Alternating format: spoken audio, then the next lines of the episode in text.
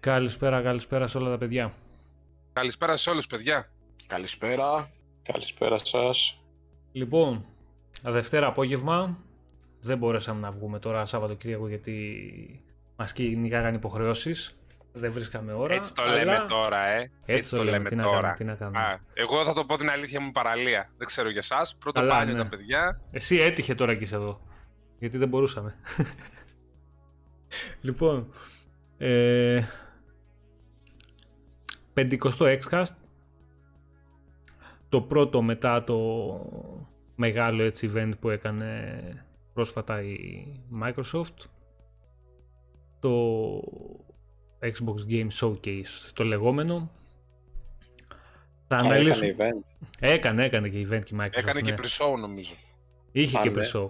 Λοιπόν, από πίσω παίζουν βασικά βιντεάκια. Ό,τι δείτε είναι από όλα τα παιχνίδια τα οποία θα έρθουν στο Series X, τα οποία εντάξει δεν είναι και πολλά.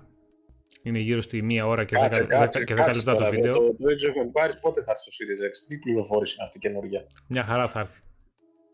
Έχεις πληροφόρηση που δεν ξέρουμε; Και από πάνω γράφει και Xbox Game Pass. δηλαδή και να μην έρθει στο Series X θα είναι στο Game Pass. Α, εντά, α εντάξει, εντάξει. Λοιπόν, αν και θα έρθει και στο Series X. Και Λοιπόν, εγώ το πιστεύω. ε, εδώ θα έρθει το WoW, δεν θα έρθει το... Ε, Ήταν συγγνώμη και να αυτή η στεναχωρήσω, βόμβα, ρε. αλλά όπα, όπα, Ναι, συγγνώμη, ναι. παιδιά. Συγγνώμη, συγγνώμη, συγγνώμη. Άκυρο για το WoW. το αφαιρέσανε Θα σας τελεία στεναχωρήσω. από το site. Το αφαιρέσανε. Ναι. ναι. Το αφαιρέσαμε το, τέτοιο, από το βραζιλιάνικο rating. Λοιπόν, παιδιά, σήμερα θα μιλήσουμε για έτσι λίγο πιο σοβαρά για κάποια πραγματάκια που γίνονται γύρω μας και που βλέπουμε και έχουν να κάνουν με το Xbox, με το gaming γενικότερα και με, το, με την υγεία, να πούμε έτσι, του, του gaming community γενικότερα. Για τις αλήθειες που λέει ο Ραφαήλ. Ο, ναι, να πούμε πρώτα καλησπέρα σε όλα τα παιδιά που είναι στο chat. Κάτσε τώρα που δεν είμαστε και πολλοί να πούμε και κανένα ονοματάκι. Είναι ο Κρίς, είναι ο Χρήστος ο Κόσμος, ο Τζόρτζο Μαραβέλης, ο Βασίλης ο Κύρκου, ο Ραφαήλ, ο Ανδρέας, ο Νάσγκουλ, ο οποίος μάλλον θα κερδίσει σήμερα και στο διαγωνισμό. Brain Killer, Σταύρος Αν, Σαλτάς. αν το κάνουμε. Θα το κάνουμε, θα το κάνουμε. Παιδιά, ο αν διαγωνισμός, το κάνουμε. ο διαγωνισμός σημερινός, θα ξέρετε, είναι αυτός που δεν κάναμε στο event, όπως καταλάβατε. Το, το, Αυτός το είναι- ξεχάσαμε να Τρία- πούμε. ξεχάσαμε, ξεχάσαμε πάνω στον πανικό να, κάνουμε, να κληρώσουμε τα τρία παιχνίδια. Θα τα κληρώσουμε σήμερα και τα τρία. Λοιπόν, ο Μάριος, ο Πασχάλης ο Δελής, ο Άλαν Wake, ε, ο Νικόλας ο Κουρίτας. Λοιπόν, προχωράμε. Θα τα πούμε σιγά σιγά, θα μιλήσουμε για παιχνίδια, θα αναλύσουμε λίγο τα παιχνίδια, θα αναλύσουμε και θα μιλήσουμε για την πολιτική της Microsoft.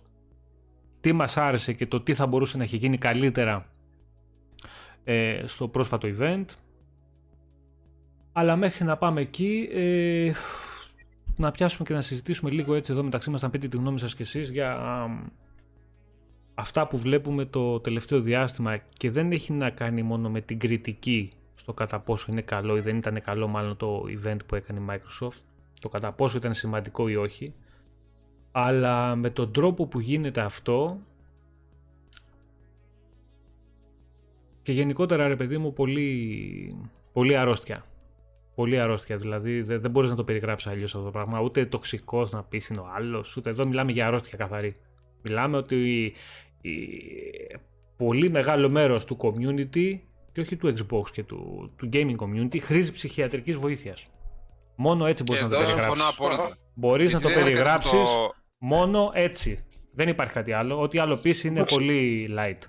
Εντάξει, ξέρεις τώρα, αυτό είναι βαρύ, αλλά Πολύ βαρύ είναι, αλλά έτσι είναι.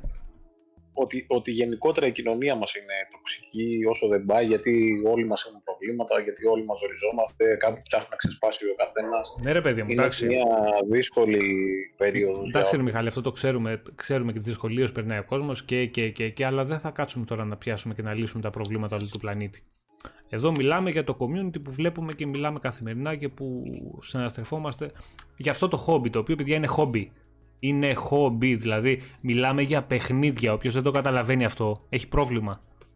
Μιλάμε για παιχνίδια τα οποία μας αρέσουν λίγο περισσότερο τα πράσινα, σε άλλους αρέσουν λίγο περισσότερο τα μπλε, σε άλλους τα κόκκινα και πάει λέγοντας. Εντάξει, κοίτα, να σου Παιχνίδια. πω κάτι πάνω. Άρα Το πρέπει να χόμπι βρούμε που ένα λες, μπορδοροδοκόκκινο χαλί. Παιχνίδι, sorry. ξέ- ξέρετε, τι, το χόμπι που λέτε είναι για μας, ας πούμε, έτσι, ένα κύκλο που ασχολούμαστε λίγο παραπάνω. Ε, υπάρχει και κόσμος, η μεγάλη πλειοψηφία που παίζει παιχνίδια που δεν το λες και χόμπι, είναι σαν να ανοίξω να δω τηλεόραση για κάποιον. Οπότε, ξέρεις, είναι, είναι λίγο οξύμορο όλο αυτό το πράγμα να είναι πεδίο τριβής και τέτοιο, όπως ας πούμε είναι, είναι τρελό ας πούμε ε, και για άλλα πράγματα να γίνεται αυτό το πράγμα. Εδώ, άμα δείτε, υπάρχουν ε, φόρουμ που τσακώνονται για ηλεκτρονικά τσιγάρα. Υπάρχουν φόρουμ Ναι, που τσακώνονται εντάξει. για ε, μηχανάκια. Δηλαδή, Με έχουν Είναι- πετάξει έξω από ομάδα ατμίσματος επειδή ανέφερα το Άικος. μπράβο, Απλά σας είναι, το είναι, λέω έτσι να το ξέρετε. Είναι, είναι τρελό, παιδιά, όλο αυτό που συμβαίνει. Αλλά το θέμα είναι ότι εδώ, επειδή εμείς με αυτό ασχολούμαστε αυτή τη στιγμή, αυτή είναι το κοινό σημείο αναφοράς μας, μα ενοχλεί παραπάνω. ας πούμε, Και νομίζω ότι οφείλουμε να το συζητήσουμε. Δεν μπορούμε να κάνουμε τα στραβά μάτια και να πούμε ότι δε- δεν συμβαίνει κάτι. Και ε, έχουμε κάνει εκτενείς συζητήσεις τις τελευταίες μέρες όλοι μας μεταξύ μας και με αρκετά παιδιά που είναι και στο chat έχουμε βρεθεί και ο Ραφαήλ το ξέρει σε διάφορες ε, έτσι, σε διάφορα post τα οποία γίνονται πολύ κακοπροαίρετα και γράφονται πράγματα τα οποία γράφονται έτσι για να γραφτούν ε, νομίζω ότι δεν πρέπει να, να, να πούμε ότι ξέρεις, δεν συμβαίνει κάτι. Εγώ προσωπικά έχω πάρα πολλά πράγματα και ήθελα να τα πω πριν από το event, να σας πω την αλήθεια. Σκεφτόμουν να γράψω μάλιστα ένα άρθρο. Ε, να πω ορισμένα πράγματα που με ενοχλούσαν από πριν. Σκεφτείτε τώρα ότι ε, έβλεπα πολλές μέρες πριν σε κάποια group, θε- δεν έχω σκοπό να κατανομάσω ούτε να, να πω συγκεκριμένα άτομα, ε, γιατί δεν, Όχι, να δεν μην το είναι κάνεις αυτό. αυτό. Ε, Μα ούτως ή άλλως δεν είναι ατομικό. Οκ. Ε, ε, είναι μια Αυτό το συνολική λέω κι εγώ. εικόνα που βλέπουμε και το ξέρουμε όλοι μας, έτσι. Ε, βλέπουμε λοιπόν ότι έβλεπα τώρα 10 μέρες σε συγκεκριμένα group, σε συγκεκριμένες ομάδες και πολλοί μου το έλεγαν και από εδώ και από εκεί γιατί είχαν προδικάσει το, την παρουσίαση είχαν πει το Halo ένα, απλά ένα shooter, όπως και το είπαν και μετά είχαν πει ότι δεν θα δούμε τίποτα είχαν πει ότι ε, ε, δε- δεν μπορεί να συγκριθεί το event με καμία εταιρείας και δεν με νοιάζει. Αυτή τη στιγμή θα πρέπει να αξιολογήσουμε την πρόταση της Microsoft όπως ήταν και δεν το έκανε κανένας. Ε, μπήκαν, στάθηκαν σε ένα παιχνίδι, ε, σε τίποτα άλλο, μηδένισαν τα πάντα. Και πρόσεξε Και στο συγκεκριμένο την παιχνίδι Πέμπτη- με τον τρόπο και που την Πέμπτη- θέλουν, όχι να κάτσουν να το αναλύσεις Και ε, διεξοδικά. Την πέμπτη, το βράδυ, την πέμπτη το βράδυ για κάποιους ήταν 2013. Ε, νόμιζε... Να σε ρωτήσω, νο- συγγνώμη, να σε νόμιζες- ρωτήσω εγώ κάτι. Νόμιζες ότι την παρουσίαση την έκανε ο Don Matrix. Ναι, Ε, να δεν σε ξέρω, ρωτήσω δεν εγώ ξέρω τι κάτι. ήταν. Για σένα ήταν 2013 ή ήταν 2020? Όχι, όχι, δεν ήταν. Απλά π- θέλω να πω. σε- ε, ε, Αυτή τη στιγμή σχολιάζω τη συνολική κατάσταση. Ναι, αυτή η κατάσταση είναι μια εικόνα η οποία δυστυχώς ή ευτυχώς δεν αλλάζει. Τόσο και από Ναι, την μία αλλά- τόσο και από την άλλη. Ε, Υπήρξαν περίμενε, και άλλοι που περίμενε, θάψαν, ας πούμε, το Last of Us, υπήρξαν άλλοι που θάψαν το Halo. Παιδιά, πρόβλημά τους. Το θέμα είναι σε εσάς άρεσε αυτό το πράγμα. Δεν μπορείς να κάνεις εσύ κάτι για να αλλάξεις. Ναι, αυτό το αλλά πράγμα. περίμενε, Βασίλη, δεν είναι μόνο. έτσι. Δεν είναι, δεν, μου- δεν είναι μόνο αυτό ότι δε- δεν θα ασχοληθώ. Όταν εμένα γύρισε πριν μερικές μέρες και το ξέρετε, κάποιος και μου έγραψε βούλωσέ το Μιχαλάκι, δεν θα θα απαγορεύεται να ασχολήσει με το Xbox στην Ελλάδα. Ε, ε, ε, θεωρείτε ότι είναι κάτι το οποίο ε, είναι λογικό; Λογικό δεν είναι. Σίγουρα χρήζει ψυχιατρικής εκτίμησης. Ωραία. αλλά Απαγορεύεται, από εκεί και πέρα απαγορεύεται να ασχολούμαι με το είναι Xbox τα στην κακά Ελλάδα. της ανωνυμίας που προσφέρει το Ποιο- Ιντερνετ.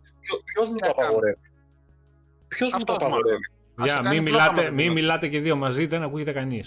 Ένας ένας. Ποιο- Μιχάλη, μίλα. Παιδιά, ποιος μου απαγορεύει; Κανένας ρε φίλε, ό,τι θες τα λες. Δημοκρατία έχουμε.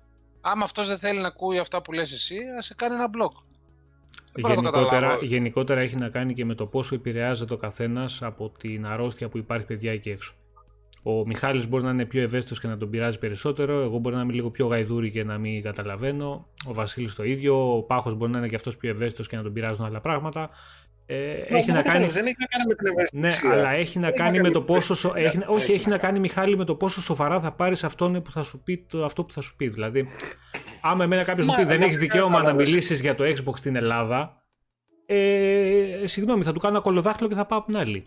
Δηλαδή, Ναι, ε, ε, μα, δεν- μα, δεν- μα δεν δεν κατάλαβες. θα Εγώ σκάσω, λέω δηλαδή, ότι- δεν θα κάτσω να στεναχωρηθώ. Εγώ- εγώ- ξέρεις. Μα δεν κατάλαβες ότι, ότι, ότι με επηρέασε προσωπικά αυτό το πράγμα. Με επηρεάζει ως προς την κατάσταση που υπάρχει. Ως προς το ότι Ναι, θα οκ. το πει και σε ένα τρίτο. Οκ, εγώ το πούνε και ένα καταλαβαίνω. παιδάκι, Θα πάνε, θα πάνε σε, ένα, σε ένα δημοτικό και θα του πούνε Α, έχεις, play- έχεις Xbox. Α, χα, χα. Ε, καλά, αυτό γιατί δεν το Αυτό- ξέρεις. Μα αυτό γίνεται δεν ήδη.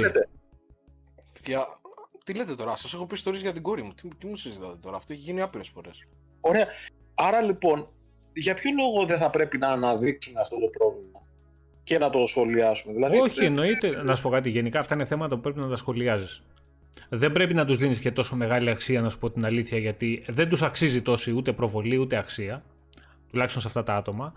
Αλλά όχι ότι πρέπει να τα περνάς και στον τούκο. Πρέπει να υπάρχει μια ισορροπία. Δηλαδή, αναφορά αυτό που κάνεις εσύ αυτή τη στιγμή είναι OK. Για μένα. Αλλά όχι να τους δίνουμε και αξία σε άτομα με τέτοια μυαλά και με τέτοια νοοτροπία. Και, και αυτό το λέω όχι για αυτούς που λένε για το Xbox. Και τους αντίστοιχους που λένε ότι τι PlayStation, ξέρω εγώ, να πεθάνει το PlayStation. Κάποιο παιδί το γράψει πριν στο chat. Να πεθάνει, λέει το PlayStation. Ποιο PlayStation να πεθάνει, ρε παιδί; Τι λέτε; Παιχνίδια είναι, μαζευτείτε λίγο. Το αν εμείς γουστάρουμε να παίζουμε περισσότερο στο Xbox δεν σημαίνει ότι πρέπει να διαλυθούν όλα τα υπόλοιπα, να κλείσουν όλες οι εταιρείες και να μείνει μόνο η Microsoft. Εμείς γουστάρουμε να παίζουμε αυτό. Από εκεί και πέρα θα μιλάμε και θα κρίνουμε και θα σχολιάζουμε αυτά. Χωρίς βέβαια να κλείνουμε τα μάτια μας ότι γίνεται γύρω. Και το PlayStation θα σχολιάσουμε και την Nintendo θα σχολιάσουμε γιατί είμαστε gamers και έχουμε παίξει τα πάντα. Έχουμε άποψη. Εντάξει τώρα, δεν έχει παίξει Αλλά- Animal Crossing. Εντάξει, είπα Animal Crossing. Μιλάω για παιχνίδια, δεν μιλάω για μαλακίες. Εντάξει, το, το θέμα είναι. Να, να, να η τοξικότητα. στο Ορίστε, game. ορίστε τοξικότητα. Είσαι Όχι, τοξικός! Είσαι πώς τοξικός! μιλάς, πώς έχεις δοκιμάσει. Πώς μιλάς πως δεν το έχεις δοκιμάσει. Βλέπεις έτσι κάπως ξεκινάνε όλα αυτά. Λοιπόν, να σου πω κάτι. Ρε, Ξέρεις τι, ε, ε, εγώ είπα Μόνο ότι... μπούμπλε μπούμπλε. Τέρμα. Παιχνιδάρα. Πίσω στα αμάμε. Λοιπόν, Και κοίτα να, πολύ δεις, μας είναι. κοίτα να δεις τι γίνεται. Αυτό το, το φαΐ τώρα εδώ το, το βλέπουμε πώς πάει το, και το έργο. Βγαίνει η Microsoft, θα βγουν οι φανατικοί όλοι. Τη Sony θα βρίσουν, θα κοροϊδέψουν, θα κάνουν. Θα βγουν οι απογοητευμένοι της Microsoft. Δεν μπορώ να καταλάβω και τα παιδιά που είχαν ξέρεις, καρφωθεί πάνω στην οθόνη και περιμέναν να δουν το, το event και τους άφησε μια πικρία γιατί δεν είδαν, ξέρεις, ένα μεγάλο κλείσιμο ή δεν ξέρω και ανάλογα τώρα το τι έχει ο καθένας στο μυαλό του και το τι θεωρεί μεγάλο. Δηλαδή, εγώ τα, τα 20 τόσα παιχνίδια στο Game Pass το θεωρώ πολύ μεγάλο. Συν τις ανακοινώσεις και ας μην είδαμε το gameplay που θα θέλαμε.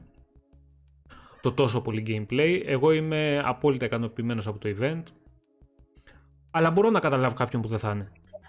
Ε, ξε- ξέρεις τι συμβαίνει εδώ πάνω. Ε, αυτό που τους έλειπε, ε, το καταλαβαίνω, αλλά ε, δεν υπάρχουν μόνο τα, τα third person ε, action παιχνίδια. Το έχουμε ξαναπεί πάρα πολλές φορές αυτό το πράγμα. Για κάποιους υπάρχουν μόνο αυτά τα παιχνίδια, έχουν μόνιμα αυτά τα παιχνίδια, το δέχομαι, αλλά δεν μπορούν αυτοί οι άνθρωποι να λένε ότι υπάρχουν μόνο αυτά, μό- μόνο αυτό υπάρχει, δεν υπάρχει κάτι άλλο. Δηλαδή, συγγνώμη, οι συγκεκριμένοι άνθρωποι που το λένε μόλις παίζουν ας πούμε, τα 2-3 exclusive του PlayStation, τα οποία είναι σε αυτή τη λογική. Ε, γιατί, οκ, έτσι είναι τα πράγματα. Τι να κάνουμε. Ε, Μόλις θα τελειώνουν, κλείνουν την κονσόλα ή την πουλάνε, δεν παίζουν τίποτα άλλο. Δηλαδή, την υπόλοιπη χρονιά, τα υπόλοιπα χρόνια της γενιάς, ξέρω εγώ, σταματάνε να Δεν- παίζουν δεν ξέρω, παιχνίδια. Δεν θα απαντήσω. Ε, εντάξει, εντάξει καταλαβαίνεις τώρα πώς είναι μόνο τα, τα πράγματα. Μην κάτσουμε και εδώ. Ε, ε, Ο, ο φανμποϊσμό περιμένει, περιμέναν τη φωτογραφία, περιμέναν να βρουν κάτι αρνητικό για να αρχίσουν να το χτυπάνε.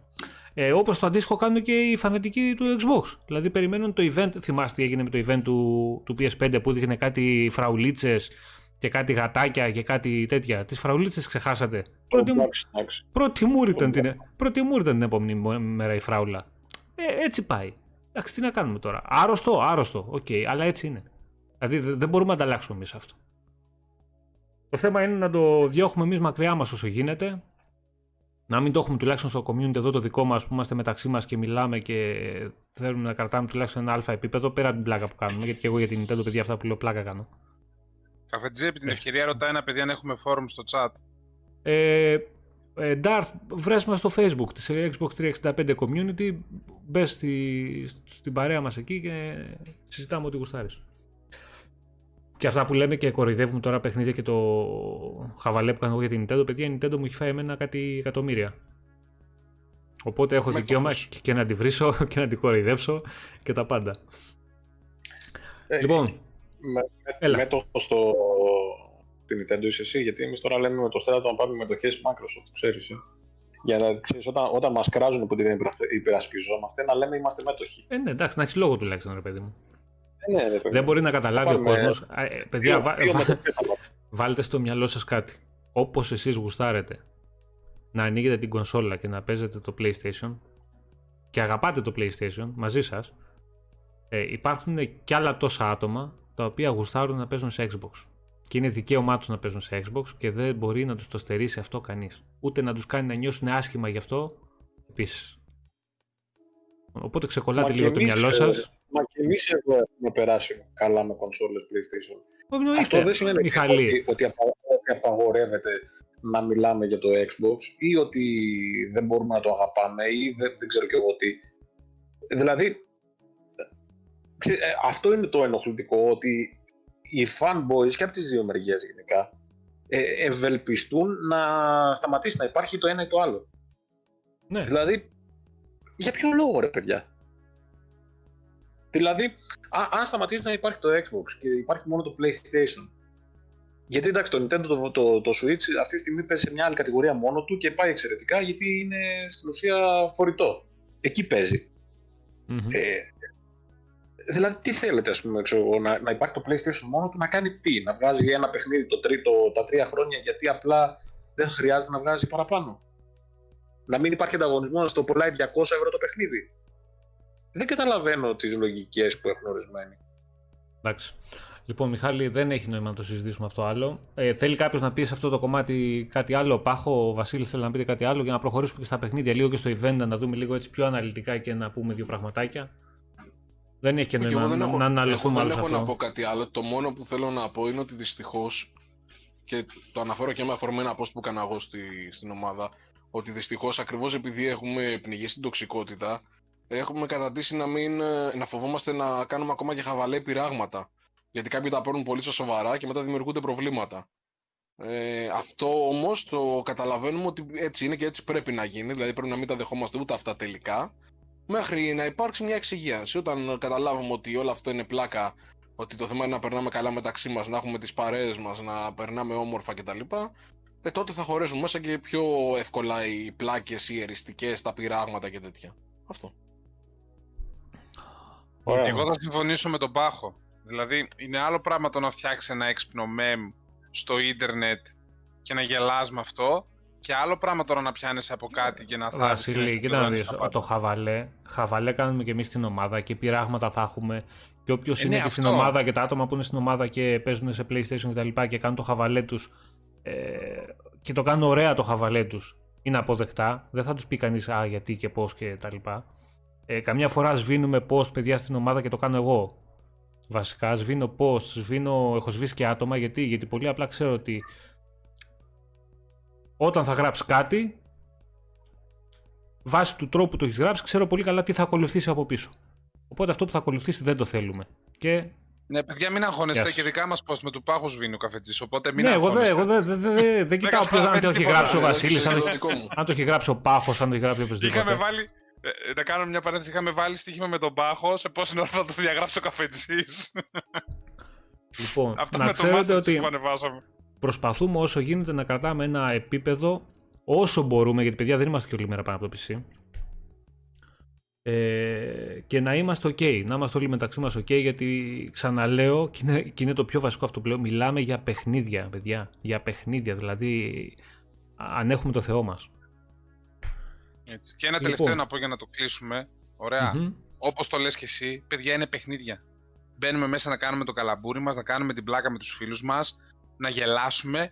Αυτόν τον λίγο ελεύθερο χρόνο που έχουμε. Από εκεί και πέρα που θέλει να το καταλάβει, το καταλάβει. Όποιος δεν θέλει, δεν μπορεί να το καταλάβει. Τι να κάνουμε. Και επειδή και τα παιδιά λένε να πάμε στα παιχνίδια, εγώ λέω καφετζή να το κλείνουμε εδώ πέρα. Ναι, ναι, Εκτός τέλος, άμα τέλος, θέλετε δεν να έχει. προσθέσετε κάτι άλλο. Όχι, δεν έχουμε να προσθέσουμε τίποτα. Τέλος, να το προχωρήσουμε το θέμα, να μιλήσουμε για αυτά που έχουν σημασία. Γιατί εδώ Τώρα είμαστε που για να λέμε μιλάμε για περισσότερο για παιχνίδια, να, παιχνίδια. να, να πω λίγο κάτι που Ναι, επειδή με. παίζει το βίντεο πίσω από το έξω μέκα. Το έξω μέκα δεν είναι αυτό που, Ναι. που δείχνει Ναι, ναι. τώρα. Ε, δείτε τώρα πόση διαφορά ε, κάνει το ray tracing σε παιχνίδια. Μμμ. Ε, ε, και αυτό, αυτό είναι στην ουσία αυτό που έλειπε από το Halo. Κατά τη γνώμη μου. Δηλαδή, Δηλαδή, δηλαδή τώρα μου Δείτε- δίνεις πάντα δείτε- να ξεκινήσουμε για το δείτε- χέλο.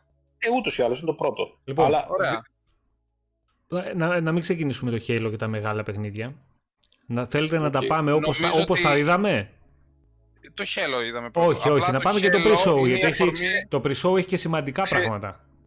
Ναι, οποία ξέρεις, έχουν- απλά ξέρεις γιατί λέγα το Halo, συγγνώμη ρε Μιχάλη. Έλα. Γιατί το Halo είναι η αρχή, είναι η πηγή αυτής της τοξικότητας που προέκυψε. Για ένα παιχνίδι το οποίο Ναι, φαίνεται αλλά να δεν έχει χρειάζεται να φανταστικό πούμε gameplay. τώρα, για ένα παιχνίδι το οποίο εγώ φάνηκε να το γουστάρω το gameplay του μέχρι αηδίας, δηλαδή αυτό που είδα εμένα μου άρεσε πάρα πολύ. Ναι, οκ, παιδιά, στον τεχνικό τομέα είναι current gen ακόμα. Δεν έχουν μπει τα patch, τα next gen. Εγώ θα σας Αυτή πω είναι η αλήθεια, τι να τι δεν κάνουμε. μου άρεσε στο συγκεκριμένο τρέιλερ. Και δεν είχε να κάνει με τα γραφικά. Θα σας το πω μετά όταν φτάσουμε εκεί. Λοιπόν, πάμε να ξεκινήσουμε με τα παιχνίδια που είδαμε στο pre-show. Και το πιο σημαντικό για μένα από όλα αυτά, από όλα αυτά και το οποίο περνάει πολύ στο ντούκου, ενώ δεν θα έπαιρνε, είναι το... Αν δεν μπεις στο Dragon Quest θα παρατηθώ, να το ξέρεις. Αυτό είναι, αυτό είναι, αυτό είναι. Dragon Quest 11. Εντάξει, εντάξει, OK, OK. πρώτος τίτλος της σειράς ε, που έρχεται στο, στην κονσόλα. Ε, θυμάμαι τα προηγούμενα χρόνια όταν βγαίναν τα Dragon Quest, τα, τα Builders και τα λοιπά και το 10 ένας χαμός που γινόταν και το θυμάμαι σαν να το βλέπω τώρα και γιατί δεν κάνει τίποτα η Microsoft και γιατί δεν έρχεται στο Xbox το, το Dragon Quest και δεν έχουμε παιχνίδια και έρχεται το παιχνίδι, το ανακοινώνουν για πλάκα έτσι σε ένα pre-show περνάει ντουκ ντουκ δεν ασχολείται κανείς Πού είσαστε ρε όλοι εσείς που και εγώ ήσασταν τόσα χρόνια; Για τον Dragon Quest; Ε, του άρεσαν πιο πολύ τα γραφικά του αυτό το Halo γι' αυτό. Ε, πού είσαστε εσείς τώρα να πείτε, όπα ρε παιδιά, εντάξει, να το, ωραία κίνηση, ήρθε Dragon Quest. Ναι, η αλήθεια είναι Όχι. να πέρασε στο ντούκου, αλλά ξέρεις Ναι. τι, ήταν περίεργο που το έδειξα στο pre-show βέβαια. Ναι, βέβαια, Μιχάλη, ξέρεις τι μου κάνει εμένα εντύπωση; Όχι που πέρασε στο ντούκου. Γιατί θα μπορούσε να, να έχει εκπαιδευτεί, να το πω έτσι, ο, ο κάτοχος του Xbox σε, στην απώλεια των Ιαπωνέζικων παιχνιδιών και να το παίρνει στο ντούκου. Ναι, οκ. Αλλά τον προηγούμενα χρόνια γινόταν μακελιό. Γιατί δεν έχουμε Dragon Quest, γιατί δεν έρχονται σε εμάς τα παιχνίδια και το θέλουμε και το Builder κιόλας. Για βγαίνει στο Switch και, και δεν έχουμε εμείς και ήρθε. Πάντως, Άνθρωπος να- δεν να έδωσε σου πω κάτι. σημασία. Να σας πω κάτι. Ε, σκεφτόμουν γιατί και το συζητούσαμε νομίζω με τον Μπάχο, γιατί δεν ήταν στο main show και ήταν στο pre-show. Μαζί το λέγαμε πάνω. Θα έπρεπε, θα Μαζί έπρεπε, λέγαμε, ναι. θα έπρεπε να το είχαν μεταφέρει. Μπορώ να σας απαντήσω. Να, να, να σας πω, εγώ σκέφτηκα χθες γιατί έγινε τέτοιο. Αν δείτε η- η- το World Premiere που έδειξαν τον Dragon Quest, είχε και τέτοιο από το δημιουργό μια μίνι συνέντευξη. Αυτό, αν ήθελαν οι Square Enix να το βγάλουν έτσι, δεν θα ακολούσει το main event. Λόγω Κατα- διάρκειας και, και Κατα- ροής. Ναι, καταρχάς έχει και συμφωνία ο Κίλι μαζί τους για κάποια διαφημιστικά. Δηλαδή Δεν μπορούσαν να ξέρω, κάνουν την τράπα με το Ori, να βάλουν το Ori στη θέση του Dragon Quest στο pre-show και να βάλουν το Dragon Quest στο main event. Απλά και ο Κίλι, λόγω του Summer Game Fest, όπως το ονόμασε τέλος πάντων, και του Game Awards κτλ. Έχει συμφωνίες, παιδιά. Σταυρό. με- Όχι, ό- όχι Σταύρο, είναι στο Game Pass ε, ήδη Day με one. Preload. Day one θα είναι στο Game Pass. Έχει ήδη preload. Μπορείς να κατεβάσεις 100 MB placeholder. Όχι, δε- δε- placeholder, Ναι, ναι, όχι ναι. preload. Ναι, ναι, ναι, ναι. Preload λέγεται αυτό. το πράγμα. Reload, όταν Και- κατεβάσεις, όταν κατεβάσεις το κατά 100 MB, με το που γίνει διαθέσιμο παιχνίδι θα κατέβουν Ναι, αυτόματα όλα τα preload, υπόλοιπα. preload λέγεται. Και θα, κατέβεις, θα κατεβάσω μετά το update όταν βγει το Δεκέμβρη. Ο Είναι κόσμος, πάντως. θα πούμε ξανά ότι ο κόσμος έχει περάσει στον Ντούκου ότι όλα αυτά τα Σταύρο, παιχνίδια κάνεις λάθος. που είδαμε. Ναι, το είπαμε Συγγνώμη, πάνω. πάνω. Το είπαμε. Το είπα, το Με είπα. συγχωρείτε. Συγγνώμη, Ε, συγγνώμη, με συγχωρείτε. θα δείτε ότι όλα αυτά τα παιχνίδια που παίζουν αυτή τη στιγμή, είπα από πίσω στο βίντεο, το 90% αυτών είναι day one στο Game Pass. Και είναι μία ώρα και 10 λεπτά ε, βίντεο. Αυτό λέω μόνο. Από παιχνίδια καινούρια. Και αυτό όσο και να θέλει ο κόσμος να το περάσει στον Ντούκου δεν γίνεται παιδιά. Δεν Μα γίνεται. νομίζω ρε παιδιά ότι ό,τι είδαμε στο show ήταν ε, τέτοιο εκτός από τις δύο εξαιρέσεις που αναφέραμε. Το DLC του Outer Worlds και το campaign της Remedy του Crossfire X. Ε, Πω, αυτό το crossfire. Πω. Μετά, μετά, μετά. Φωτιά είναι αυτό. Μετά τι είδαμε στη συνέχεια, γιατί Λοιπόν. όντως τα καλύψατε πιστεύω, εμένα με, με καλύψατε. Χρήστος Κος κέρδισε το πρώτο παιχνιδάκι. Θα στείλει μήνυμα στη σελίδα μετά. Έχει κερδίσει ένα Sea of Thieves. Και προχωράμε. Έχουμε να κληρώσουμε μετά, παιδιά, ένα Gears 4 και ένα ε, 2K19. Το οποίο το 2K θα είναι το τελευταίο. 2K20, συγγνώμη, το οποίο θα είναι το τελευταίο. Λοιπόν, ε, πάμε στο επόμενο. Απλά ήθελα να μιλήσουμε λίγο για το Dragon Quest γιατί κακώς πέρασε τον Ντούκου. Είναι πολύ μεγάλη κίνηση. Μπορεί, καταλαβαίνω ότι είναι το είδος τέτοιο που μπορεί να μην αρέσει σε όλους, αλλά είναι πολύ μεγάλη κίνηση. Όπως μεγάλη κίνηση ήταν και τα Kingdom Το Hearts. Yakuza. Και τα Kingdom Hearts και τα Yakuza, όλη η σειρά, όλες οι σειρές αυτές. Είναι πολύ σημαντικό α, γιατί, Yakuza. γιατί πιστεύω ότι Κάπου. το, το Dragon Quest, τα προηγούμενα, εγώ πιστεύω ότι σε λίγο καιρό θα δούμε και αυτά να έρχονται. Θα δούμε και το 10, μπορεί να δούμε και τα παλιότερα. Πάντως, επέτρεψε μου Είδαμε. πάνω να πω κάτι επί Ναι, του ναι. θέματος. Ότι ωραίο και το Yakuza και, το, και τα Kingdom Hearts και τα λοιπά. Ε, σαν το Dragon Quest δεν συγκρίνεται. Και θα σου πω αν θες και το γιατί. Το Dragon Quest είναι ένα από τα μεγαλύτερα παιχνίδια στην Ιαπωνία. Με φανατικό κοινό που το κράτο έχει αναγκαστεί και έχει θεσπίσει συγκεκριμένους νόμους για το πότε θα κυκλοφορούν αυτά τα παιχνίδια. Διότι τις μέρες που κυκλοφορούσαν ο κόσμος δήλωνε άρρωστος και δεν πήγαινε στις δουλειές του. Έχει όχι βέβαια φανατικό κοινό, όχι ταινία, θεματικά πάρκα, ό,τι μπορεί να φανταστείς, παιχνίδια, εστιατόριο με, με αυτά τα ζελεδάκια, τα, αυτές τις γλίτσες, τις μπλε και τα λοιπά. Μιλάμε ότι είναι ένα φαινόμενο στην Ιαπωνία, το οποίο το αγαπάει η- πολύ μεγάλο μέρος του πληθυσμού σε όλο τον κόσμο. Οπότε νομίζω ότι είναι πολύ μεγάλο κέρδος αυτό το παιχνίδι. Είναι μεγαλύτερο και από το Yakuza και από το Kingdom Hearts, το οποίο έτσι κι αλλιώς είναι λίγο νεκρό ας πούμε γιατί είχε και πολλά χρόνια να βγει το τελευταίο δεν ήταν αντάξιο κλπ κλπ Α, δεν συμφωνούμε τώρα για το αν ήταν αντάξει ή όχι. Εμένα μ' άρεσε. εγώ δεν λέω, εγώ λέω τι άκουσα, εγώ δεν το έχω παίξει γιατί δεν μου αρέσουν εμένα αυτά τα Kingdom Hearts δεν έχω παίξει κανένα Εμένα το Λοιπόν. 3 πάντως δεν μου άρεσε καθόλου. Αλλά... εντάξει. Εντάξει, παιδιά, είναι Ωραία. γούστο. Το θέμα είναι ότι είναι, όπως και να το κάνουμε, είναι μεγάλη σειρά η οποία έρχεται στην πλατφόρμα. Μας αρέσει, δεν μας αρέσει. Το θέμα δεν είναι να κοιτάμε Τεράστια. το τι μας αρέσει εμάς και το τι παίζουμε εμείς. Είναι να τραβάμε, ξέρεις, να κάνουμε ένα zoom out και να βλέπουμε τη γενικότερη εικόνα. Μα αυτό, αυτό ανέφερα κι εγώ ακριβώς δεν είπα Λοιπόν. το αν αρέσει σε κάποιον δεν Και αρέσει μην Τα ξέρουμε, ξεχνάτε, ξέρουμε. μην ξεχνάτε ότι η Microsoft έχει δώσει Game Pass και xCloud ε, η Ιαπωνία. Ε, Βέβαια. για να πουλήσει η Ιαπωνία πρέπει να έχει και αυτά τα παιχνίδια. Ναι, Οπότε- αλλά πέρα από, αυτό, πέρα από αυτό καλλιεργεί και δυνάμει κοινό στην, σε μια αγορά που δεν είχε. Ας πούμε, δεν- δεν υπήρχε στον κόσμο του Xbox, ας πούμε, που είχε μόνο Xbox για παράδειγμα, Μμμ. ε, η επιθυμία να παίξει κάποιο Yakuza. Εγώ, ας πούμε, μέσα από το Game Pass έπαιξα το 0 και το 1 και πλέον δηλώνω φανατικό σειρά και το έχω ξαναπεί αυτό το πράγμα. Γιατί Μμμ. ε, πρι- πριν τα, τα κοροϊδεύω αυτά τα παιχνίδια, γιατί όσο εκ των πλήστων είναι σε μεγάλο βαθμό έχουν quick time events, πράγμα το οποίο το συχαίνουμε, και όμως είχε ένα μαγικό τρόπο αυτό το παιχνίδι, το μου αρέσει πάρα πολύ. Όχι απλά μου αρέσει, βασικά να τα λατρέψω. Εντάξει, είπαμε. Είναι αυτό. Πώς θα σου κάτσει το παιχνίδι και έχει να κάνει και, και το πότε βασικά είναι και το πότε θα το παίξεις το κάθε παιχνίδι. Γιατί ξέρεις, σήμερα παίζεις και σου φαίνεται μούφα και σε έξι μήνες είναι έπος. Είναι και το mood Πάντως του επειδή έχω καθενός. παίξει αρκετά Dragon Quest το 11 είναι σίγουρα και αναμφισβήτητα από τα καλύτερα της σειράς. Χωρίς να σημαίνει αυτό ότι αν κάποιος δεν λάτρεψε αυτή τη σειρά ή αν την έπαιξε και του φάνηκε διάφοροι, ότι το Dragon Quest το 11 θα του αλλάξει τη γνώμη. Δεν θα του αλλάξει τη γνώμη. Απλά είναι πιο καλογιαλισμένο, είναι πιο καλοφτιαγμένο, έχει πιο καλή ροή. Είναι όμως πολύ μεγάλο, έχει, είναι όσο κλασικό δεν πάει στο 10-based action system και στο κλασικό RPG στοιχείο, οπότε δεν θα του αλλάξει τη γνώμη. Προχωράμε. Και εδώ, και Έλα. εδώ ήταν και το θέμα του Halo, το οποίο θα το σχολιάσουμε μετά. Μμμ. Λοιπόν, παρακάτω. Άρα, παιδιά, πριν προχωρήσουμε, ποια λείπουν είπαμε, το Persona και άλλο ένα το οποίο κόλλησα. Και τον, τον Neo. Και τον Νίνο Πολλά Κούνι. λείπουν. Τον Νίνο Κούνι. Αυτά Πολλά τα δύο λείπουν. είναι τα βασικά που λείπουν Ε, από καλά. Ιαπωνία. Εντάξει. Πολλά λείπουν, Βασίλη. Δεν είναι η Ιαπωνία. Όταν μιλάμε για Ιαπωνική αγορά, δεν μιλάμε για τους τίτλους που ξέρουμε εμείς που δεν τα παίζουμε. Άμα δεις πόσα παιχνίδια είναι για το PlayStation που δεν έχουν υπάρχουν κυκλοφορήσει και καν Ευρώπη, είναι, είναι Μπράβο, άπειρα τα υπάρχουν παιχνίδια. Το PS4 Εντάξει, Ε, εντάξει, ισχύει και αυτό. Εντάξει, πάντως τα βασικά είναι αυτά όντως. Δηλαδή τα παιχνίδια αυτά που λείπουν και στους υπόλοιπους, στο μεγάλο κοινό είναι αυτά που αναφέρατε. Δεν είναι Είναι τώρα, ας πούμε, το. Neo. Τέλος πάντων, Το- αλλά μην, μην ανοίγουμε άλλα Ναι. θέματα, παιδιά. Πάμε ένα-ένα Οκ. τα παιχνίδια που είχαμε στην παρουσίαση, γιατί το ξεφεύγουμε πάρα πολύ τώρα. Λοιπόν, πάμε.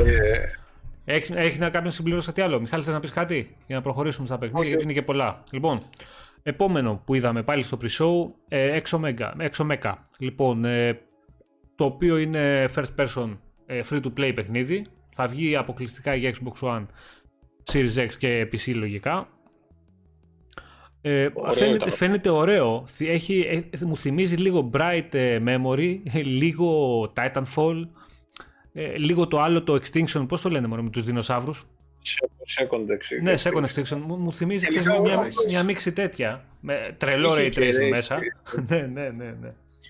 Ναι, ε, εν τω μεταξύ δεν ξέρω τώρα αυτά τα, τα πιο μικρά παιχνιδάκια μήπως τους είναι πιο εύκολο, δηλαδή επειδή επειδή είναι έτσι πιο μαζεμένο και έχουν μπει στο ray tracing, όπως και στο Bright Memory, ας πούμε. και Φαίνονται πραγματικά πολύ εντυπωσιακά. Ναι, ναι, ναι. Πολύ, και, και εντυπωσιακό πάρα πολύ, καθά το πήγαινε και πιο κάτω, ήταν παιδιά και το single player του, του Crossfire. Ε, ρίχνεις αγώνια το, το trailer. Όποιος το δει σε 4K έμεινε. ανάλυση μετά θα, θα χαζέψει. Λοιπόν, οκ. Ε, σε αυτό δεν έχω να πούμε πολλά. Ωραίο gameplay φαίνεται. Γρήγορο shooterάκι. Κάτι mecha από πίσω τεράστια. π- Ωραία όπλα, φωτισμοί. Φαίνεται πολύ γρήγορο και, και free to play κιόλας. Κομπλέ, κομπλέ. Θα το δούμε κι αυτό. Λοιπόν, ε, πάμε στο επόμενο, ε, το οποίο ήταν το... Δεν, εντάξει, δεν μιλάμε για Legion τώρα. Τι να συζητήσουμε για το Legion, τα έχουμε πει. Δεν θα έπρεπε καν να μπει για μένα σε, σε αυτήν την Ε, ναι, ιστορία. το World Premiere 15η φορά, ξέρω. Ναι, εντάξει, δηλαδή θα βγάλεις 15 τρέλερ και θα έχεις 15 World Premiere. Εντάξει, ήμαρτον. Λοιπόν, ε, Echo Generation. Αυτό ήταν μετά εμένα που, που μου άρεσε από, τη, από το pre-show. Turn-based adventures, ξέρω εγώ, από την. Ε, ε, ποια εταιρεία το έχει βγάλει αυτό, Κόκο, Κιούμπε. Cucumber. Coco Cucumber.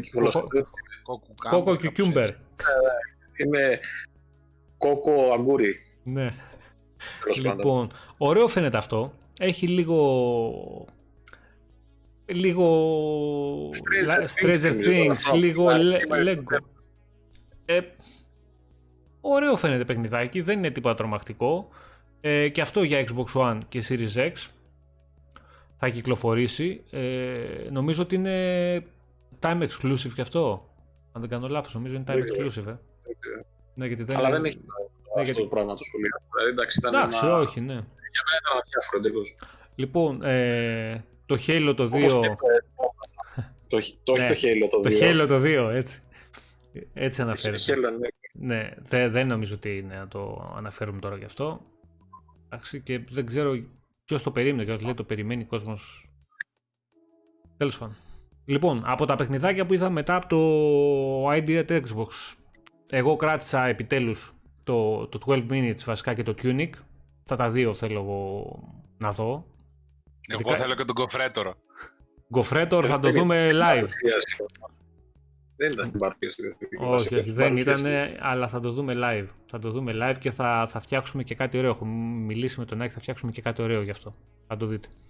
Λοιπόν, Εμένα ξέρεις ποιο άλλο μου άρεσε στο idea του Xbox και το περιμένω πάρα πολύ. Αυτό με την κιθάρα μου, που είναι ένας ήρωας που παίζει κιθάρα. Αυτό που παίζει τώρα βασικά πίσω στο τρέιλερ. Δεν θυμάμαι πώς λέγεται.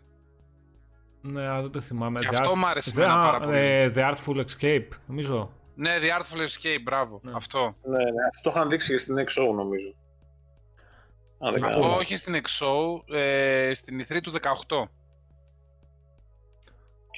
Μάλιστα, ωραία, λοιπόν. Ε, Ε, κάτσε Εντάξει, λίγο να... αυτά ήταν το πίσω. Α, και το, Εντάξει, και όχι, το ήταν Balan το Balan Wonderland, ε, Wonder, Wonderworld, το οποίο είναι Ναι, 3D, από το δημιουργό 3D του- πλατφόρμες, τους δημιουργούς του, του Sonic βασικά και το... Ο Yuji Naka το έχει φτιάξει αυτό. Ναι, εντάξει, να σου πω την αλήθεια, δεν είναι εντυπωσιαστικά από αυτό που είδα. Βέβαια, δεν είδαμε και, ξέρεις, ε, και πολύ gameplay από το παιχνίδι ώστε να φιλόδοξο, δεις. Πολύ, πολύ πειραματικό. Ξέρω, Πάχο, άνεση που... Χάθηκες, Μιχάλη, δεν κατάλαβα τι είπες. Μιχάλη, κόβεσαι. Δεν κατάλαβα τι είπες. Κατάλαβες, είναι εκεί στην Κρήτη στην παραλία. Ο Μιχάλης ε, κάνει Έτσι. τη θυσία να μπει στο cast και κόβεται. Τι να κάνουμε. Το... Ε, Αυτό είναι βασικά από τους δημιουργούς του Sonic και του Knights. Το οποίο ήταν τρομερό παιχνίδι το Knights τότε. Αλλά εμένα, να σου πω αλήθεια, αυτό που είδα δεν με τρέλανε από έτσι μια πρώτη ματιά που ρίξαμε. μεταξύ, Πάνω ακούς. Ακούω, στο- αλλά σου... Έλα μου. Έλα. Τώρα που έδειχνε το, το Sable, πώς το λένε, στο βίντεο, έδειξε το, το όνομα του Creative Director και ήταν ελληνικό όνομα. Τώρα το παρατήρησα. Ναι, δεν το έχω δει. Δεν το είχα δώσει George βάση. ε, Κυθηρεώτης, κάτι τέτοιο. Α, δεν είχα δώσει βάση. Μάλιστα, οκ. Λοιπόν, αυτό ήταν το pre-show. Αυτά είδαμε.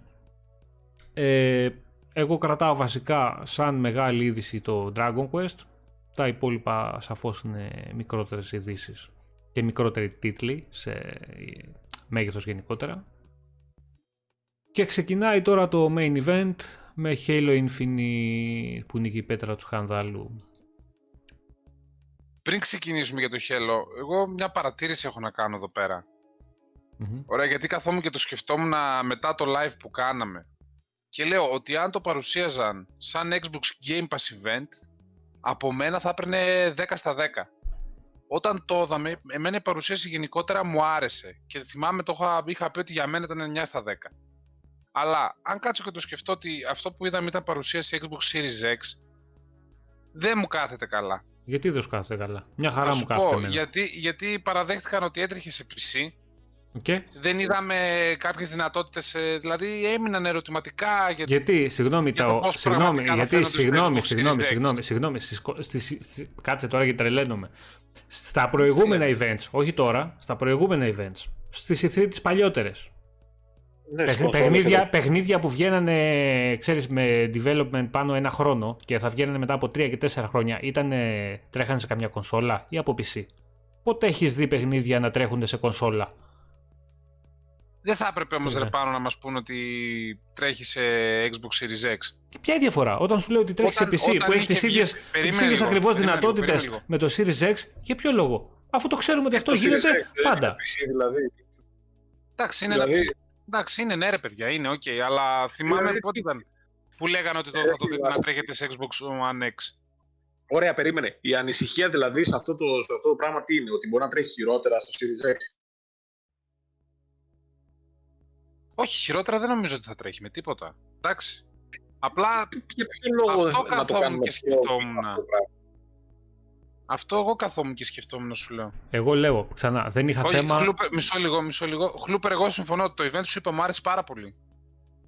Εγώ δεν διαφώνησα το event. Απλά σου λέω ότι αν το παρουσίαζαν και σαν event Xbox Game Pass θα ήταν 10 στα 10. Όχι, εμένα ξέρεις, εγώ ξέρω γιατί το γούσταρα. Το γούσταρα γιατί; γιατί εγώ το γούσταρα, ενώ, εγώ δεν πρόσεξε, όταν, όταν εμένα βλέπω ένα event και μου αρέσει, μου αρέσουν τα παιχνίδια, ξέρεις τι θα κάνω; Θα βάλω το κερασάκι στην τούρτα στο τέλος, το οποίο ποιο είναι ότι όλα αυτά θα τα παίξεις και τζάμπα τζάμπα εισαγωγικά. Όλα αυτά θα είναι day one στο Game Pass. Εκεί είναι που τρελαίνεις και του λες βγάζεις το καπέλο. Τώρα για το άμα ο, το πρόσωπο του Brute είναι γραφικά 360 και, και, και, και, και, Το πρόσωπο Μα, του Brute τώρα και αυτά με απασχολούν, με απασχολούν. Με απασχολούν μέχρι ένα βαθμό. Όσο πρέπει να σε απασχολήσουν. Μέχρι εκεί και δεν έχει να κάνει με, το, με πειράγματα και με τέτοια, σε απασχολούν ε, για τεχνικά θέματα και για τη δουλειά που έχει κάνει το στούντιο και το κάθε στούντιο. Αλλά μέχρι εκεί.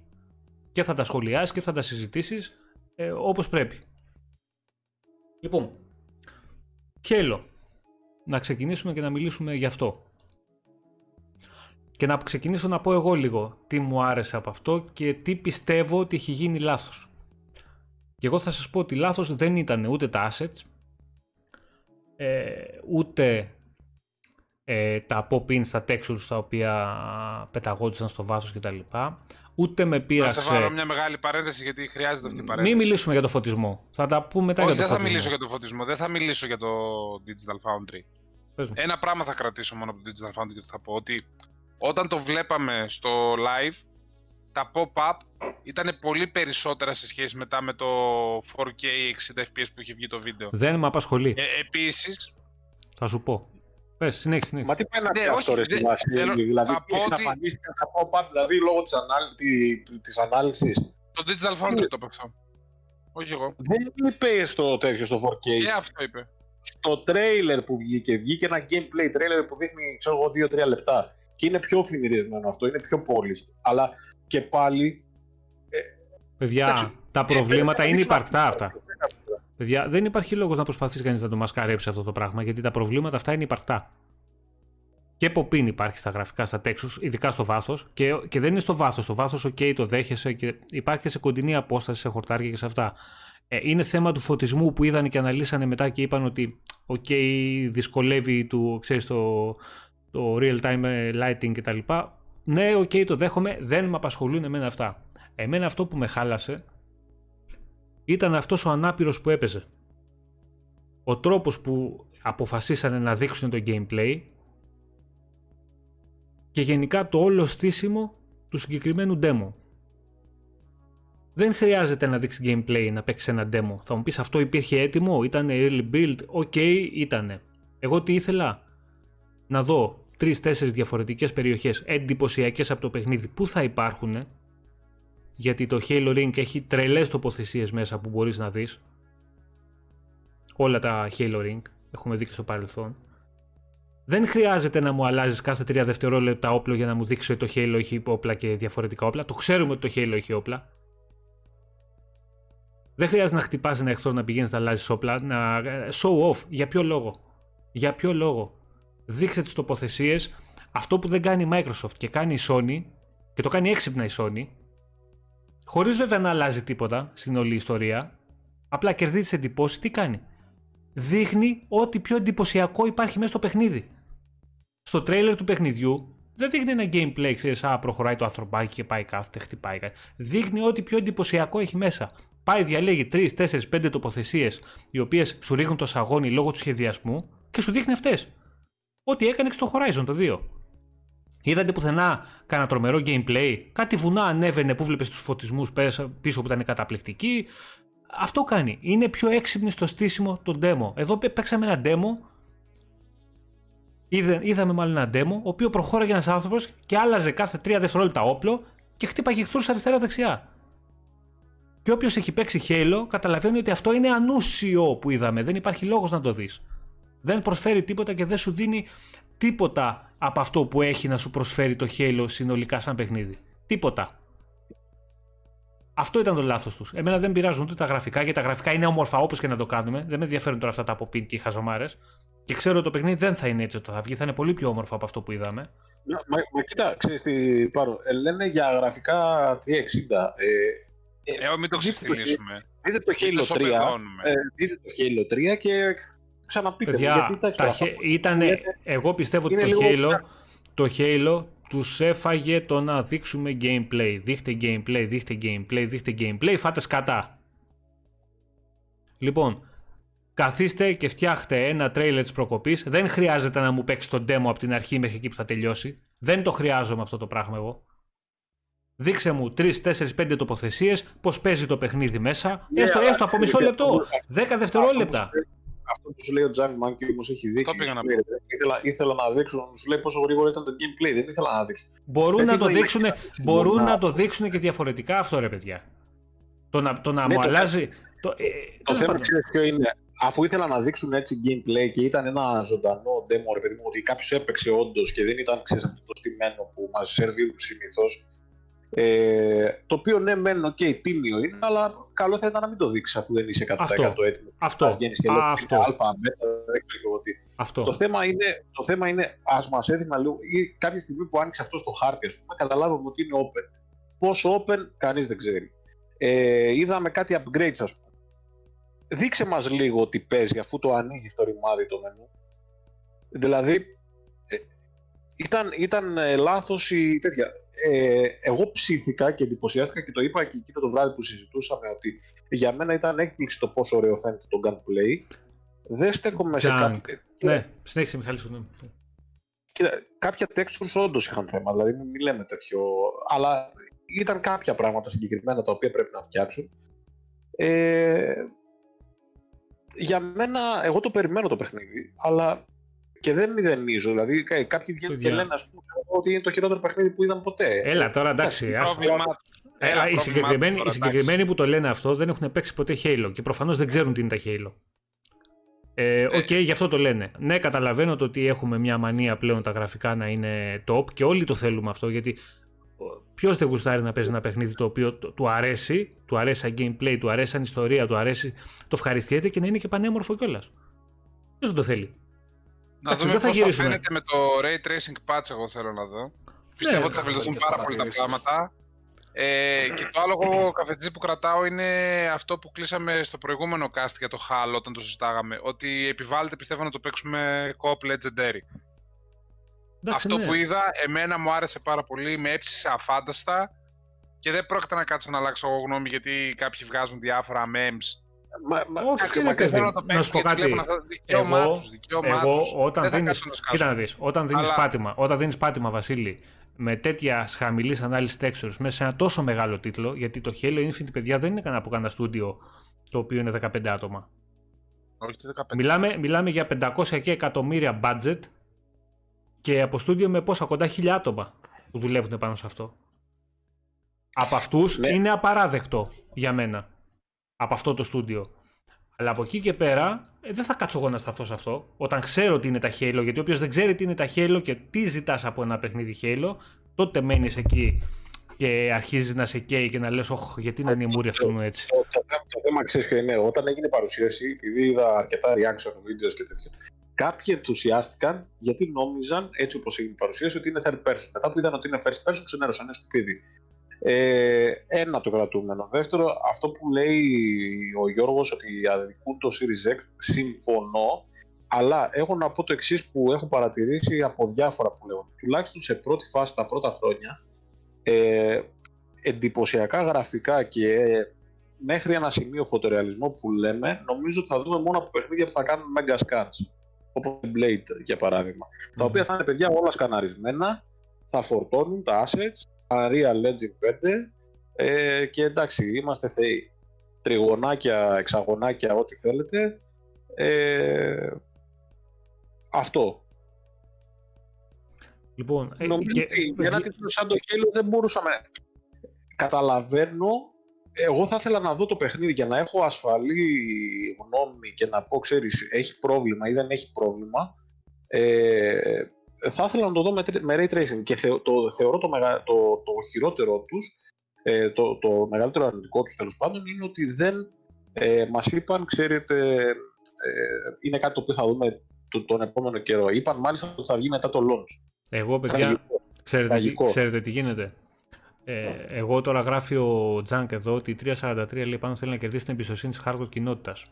Η κοινότητα του χαντάκωσε δύο σου προηγούμενα. Το Halo 4 όταν βγήκε στο 360 έριχνε σαγόνια. Ήταν τεχνολογικό θαύμα. Το για το 360. Το είχε φτάσει στο Θεό. Δεν έκανε το ίδιο στο 5. Το έκανε μετά. Στο 6 και με το patch που έβγαλε. Το οποίο ήταν. Στο 5, ναι. Στο 5 με το, EC, με το patch, σωστά. Αλλά Το το, πήγε θέμα μετά. είναι. Ε, θα το κάνει τώρα; Θα το κάνει εξ αρχής ή θα περιμένουμε κανένα χρόνο να βγει το παιχνίδι ώστε να είναι αυτό που έπρεπε να είναι πάλι ε, με την κυκλοφορία του. Γιατί στο 5, το Halo 5 αυτό έγινε. Το παιχνίδι Πάντως- έγινε αυτό που θα έπρεπε να είχε παραδώσει στο στούντιο μετά από 1,5 χρόνο. Βέβαια θα μου πεις, μπορούσε το One να το κάνει αυτό και να το τρέξει έτσι; Δεν μπορούσε. Το Series X όμως μπορεί. Ναι, το θέμα είναι ότι επειδή βλέπω γενικά τα παιδιά λένε για γραφικά και το, το, το ένα και, τέτοιο, και είναι χάλια και είναι. Ε, εγώ νομίζω ότι αυτό που περιγράφει γενικά καλά την κατάσταση είναι αυτό που έγραψε ο Γιώργος πριν ε, στο chat ότι αδικεί το Series X. Ναι. δεν είδαμε κάτι next gen. Νομίζω ότι είναι λάθος ο, η σύγκριση με το Halo 5 γιατί μιλάμε για διαφορετικής φιλοσοφίας ε, δηλαδή βλέπουμε άλλο κόσμο και δεν μπορούμε να τα συγκρίνουμε γιατί γίνεται μια διαφορετική στροφή ε, είναι πιο ανοιχτό, είναι πιο φαίνεται ότι έχει κάποια στοιχεία RPG αν καταλαβαίνω καλά Μμμ. εγώ θα ήθελα να δω το Ray Tracing για να πω, ξέρεις, υπήρχε λόγος, γιατί βγήκε το Digital Foundry και είπε ότι ενδεχομένως υπάρχει λόγος που είναι έτσι flat οι επιφάνειες για να φωτίζονται κτλ. κτλ. Και... Είπε, ξέρω κι είπε εγώ. ξεκάθαρα, είναι, είναι για να μπορεί να τρέξει το Xbox One. Το είπε ξεκάθαρα αυτό το Digital Foundry. Επίσης, παιδιά, Ναι, είναι ναι, 4K ναι, 60. Καλά. Ήταν το trailer 4K 60 σε σχέση με το 5 που ήταν στα 30 FPS. Ε, καλά, παιδιά, Δηλαδή μην και το αυτό λέμε. είναι μεγάλο άλμα. Και αυτό Ωραία, που Είναι λέει- μικρό. Ο Γιώργος, Ξέρεις λέει και το τώρα, ο θέμα. Γιώργος λέει τώρα, παιδιά, ότι ένα παιχνίδι 500 εκατομμύρια λέει απαράδεκτο να μην είναι top σε όλα τα. Ε, δεν είναι έτσι. Δεν είναι έτσι. Δεν είναι απαράδεκτο. Δηλαδή, σκεφτείτε ότι και τα Assassin's Creed ε, φτάνουν σε τεράστια ε, budget και δουλεύουν περισσότερα άτομα. 1500 άτομα έχει φτάσει στο Odyssey. Και πάλι είχε τρομερά προβλήματα μέσα. Θα μου πεις, ήταν Κοίταξε. και οι κονσόλες, είχε τους περιορισμούς μαζί σου. Θα τους δούμε και στο Valhalla. Και το Valhalla θα έχει πολλά προβλήματα. Εδώ θα μας και να το δείτε. Δεν σημαίνει ότι επειδή δουλεύουν 2.000 άτομα πάνω στο παιχνίδι ε, θα είναι και όλα άψογα και όλα τέλεια. Θα Θα θέλαμε να είναι, ναι, θα θέλαμε να είναι. Δεν γίνεται Καλά, όμως πάντα το, αυτό. το Valhalla θα έχει τρομερά θέματα γιατί έχουν μεγάλη. πα- πάρα πολύ ζόρι στη Ubisoft. Έχουν διαλύσει σχεδόν έτσι. Δηλαδή έχουν φύγει πάνω από 30 ηγετικά στελέχη από την εταιρεία. Αλλά. Εντάξει, ε, εγώ νομίζω ότι δεν είναι. Σίγουρα δεν ήταν έτοιμοι και δεν ξέρω αν τίνω να συμφωνήσω σε αυτό που λένε τα παιδιά. Ίσως να ήταν καλό να φάει αναβολή. Αν δεν είναι έτοιμο. Με, δηλαδή, αν αυτό που είδαμε είναι One ή One X, ας πούμε, ε, ακόμα και σε early build, ε, αν θέλουν να έχουν έτοιμο το patch για το Ray Tracing, καλό θα ήταν να αργήσουν. Αλλά δεν το βλέπω να γίνεται γιατί πρέπει να κάνουν launch με την κονσόλα. Θα δούμε. Θα δούμε. Εγώ πάντως αυτό που είδα πάλι μ' άρεσε. Για να λέμε τώρα τα σίκα σίκα. Εμένα αυτό που είδα, παιδιά, μου άρεσε. Δεν θα πω ψέματα. Επίσης, Αν να- ήθελα να δω με ray tracing και τα λοιπά, ναι, ήθελα να δω και με ray Για tracing, όποιον- αλλά δεν υπάρχει Ξέρεις τι περίπτωση γίνεται τώρα, στο, τι γίνεται να τα Βασίλη. αφήσω και να μην το παίξω. Όχι Ξέρεις- απλά θα του πιω το αίμα, θα του τσακίσω το Ξέρεις τι Halo γίνεται, ξέρεις τι Γιατί- γίνεται Βασίλη τώρα με το Halo ότι... μ, Είναι το Αν στολίδι του ήταν, Xbox που όχι, το κάνουν. δεν, ποιο, ποιος στολίδι μωρέ, ποιος κάθεται και νοιάζεται για στολίδια τώρα και ιστορίες. Το θέμα είναι ότι όπως είναι το gameplay του παιχνιδιού των παλαιότερων παιχνιδιών, όλα αυτά που λέμε σαν αρνητικά δεν θα τα πρόσεχε κανείς. Δεν θα τα πρόσεχε συμφωνώ. κανείς. Κατά τη διάρκεια Συμφωνώ. του gameplay και με την AI που έχουν οι εχθροί και με την προσοχή που πρέπει να έχει σε άλλα πράγματα σε αυτά τα Και με το παιχνίδια. πώς παίζει. Ναι, λοιπόν, Και με το δεν πώς θα τα παίζει, πρόσεχε γιατί είναι κανείς. 4K native και είναι και 60 FPS. Αλλά το θέμα είναι Επίσης, ότι αυτό αυ- γιατί δεν σχολιάζεται. Εντάξει. Θα έπρεπε να είναι. Νομίζω ότι πλέον δεν πρέπει να σχολιάζουμε. Θα πρέπει να σχολιάζουμε αρνητικά αυτά που δεν είναι. Όχι θετικά αυτά που είναι. Για μένα. Το θέμα είναι ότι όπως είναι τώρα το παιχνίδι, open world και από ό,τι λένε θα μπορείς να έχεις και μια άλφα αναζήτηση μέσα και να ψάχνεις και να ανεβαίνεις και να σκαρφαλώνεις και με το grappling hook και και και και. Ε, που σημαίνει ότι το παιχνίδι θα είναι και πιο αργό από τα προηγούμενα. Ε, οκ. Πιο αργό δεν θα είναι. Ε, Πιο πώς αργό δεν θα είναι, άμα σου Να δίνει πω, τη δυνατότητα πιο να ανεβαίνεις έντονο και να θα είναι, ψάχνεις δηλαδή. και να κάνεις και να ράνεις, πώς δεν θα είναι πιο αργό; Η μάχη θα είναι πιο γρήγορη. Η μάχη θα είναι πιο γρήγορη, όχι η εξερεύνηση του κόσμου. Η μάχη θα Ε, είναι αυτό πιο σου λέω, η εξερεύνηση του Περίμενε, κόσμου, όταν πάνω- παίρνεις τα βουνά πάνω. Δεν θα, δεν θα είναι εντελώς open όμως. Δεν θα είναι εντελώς open. Δηλαδή, ε, βγήκε από διάφορους τώρα μετά το event ότι δεν θα είναι, θα είναι sandbox φάση. Θα έχει... Συγχωρείτε. η- Μισό λεπτό να πω Επίσης, κάτι. Πες κάτι Με πράγμα, συγχωρείτε. γιατί έχουμε και άλλες πληροφορίες για το Infinite. Ναι, να πω ότι η ώρα έχει πάει 8 και είμαστε ακόμα στο πρώτο παιχνίδι του event. Αν θέλετε Είναι- να τελειώσουμε είναι κατά για τις τα 1-2 το σημαντικότερα. βράδυ, εγώ δεν έχω κανένα πρόβλημα, απλά σας ενημερώνω. Εντάξει, απλά αυτό είναι το παιχνίδι έτσι που προκάλεσε τη μεγάλη συζήτηση. Λογικό είναι. Εγώ δεν, δεν, δεν σας κάνω παρατήρηση. Δεν σας κάνω καμιά παρατήρηση, απλά σας ενημερώνω. Προχωράμε. Εσύ αυτά που θέλεις να πεις πριν. Γιατί είπες ότι είχες κάτι μια παρατήρηση να κάνεις, ή αυτό ήταν Ε, που είναι, θέλεις να πεις; πολλά, αλλά τώρα, είναι πολλά, αλλά τώρα έχουν πέσει τέτοιο και θα ανοίξουμε άλλες Δεν κουβέντες και θα το πειράζει. πάμε ακόμα Δεν παραπέρα. πειράζει. Και Μη, υπάρχει πες θέμα. αυτό που θες να πεις, γιατί τα παιχνίδια έτσι κι αλλιώ πολλά από τα παιχνίδια είναι αναφορές. Δεν θα έχουν να σταθούμε πολύ, οπότε Ωραία, θα ας περάσουμε. ξεκινήσουμε, ας ξεκινήσουμε με την ιστορία λοιπόν του Xbox. Την πρόσφατη θέλω να πω, δεν θα σας πάω στο 1500. Λοιπόν, πρώτη φορά που είδαμε Series X ήταν το Δεκέμβριο. Ποιο παιχνίδι είδαμε; Hellblade 2. Ποιο είναι το καλύτερο παιχνίδι που έχουμε δει μέχρι τώρα, 3-4 μήνες πριν την κυκλοφορία της κονσόλας, το Hellblade 2. Αυτό παιδιά είναι πρώτο φάουλ. Δεύτερο φάουλ, δεν μπορείς να βγάζεις το Halo και να λες το, το ray tracing και τα λοιπά, όλο το next gen κομμάτι του δηλαδή, θα έρθει σε patch μετά. Ή το βγάζεις μαζί με αυτό ή Διόρθωση. δεν το βγάζεις. Διόρθωση. Δεν ξέρεις ότι είναι το καλύτερο Παρακαλώ. παιχνίδι του Hellblade, γιατί δεν έχεις δει παιχνίδι Hellblade. Ναι, Πώς απλά έχουμε ξέρεις- δει, λέω. Ξε- Ναι, αλλά ξέρεις όμως τι, τι συμβαίνει. Πάμε, το, το λέγαμε και χθες. Ε, το, το Hellblade 2, και καλό είναι που το αναφέρουμε τώρα, για να μην το ξαναφέρουμε, δεν είδαμε και τίποτα, πέρα από το ότι θα είναι στην Ισλανδία. Είπαν στο βίντεο που έδειχναν την τοποθεσία ότι θα είναι όλο σκαναρισμένο, έτσι. Μόνο Οκ. σε τέτοια παιχνίδια αυτή τη στιγμή μπορεί να το δεις. Και δεν μπορείς να φτιάξεις ένα Σύμφωνοι. ίδιο σκαναρίσματα. Τι να κάνουμε τώρα. Καταρχήν, καταρχήν, καταρχήν, αφήστε με λίγο να μιλήσω, δεν έχω μιλήσει. Λοιπόν, Ναι, σου είπα να μιλήσεις. το ένα. Ναι. Δεύτερον, αυτό που θέλω να πω εγώ είναι ότι δεν μας ενδιαφέρει το τεχνικό κομμάτι. Ο άνθρωπος που βλέπει αυτό το πράγμα που λέγεται Hellblade 2 περιμένει να δει ακόμα καλύτερα πράγματα όταν πλησιάζει στο launch της κονσόλας. Αυτή είναι η γνώμη μου. Ξαναλέω αυτό εγώ. καταλαβαίνω. Hellblade 2 Παρακαλώ. δεν έχει δει κανείς gameplay. Υποθέτουμε όλοι ότι θα είναι παιχνιδάρα, γιατί ήταν ήδη πάρα πολύ καλό το πρώτο. Άρα, αν βάλεις όλα κάτω τα δεδομένα, λες όπα, το 2 θα είναι έπος. Γι' αυτό το θεωρούμε όλοι ότι είναι καλό παιχνίδι. Δεν έχουμε δει τίποτα. Αν με άφηνες να μιλήσω, θα το είχα πει και αυτό πάντως. Πάμε. Είναι από τα βασικά πράγματα. Λοιπόν, βασικό πράγμα επίσης, μετά τον τόρο που έγινε στο προηγούμενο event της Microsoft, δεν νομίζω πιο απεσιόδοξος φαν της να πίστευε ότι θα δείξει τόσο λίγο gameplay σε αυτό το event. Αυτό δεν σημαίνει ότι το event ήταν κακό ή ότι δεν έχει τίποτα το θετικό ότι πρέπει να το μηδενίσουμε. Επισημαίνουμε τα λάθη.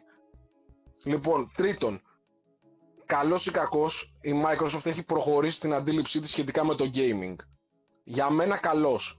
Όποιος θέλει να το κακοχαρακτηρίσει είναι δικαίωμά του. Αυτή τη στιγμή, όποιος είδε αυτό το event, μπορεί χωρίς καν να αγοράσει κονσόλα, χωρίς να έχει υπολογιστή, να κάνει μια συνδρομή στο Game Pass και να απολαύσει όλα αυτά τα παιχνίδια σε διάστημα 2, 2,5-3 ετών max. Στο κινητό του. Πάρα πολύ σημαντικό πράγμα. Δεν καταλαβαίνω για ποιο λόγο ο κόσμος έχει πέσει και είναι αντίθετο σε αυτό. Ειλικρινά, ότι θα μπορούσε να γίνει ένας διαχωρισμός ως Game Pass event, ας πούμε, ή ως Series X, ναι. Εντάξει, γιατί όταν διαρκώς λες 12 teraflop η δυνατότερη κονσόλα της αγοράς κτλ., πρέπει να μας το δείξεις αυτό όταν πας. Εγώ πιο πολύ next gen κομμάτι είδα στο προηγούμενο event της Microsoft παρά σε αυτό. Από εκεί και πέρα τα παιχνίδια που είδα, κάποια είναι του γούστου μου, κάποια δεν είναι. Όλα όμως έχουν ένα ενδιαφέρον. Ανεξάρτητα αν αυτό το ενδιαφέρον αντιστοιχεί σε μένα ή όχι. Και τέλος, αυτό που θέλω να πω είναι ότι πήγαμε όλοι με μια νοοτροπία η οποία ακούγονταν και από μεγάλα site όπως το IGN, ότι τελειώσαν τα ψέματα. Βέβαια, εμείς αυτό το λέμε από πέρσι, και ίσως και γι' αυτό να απογοητευτήκαμε λίγο παραπάνω στο, στο συγκεκριμένο σημείο, ότι πάμε για το μεγαλύτερο, το, το ιστορικότερο ή μάλλον το πιο. Πώς θα το πω τώρα. Το πιο σημαντικό event στην ιστορία της Microsoft. Αν βάλεις τον πύχη εκεί, αυτό το event έπεσε κάτω. Πήγε κάτω από τον πύχη. Ξεκάθαρα. Βέβαια, βέβαια, βέβαια αυτό, αυτό δεν το έχει αναφέρει ποτέ η εταιρεία. Μισό λεπτό. Πριν από αυτό το event, το, το έκδοση ήταν ε, Forza Gears ε, Halo. Αυτή τη στιγμη είναι Forza Gears Halo. Ναι, ναι, για τον κόσμο αυτό είναι. Αυτό είναι το τρελό, εγώ γι' αυτό τρελαίνομαι. Αυτό το είδατε δηλαδή, ότι είναι Forza Gears Halo. Όχι βέβαια. Αυτό, το θέμα... αυτό θα βάζατε τίτλο στο, στο event που, που είδαμε. Δεν ήταν σημαντικό για την ε, αλλαγή στρατηγικής και πλεύσης εταιρείας. Δεν είδαμε τίτλους. Ε, δηλαδή... Αυτό που... Να πω ναι, λίγο. Ε, να πεις. Ωραία. Ωραία. Τελειώνω. Ένα λεπτό δώσουμε ακόμα και τελειώνω. Το πιο σημαντικό σε όλα αυτά για μένα είναι ότι πρέπει να καταλάβουμε κάποια πραγματάκια. Ένα από τα πραγματάκια αυτά ποιο είναι; Ότι ο κόσμος έχει πολύ μεγάλες απαιτήσεις από τη Microsoft. Γιατί είναι η μόνη εταιρεία που εδώ και δύο χρόνια υπάρχει στο χάρτη. Καλός ή κακός. Η Nintendo πάει μπάλα στις πωλήσεις, αλλά είναι ανύπαρκτη. Η Sony, που όλοι μείναν πολύ ευχαριστημένοι από το event της, είναι πολύ λογικό διότι δεν μας είχε δείξει τίποτα εδώ και δύο χρόνια και έπαιζε κρυφτούλη. Αυτό δεν θα πει ότι ο κόσμος δεν περίμενε ε, πράγματα που ίσως να ήταν και έξω από τις δυνατότητες.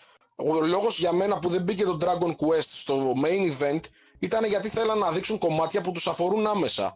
Είτε με μια συνεργασία που είναι exclusive όπως το παιχνίδι που βλέπουμε τώρα που θα είναι μόνο για το Series X και για το PC προφανώς, αλλά θέλω να πω. Ναι, νομίζω δεν βγαίνει αυτό για PlayStation ή για Switch για τέτοια πράγματα. Ναι, Διορθώστε με αν λάθος. Νομίζω έβγαλαν χθες διευκρίνηση ότι θα είναι μόνο στο Xbox. Ωραία. Οπότε μέσα στο event δεν κολλούσε να δείξουν ένα παιχνίδι που είχε βγει πρώτα στο PlayStation και στο Switch.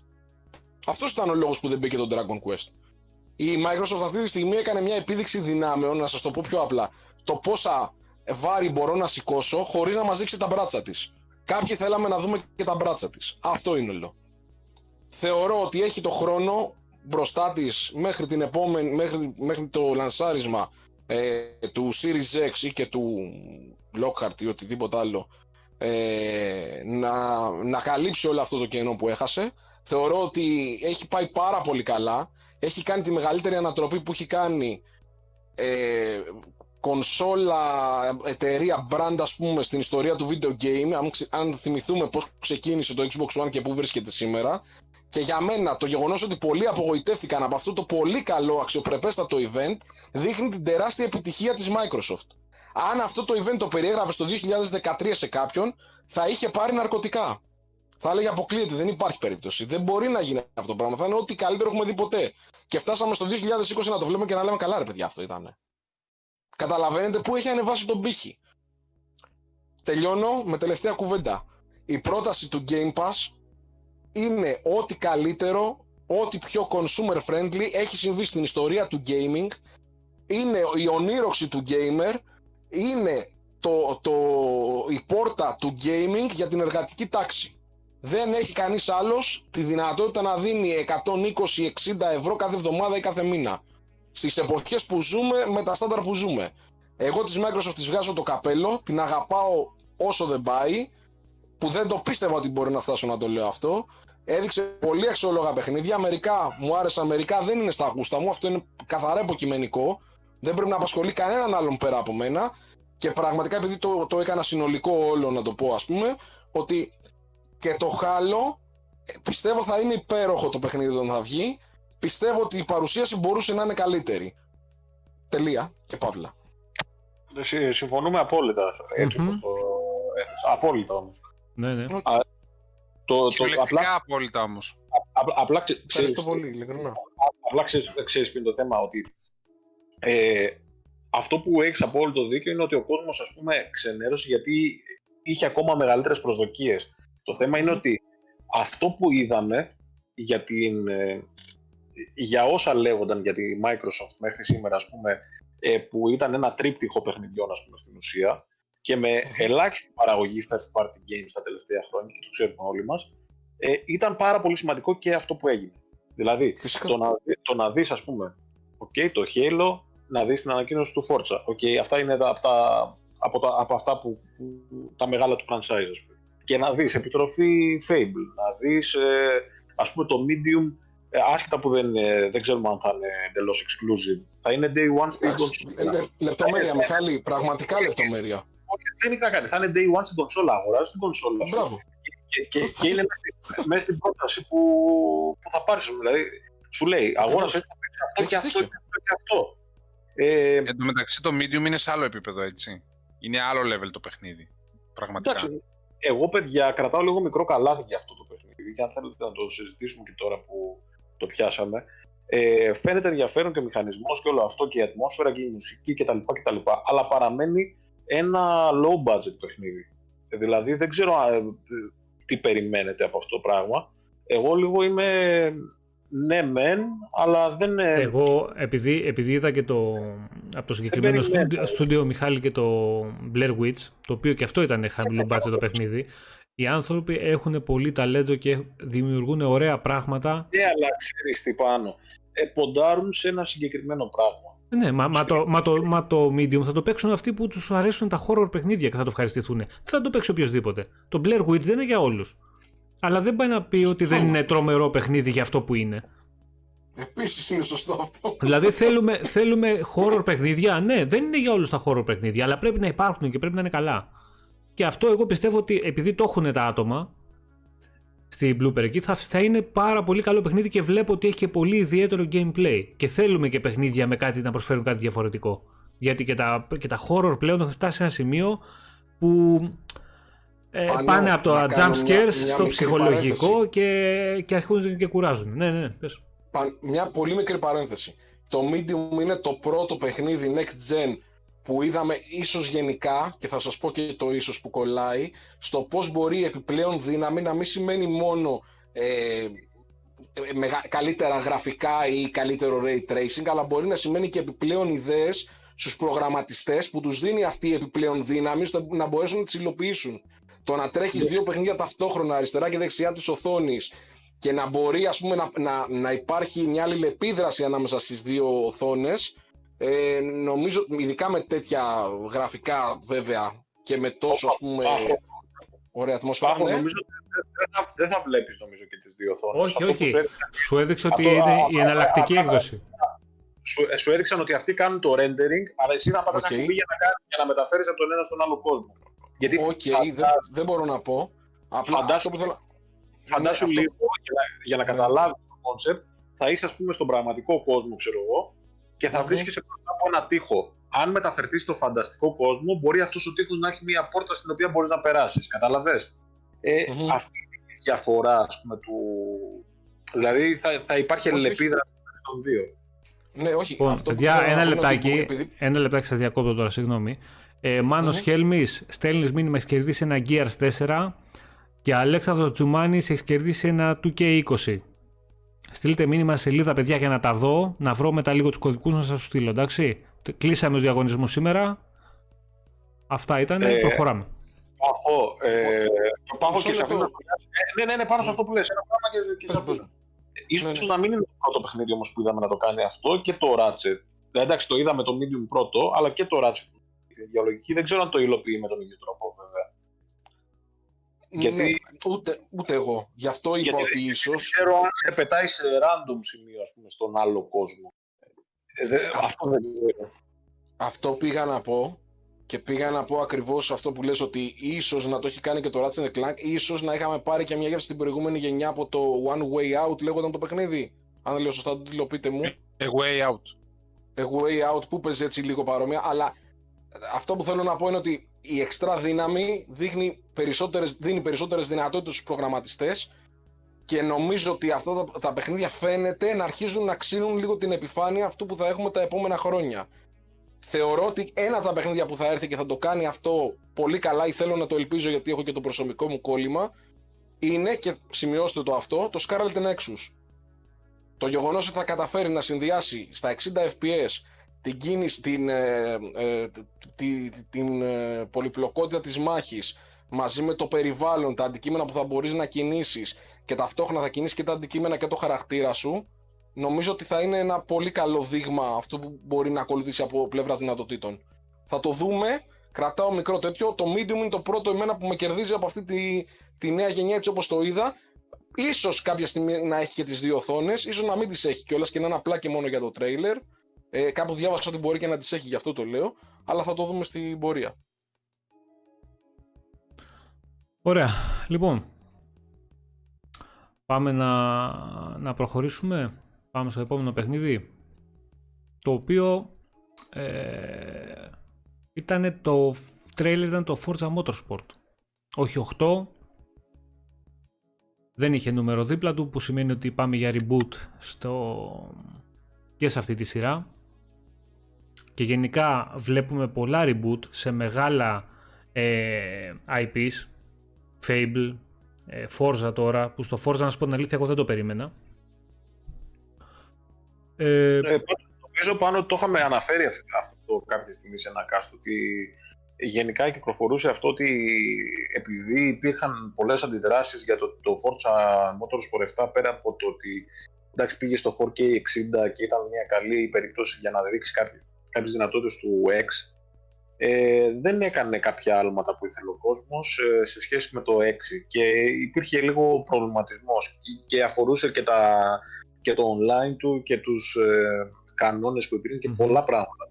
ναι, ναι, Νομίζω ότι και είχα διαβάσει το και το είχαμε συζητήσει νομίζω σε cast πριν καιρό, πάνε μήνες, ότι θέλουν, ε, ότι θέλουν να τραβήξει πολύ η ανάπτυξη αυτού του παιχνιδιού και παρόλο που είχαν βγει, αν θυμάστε, τις τελευταίες μέρες πριν την παρουσίαση πολλοί και είχαν πει ότι το παιχνίδι είναι έτοιμο και θα κυκλοφορήσει και launch, επιβεβαιώνεται αυτό που λέγαμε και νομίζω θα τραβήξει, δηλαδή πιστεύω ότι πάμε για 21.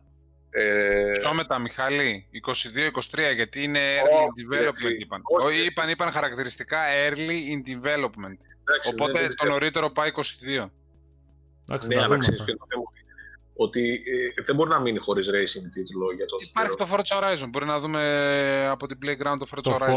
Forza, το Forza είπαμε θα πάρει update το 4 για το Series Ναι, X. ίσως, ίσως πάνε να κάνουν αυτό ας πούμε προς το παρόν, να δώσουν το 4, μπορεί να βγάλουν και κανένα expansion για Παιδιά, το 4.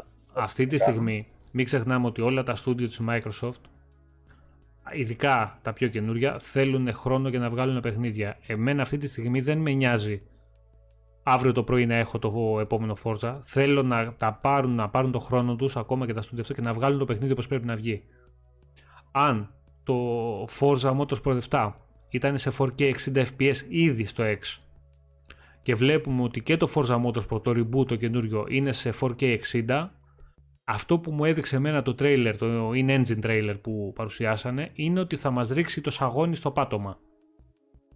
Από physics, από λεπτομέρεια, ε, ε, αν δείτε εδώ του- τους δρόμους και, και τα, τα δέντρα που είναι έξω από τις διαδρομές και αυτά, παιδιά, είναι, τα μοντέλα των αυτοκινήτων είναι απίστευτα.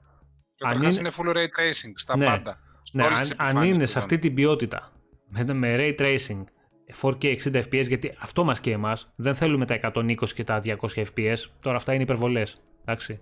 4K 60 μπορεί να είναι το στάνταρ αυτό. Είμαστε όλοι καλυμμένοι.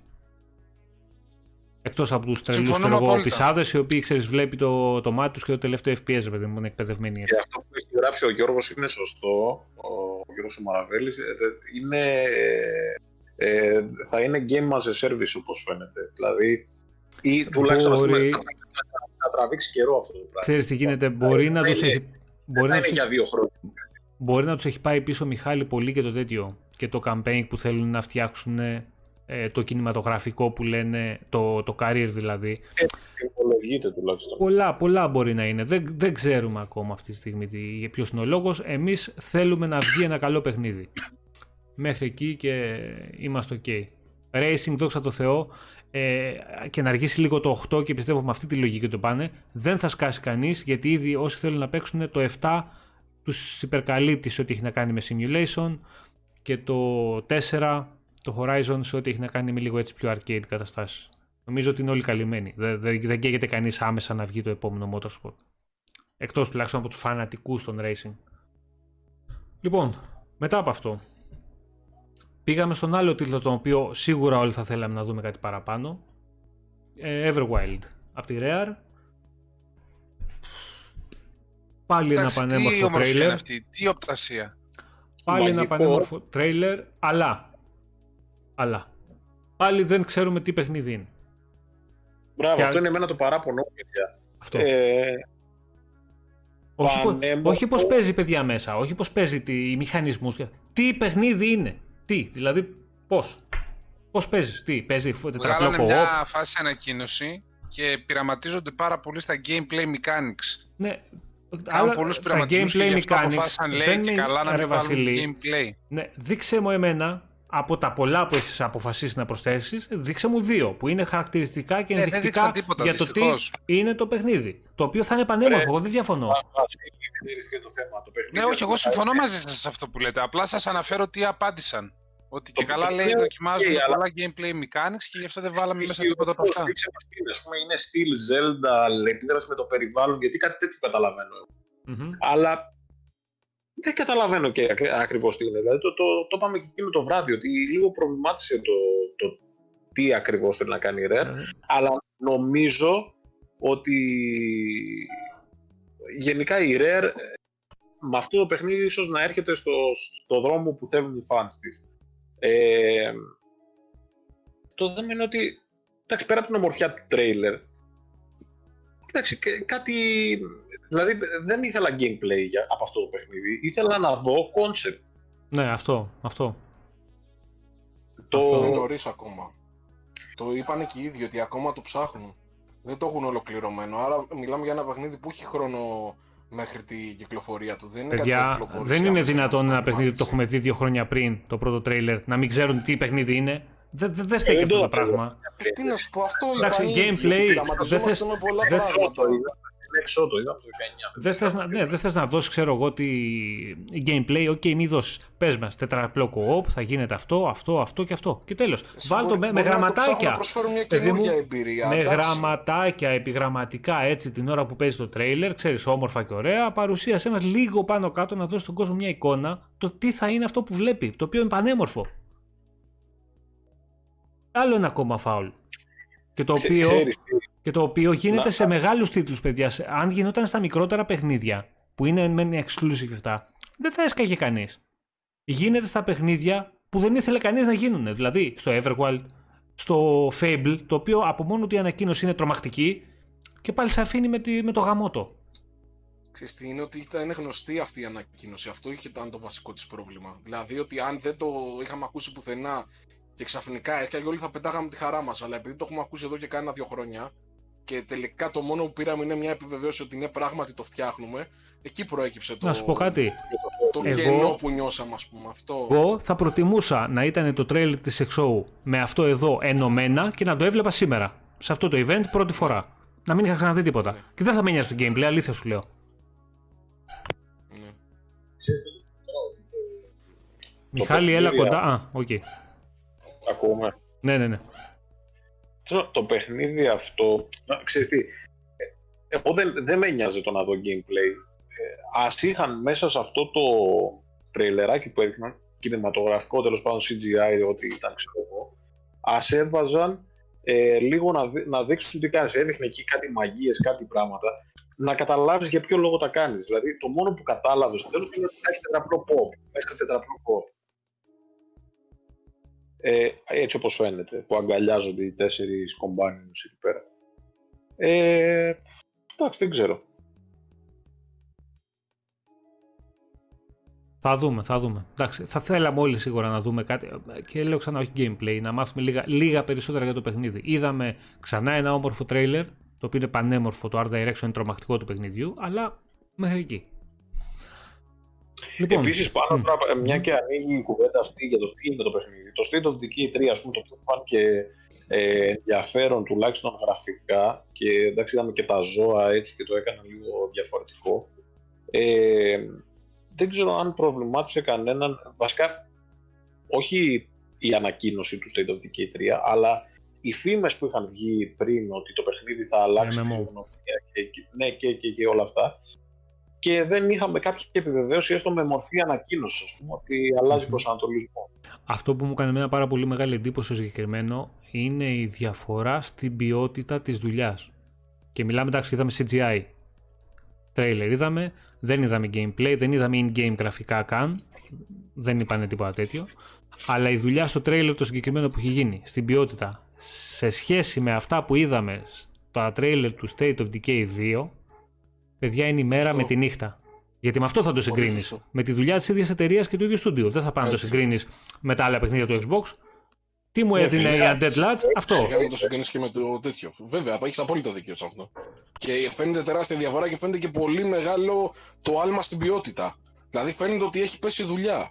Τώρα, εγώ δηλαδή, να σου πω την αλήθεια, έχω πολύ μεγάλες προσδοκίες πλέον για αυτό το παιχνίδι. Καταρχήν γιατί και το 2 το φτιάξαν σε πολύ μεγάλο βαθμό, ειδικά με το τελευταίο το expansion ε, κάθετος DLC. Ε, και κα... νομίζω ότι εκεί άρχισε να αποκτά, ας πούμε, το, πώς θα το πω τώρα, την ουσία του το παιχνίδι, να βλέπεις ότι ναι, το, το ξεκαθάρισαν, αλλά μετά από αυτό που είδα πραγματικά νομίζω ότι θα πάνε στο next level. Ελπίζω τουλάχιστον, αλλά έτσι μου έδειξε αυτό το trailer. Ναι, κοίτα να δεις. Το State of Decay το 2 ήταν ήδη καλό παιχνίδι.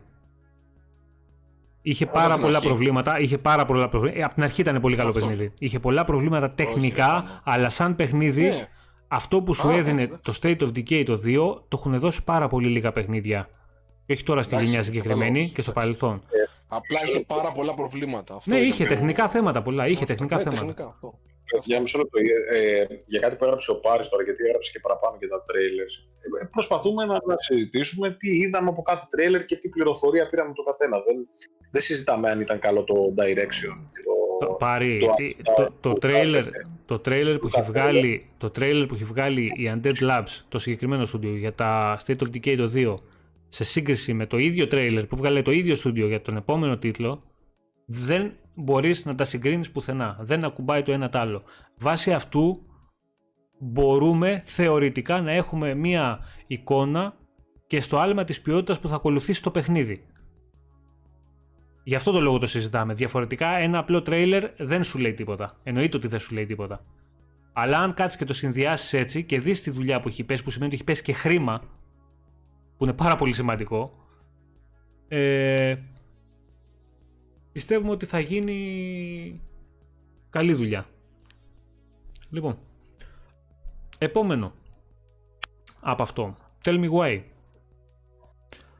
το οποίο έρχεται τώρα τον Αύγουστο, Day one, στο, ναι, day one στο Game Pass, πρώτο επεισόδιο είναι 28 Αυγούστου, ε, Day one στο Game Pass και αυτό, ε, φάνηκε πάρα πολύ ωραίο, σε αντίθεση με τα υπόλοιπα, εδώ έχουμε ένα πάρα πάρα πολύ καλογυρισμένο τρέιλερ από την Dotnod. Αυτό που δεν μπορούν να κάνουν οι υπόλοιποι και που τους βγαίνει η ψυχή, ε, οι άλλοι εδώ βλέπεις ότι το κάνουν με μεγάλη μαεστρία, εντάξει είναι μανούλες και όλα στο storytelling.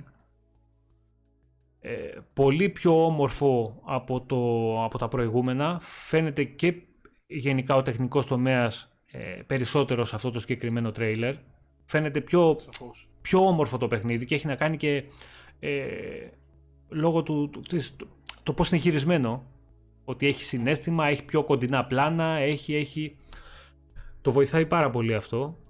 Ε, και εκεί που εγώ δεν κράταγα πολύ μεγάλο καλάθι να σα πω για το συγκεκριμένο, τώρα θέλω να το παίξω. Δηλαδή εκεί που έλεγα εντάξει, okay, ένα παιχνίδι της Dontnod. Εντάξει.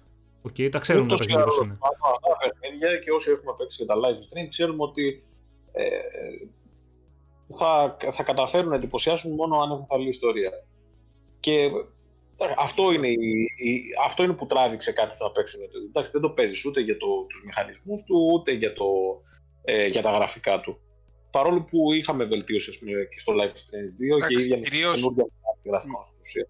Μιχάλη, αυτά τα παίζεις κυρίως για την ιστορία, όπως είπες, αλλά και για τα γραφικά. Γιατί φαντάζομαι τώρα το Life is Strange να μην είχε ωραία γραφικά. Θα το έπαιζες; Όσο ωραία και να την ιστορία. Δεν έχει ωραία γραφικά τώρα, εντάξει, μην τρελάθουμε. Εντάξει, έχει όμως γραφικά που σε τραβά να το παίξεις. Δεν σε αποτρέπουν. Είναι συμπαθητικά. art style, ρε. Είναι ωραίο, δεν είναι. Δηλαδή. Δεν το Όχι βλέπει ότι σου κανείς ρίχνει και τα λέει, σαγόνια. Όχι ότι σου ρίχνει τα σαγόνια, αλλά σε τραβάει να το Το παίξεις θέμα- για να δεις την ιστορία. Θες γραφικά ενός αλφα επίπεδου αυτό. Εντάξει, αυτό φαίνεται ότι τα έχει. Έχει παραπάνω από αλφα επίπεδο από αυτό που περίμενα πάντως. Μμμ. Λοιπόν, Ε, επόμενο. ήταν εντυπωσιακό το τρέιλερ. Επόμενο, επόμενο. Ε, να αναφέρουμε το Perlin Gorgon. Ε, Οκ, Ε, εντάξει. όχι τώρα, εντάξει. Ε, όχι, Δεν έλα, θα πάμε πάμε εκεί. Λοιπόν, Grounded, επόμενο. Το Επόμενο. οποίο αύριο... Όχι, όχι, στο Grounded πρέπει να πούμε ότι παίξεις Cyberpunk άμα θες μεγάλο παιχνίδι. Εντάξει, γιατί ήταν Ναι. ή τρολιά. Εντάξει, Next. πο- Ωραίο. πολύ, πολύ ωραίο το τρέιλερ. Αύριο το παιχνίδι, παιδιά, Ή- είναι διαθέσιμο. Ήταν- Αύριο, Ήταν αύριο 8 η ώρα το εκτρο- βράδυ. Ήταν εκτρολιά και ήταν και εκ του ασφαλούς, να πω εγώ. Γιατί ξέραν από πίσω ότι έχουν και τ' άλλο που θα δείξουν που θα είναι υπερπέχνητο. Γι' αυτό το κάνανε. Ναι, ναι, ναι. ναι. Ήταν, Για αυτό, να τα λέμε όλα αυτό τώρα. εδώ, η φάση, η φάση εδώ ήταν λίγο σαν το Gears Pop. Θυμόσαστε πως είχε γίνει η ανακοίνωση. Μπράβο. Α, Ε. μπρα- μπρα- Μπράβο, ακριβώς πάνω, ακριβώς το ίδιο. Η ίδια φάση. Σκάει ήταν, το Gears Pop, όχι ρε παιδιά, έδιναν το Gears. Αυτό περίμεναμε από Gears. Και μετά το Gears Pop, σκάει και το άλλο. Και τους πω, τι έγινε εδώ; Αυτό ακριβώς έγινε. Μμ.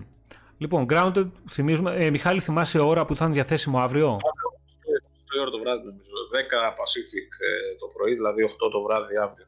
Έχουμε μάθει και όλες τις time zones που λένε. Ναι, ναι, ναι. Καλά, εγώ ακόμα τα μπερδεύω, δεν πειράζει. Ε, Γιώργος, σε αυτό που λες για την Initiative θα μιλήσουμε στο τέλος. Να κάνουμε μια σούμα, να πούμε και δύο πραγματάκια που είναι πολύ σημαντικά για το, για το τέλος. Λοιπόν, η Obsidian, εκεί που μας έδειξε το Grounded και τα λοιπά, μας έστειλε μετά. Και είναι ο Ε, Ρούφους. Κλάθους μας έστειλε, όχι αστεία. Ε, ειδικά εμένα, Σπίτι παιδιά, για τσάι μας έστειλε. ειδικά εμένα που τα RPG και ειδικά τα first person RPG είναι από τα αγαπημένα μου, για να μην πω τα αγαπημένα μου. Ε, εντάξει, έπαθα ζημιά. Να, να διορθώσω Δεν πάλι είσαι ο εδώ να πω μόνος. κάτι.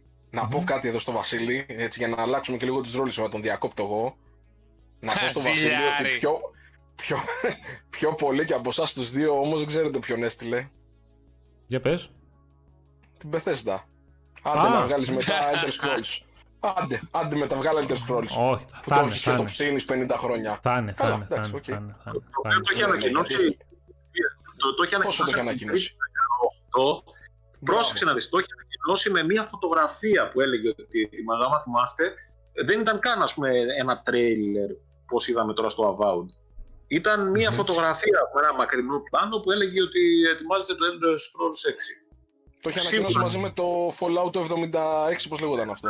Σίγουρα της βάζει πίεση αυτό. Και είδατε τώρα, Σίγουρα. παιδιά, γιατί δεν μας ενοχλεί. Ρέματι καταθλιπτικά θα είναι όλοι σήμερα. εκεί. Είδατε γιατί, γιατί λέγαμε σε προηγούμενα cast, γιατί δεν σε ενοχλεί όταν ένα στούντιο φτιάχνει πολλά διαφορετικά παιχνιδάκια. Δηλαδή, ε, εμπόδισε την Obsidian, το Grounded πουθενά. Την εμπόδισε τα Όχι. DLC τη, του The Outer Worlds. Outer Worlds. Δουλεύει από Το οποίο πίσω εμένα μου άρεσε πάρα πολύ. σε το παιχνίδι. υπερπέχνητο. Από τη στιγμή, αυτό λέμε τόσο καιρό, από τη στιγμή που όλες αυτές οι κυκλοφορίες οι μικρότερες, τα φιλεράκια που λέμε του Game Pass, δεν πάνε πίσω Μμ. την ε, παραγωγή των μεγάλων τίτλων, καλώς να ορίσουν. Και είναι και σε full Και ας, production το και Avowed. ας κοροϊδεύει όποιος γουστάρει.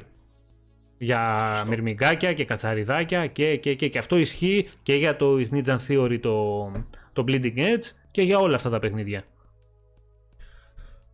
Λοιπόν, Επίσης να πούμε μμ. το Avowed ότι γυρίζεται στον κόσμο του Pillars of Eternity. Ε. Βασικά έχω κάποιες πληροφορίες, έχει βγει και μια Όπα, φήμη για πες. Ωραία, πες τα Μιχάλη. να πούμε λίγο μερικά πράγματα γι' αυτό. ε, βγήκαν από κάποια πηγή, ε, έχουν βγει διάφοροι όπως ο Πλομπρίλ και λοιποί που λένε ότι είναι έμπιστες αυτές τις πληροφορίες. Τώρα εντάξει, προφανώς μένει να αποδειχθούν, έτσι. Δεν, δεν παίρνουμε και όρο αυτή τη στιγμή. Ε, ωραία. Αυτό που λένε αυτή τη στιγμή είναι ότι αυτό που είπε ο Βασίλης πολύ σωστά ότι ε, είναι στο κόσμο γενικά του, στο σύμπαν, να το πούμε, του Pillars, Pillars of Eternity, ε, το παιχνίδι προφανώς είναι, δεν είναι αυτό που ξέρουμε από το Pillars, είναι first person RPG. Ε, στα πρότυπα του Skyrim. Ε, είναι πολλές φορές, είναι full open world εντελώς και προσέξτε τώρα που θα σου πω. Αυτή η φήμη, η πληροφορία, τέλος πάντων, πώ θέλετε πείτε το, λέει ότι είναι πολύ πολύ μεγαλύτερο από το Skyrim. Όμως, όχι σε μέγεθος χάρτη. Μισό λεπτό, μισό λεπτό όχι σε μέγεθος ε, χάρτη, λέει ότι είναι με ένα διαφορετικό τρόπο μεγαλύτερο. Είναι πιο πυκνό, συμβαίνουν πιο πολλά πράγματα. Είναι πιο γεμάτος ο χάρτης. Πολύ και καλό αυτό. Καλά. Και, ταυτόχρονα, και ταυτόχρονα γεμάτος αντιθέσεις, αυτό λέει. Και γενικά, παιδιά, η Obsidian, ε, εντάξει, το έχει στο storytelling πάρα πολύ. Στη γραφή δεν παίζεται. Στη γραφή, Στη γραφή δεν, δεν, υπάρχει, οπότε σίγουρα θα έχουμε και τρομερή ιστορία.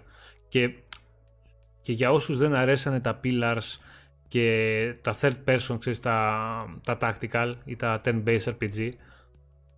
Με, top down είναι με, τα, με, τα, με τα top down, ναι, third person. Ε, πιστεύω ότι εδώ θα βρεθεί η χρυσή τομή για να πιάσει περισσότερο κόσμο. Γιατί η Obsidian ε, έχανε σε αυτό το κομμάτι. Ξέρεις, για τα συγκεκριμένα παιχνίδια δεν είναι για όλους. Είναι κλασικά RPG. Δεν είχε και τον άλογο budget ρε πάνω. Δεν είναι για όλους. Τώρα έχει το budget. Και όπως είπε, και, και, όπως είπε, όπως είπε και ο, ποιος το είπε, ο Μπούτι το είπε; Ότι από την ημέρα που έγινε η εξαγορά θέλανε, είπαν ότι θέλουμε να φτιάξουμε αυτό το παιχνίδι. Που σημαίνει ότι έχει πέσει τρελό χρήμα πάνω. Τον τίτλο αυτό. Και φαίνεται, παιδιά, φαίνονται τα στάνταρ της παραγωγής, φαίνονται εκεί. Από το, τρέλερ, από το τρέλερ αρχίζει καταλαβαίνεις. Ε, αυτό, ε, εν τω μεταξύ, αυτός που τα έχει γράψει, ό,τι έχει γράψει για In Exile και Obsidian, έχει πέσει μέσα σε όλο, να ξέρετε. Δηλαδή, δεν είναι κάποιο στοιχείο που έγραψε. Τώρα, πόσο θα πέσει μέσα σε όλα, δεν ξέρω, γιατί προφανώς αλλάζουν τα πράγματα.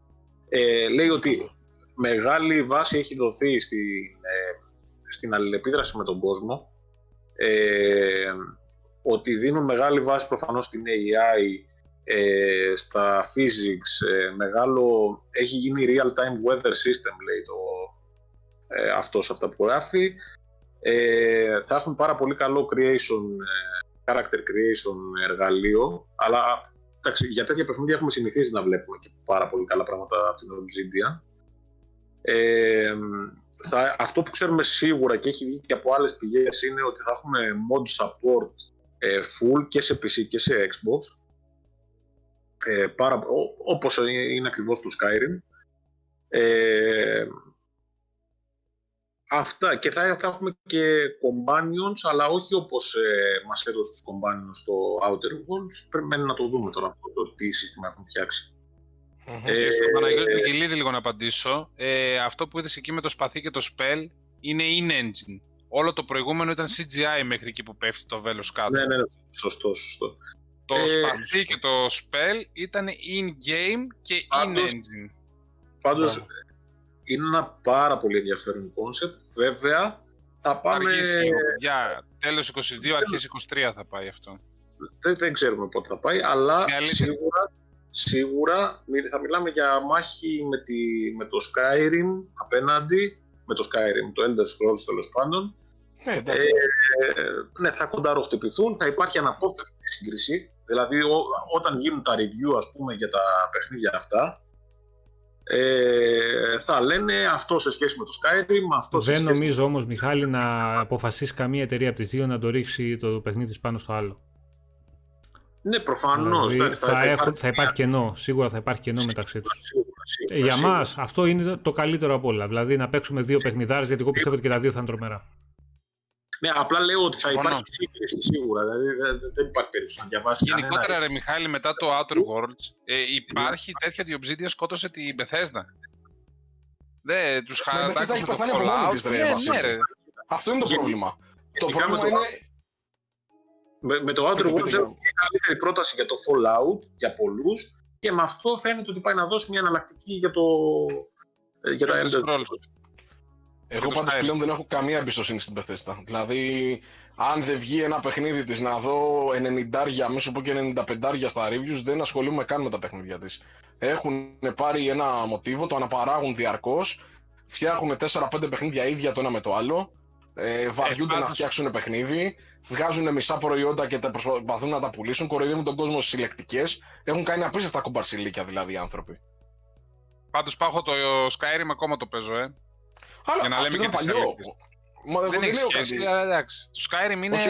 από τα αριστουργήματα του gaming για μένα. Ε, όχι, όχι, λέω ότι στη, στη σύγχρονη ιστορία της, εγώ δεν της έχω πια εμπιστοσύνη για τίποτα. Δηλαδή, αν κάποιος Α, συμφωνούμε. περιμένει το Ender Scrolls, καλύτερα να περιμένει το Avowed. Αυτό λέω, τίποτα άλλο. Για Βρε και μένα, τα δύο, γιατί όχι και για τα δύο. μένα το- το καλύτερο είπα για είναι αυτό. επειδή ε, ευτυχώς το Avowed θα το παίξουμε δωρεάν από το Game Pass. Θα δώσουμε τα χρήματά μας στο Elder Scroll και θα παίξουμε και τα δύο. Κατάλαβες, κύριε; Πού ξέρεις ότι δεν θα πήγε το Elder Scrolls στο Ή, Game Pass, ή θα γιατί πας, το online είναι ή ήδη θα πάρεις το μέσα. άλλο μονοπάτι. Θα παίξω το Avowed Α. για κανένα εξάμηνο μέχρι να μπει το. κανένα χρόνο μέχρι να μπει το άλλο στο Game Pass και μετά παίζω και το Elder Scroll. Ναι, Πάντως θέλω να θα το παίξεις σχολιάσω μετά και ένα 15 σχόλιο μέρες του στο Τζέκι για να Μάγκη. ξαναγυρίσει το Avowed. Σχολιάσω τι θες. Λέει, εμένα μου αρέσει αρκετά που το γύρισε στα RPGMS, έχει και την Exile, μην ξεχνάτε, λέει. Δεν ξεχνάμε. ναι, θα- συμφωνώ. στο Και είναι τέλος θα κάτι που μιλήσουμε το και για συζητούσαμε αυτά. και μεταξύ μας. Ότι πέρα από τη χαρά των shooter και των FPS και, των, ε, και στα rally Halo Gears Forza, πλέον το Xbox γίνει τη χαρά των RPGάδων. Με Βέβαια. Obsidian γίνει Exile και Playground, μην ξεχνάτε, γιατί φτιάχνει το Fable, γίνεται η χαρά του RPG. Το θέμα ξέρεις ποιο είναι, εκεί μπαίνει τώρα ένας προβληματισμός. Η, η Microsoft ε, πρέπει να βγάλει και κάποια παιχνίδια για το πιο, να μην το πω mainstream κοινό, για, του, για τους πιο casual ίσως παίκτες, ας πούμε. Δηλαδή, Ε, Μιχαλή, τα τα RPG δεν είναι για όλους. το Fable ε, θα είναι παιχνίδι για τους πιο casual. Είναι μεν RPG, ε, είναι πιο ανάλαφρο ναι, ναι, όμως. σαφώς. Είναι, είναι πολύ πιο ανάλαφρο. πούμε- Δηλαδή, αν αυτό η δουλειά γίνει αυτή που πρέπει να γίνει και που πιστεύω ότι θα γίνει από το συγκεκριμένο στούντιο στο παιχνίδι, θα έχει τον πρώτο της μετά από πολύ καιρό third person τίτλο ο οποίος θα ρίχνει σε αγώνια το Xbox. Για να δούμε. Πάμε Λοιπόν, επόμενα παιχνίδια, παιδιά. Επόμενο, ναι. Είδαμε το, Μιχάλης μουσ- έπεσε. το μουσικό τρέιλερ. Θα έρθει ο Μιχάλης. Το μουσικό τρέιλερ του Psychonauts 2, το οποίο ήταν με το, Φοβερό. με το Jack Black, ο, ο Λοιπόν, πολύ αγαπημένος. Εγώ το παρατήρησα ξανά αρκετές φορές αυτό το τρέιλερ. Ε, λοιπόν, ξέρετε πόσα διαφορετικά επίπεδα και πόσες διαφορετικές πίστες ε, και πόσα διαφορετικά gameplay σημεία είχε μέσα αυτό και δεν το πήρε. Εγώ δεν το κατάλαβα την πρώτη φορά. Εντάξει, έτσι ήταν και το ένα πάνω κάτω, Βασίλη. Ε, αλλά εντάξει, ότι έχει γίνει δουλειά στο συγκεκριμένο παιχνίδι, έχει γίνει.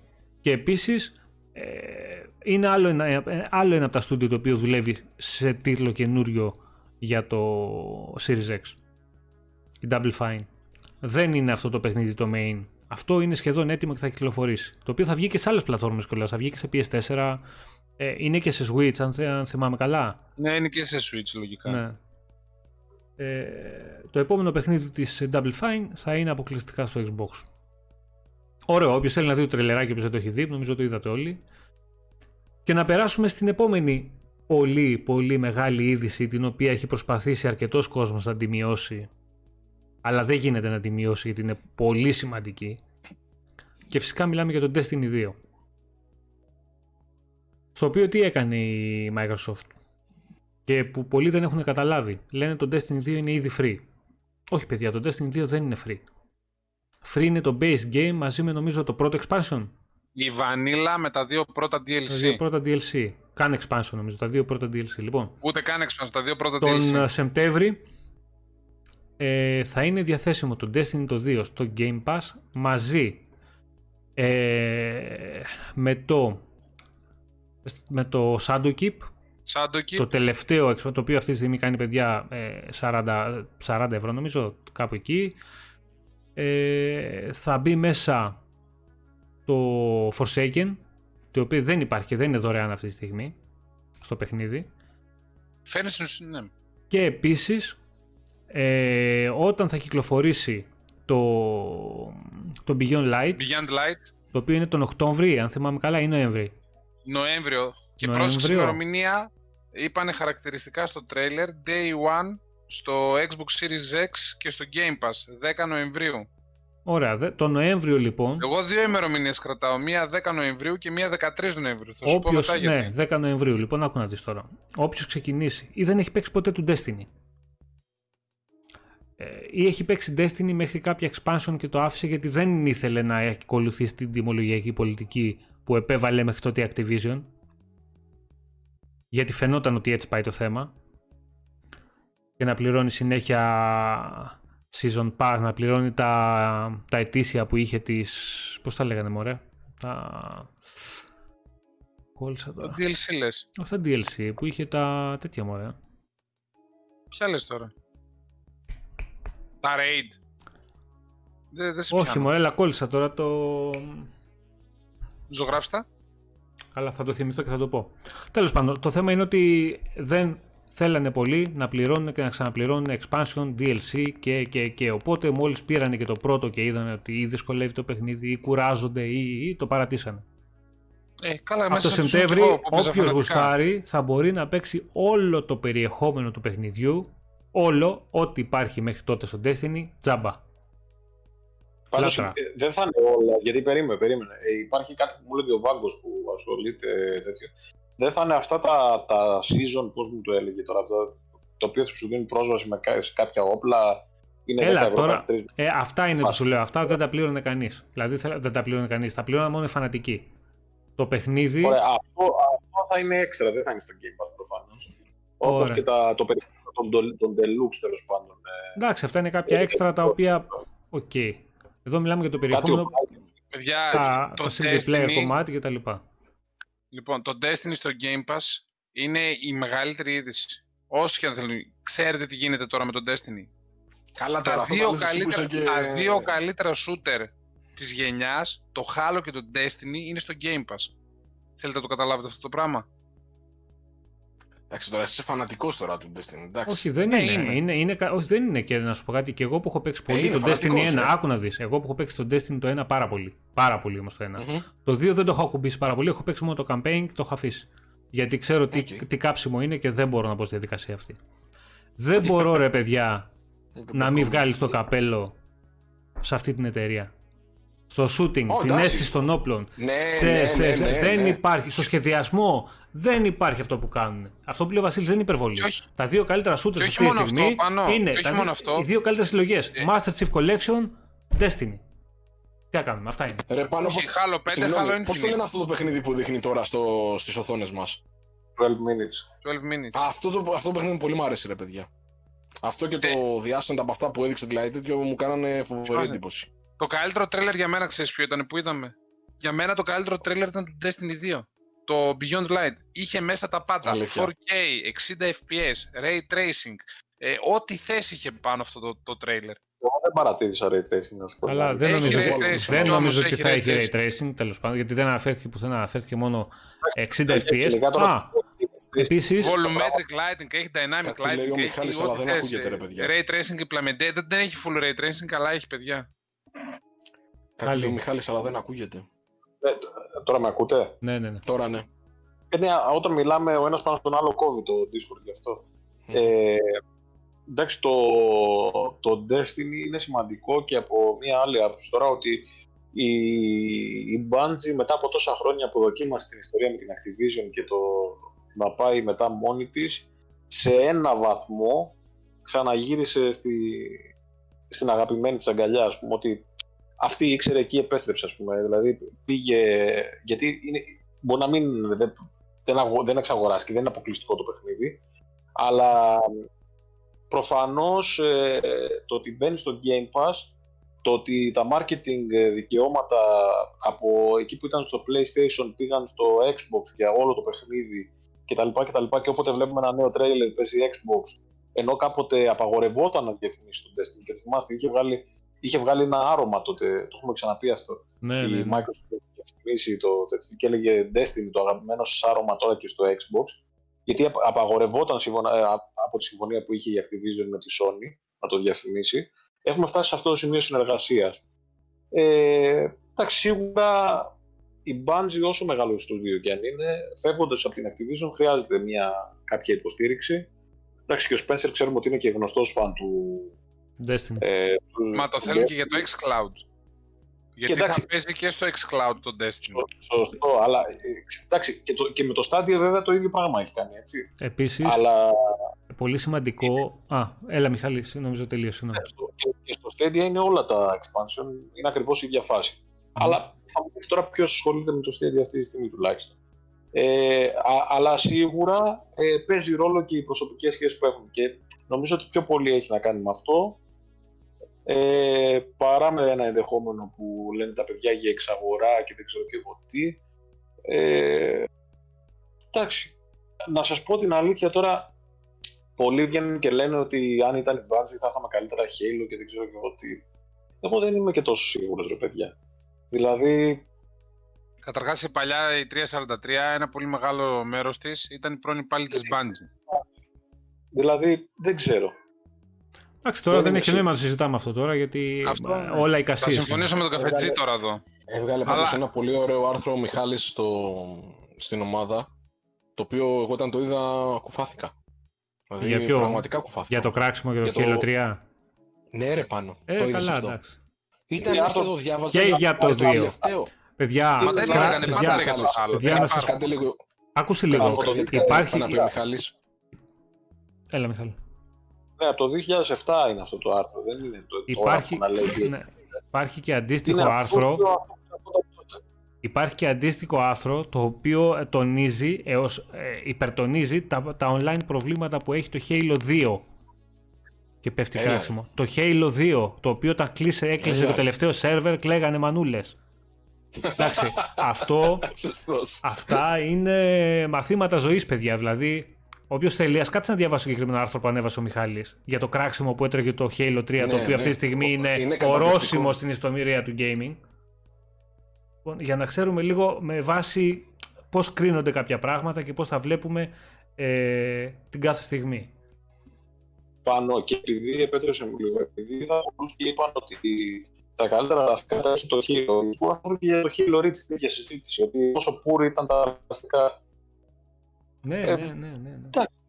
όπως το πάει κανένας. Μπορεί να βγει και το επόμενο, το Halo Infinite 2 σε 10 χρόνια και να λένε «Α, δεν είναι τόσο ωραία τα γραφικά όσο Παιδιά, το Halo Infinite και για να, το- και για να, και για να το το- τελειώνουμε λίγο αυτό το Λοιπόν. θέμα με τα γραφικά, εγώ έχω παίξει σε full ε, ανάλυση και στο PC και το Halo Reach και το Halo 3. Αυτό το πράγμα που είδα στο trailer του, του, του Infinite, Infinite. δεν το ακουμπάει. Τι να κάνουμε τώρα; Όχι, δεν, δεν το ακουμπάει συμφωνούμε ούτε εδώ, το 3 καφετζή, ούτε το συμφωνούμε. Reach. Τι να μας πούνε τώρα ότι έχει καλύτερα γραφικά το ένα και καλύτερα γραφικά το άλλο. Ε, δεν είχε ρε παιδιά, τι να κάνουμε. Είχε λίγο πιο εντυπωσιακές τοποθεσίες και φωτισμούς στον ουρανό και λόγω του σχεδιασμού που είχε το παιχνίδι το Reach. Μέχρι εκεί όμως. Επί, επειδή δεν είχε και δυναμικό καιρό, ε. Δεν Δυναμικό... είχε, είχε, δεν ναι. είχε. Είχε, είχε όμως ωραία πράγματα το Reach μέσα. Είχε, ο σχεδιασμός του Reach. Εντάξει. Τέλος πάντων, μην Πάντως πάνω ξαναπάμε είναι στο αυτό ίδιο. που λέγαμε παλιότερα για να το κλείνουμε γιατί δεν τελειώσουμε ποτέ. Ότι θυμάσαι που λέγαμε εμένα δεν θα με χάλαγε να έχω ένα χρόνο Halo, ένα χρόνο Destiny. Τώρα έχουμε και τα δύο. Ναι, ναι, ναι, και στο εντάξει. Game Pass. αυτό είναι το μεγαλύτερο. τα δύο καλύτερα shooter για μένα τουλάχιστον της γενιάς. Ε, Ωραία εντάξει, και όχι δίκιο. μόνο. Είναι Ε, στο μαζί Game με τον Pass. Doom, μάλλον. Το Doom είναι άλλη κατηγορία για μένα. Μαζί με τον Εντάξει. Doom λέω. Α, Εντάξει, ναι, ναι, εγώ και εντάξει, sorry, sorry. Δεν... Το Πάμε Doom παρακάτω. είναι άλλη κατηγορία. Με, μην Λοιπόν. τα ανοίξουμε, εντάξει. Πάμε στο επόμενο, το οποίο επίσης είναι πάρα πολύ σημαντικό παιχνίδι και το οποίο πέρασε λίγο και αυτό στον Ντούκου, γι' αυτό βλέπω. Κακός. Γιατί ο, ο Ποιο; κόσμος εδώ και πάρα πολύ καιρό παρακάλαγε να δούμε ένα Stalker καινούριο, ένα Stalker καινούριο. Λοιπόν, ήρθε το Stalker το καινούριο, Έλα, ρε, αυτό αλλά δεν μάλλον πέρασε τώρα... καθόλου στον Τούκου. Πρόσεξε. Χαμός έχει γίνει με Ναι, αυτό. ε, Γενικά γιατί; το Stalker το περιφράνε πολύ. Ε, Τι λες τώρα; PC community κυρίως έτσι, αλλά ναι, ναι, ναι, ναι, ναι.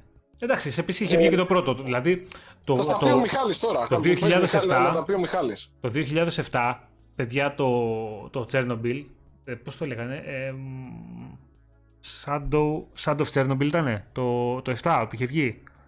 Μμ, Δεν το Νομ- θυμάμαι. νομίζω είναι Shadow of Chernobyl, ναι, Stalker Shadow of Chernobyl.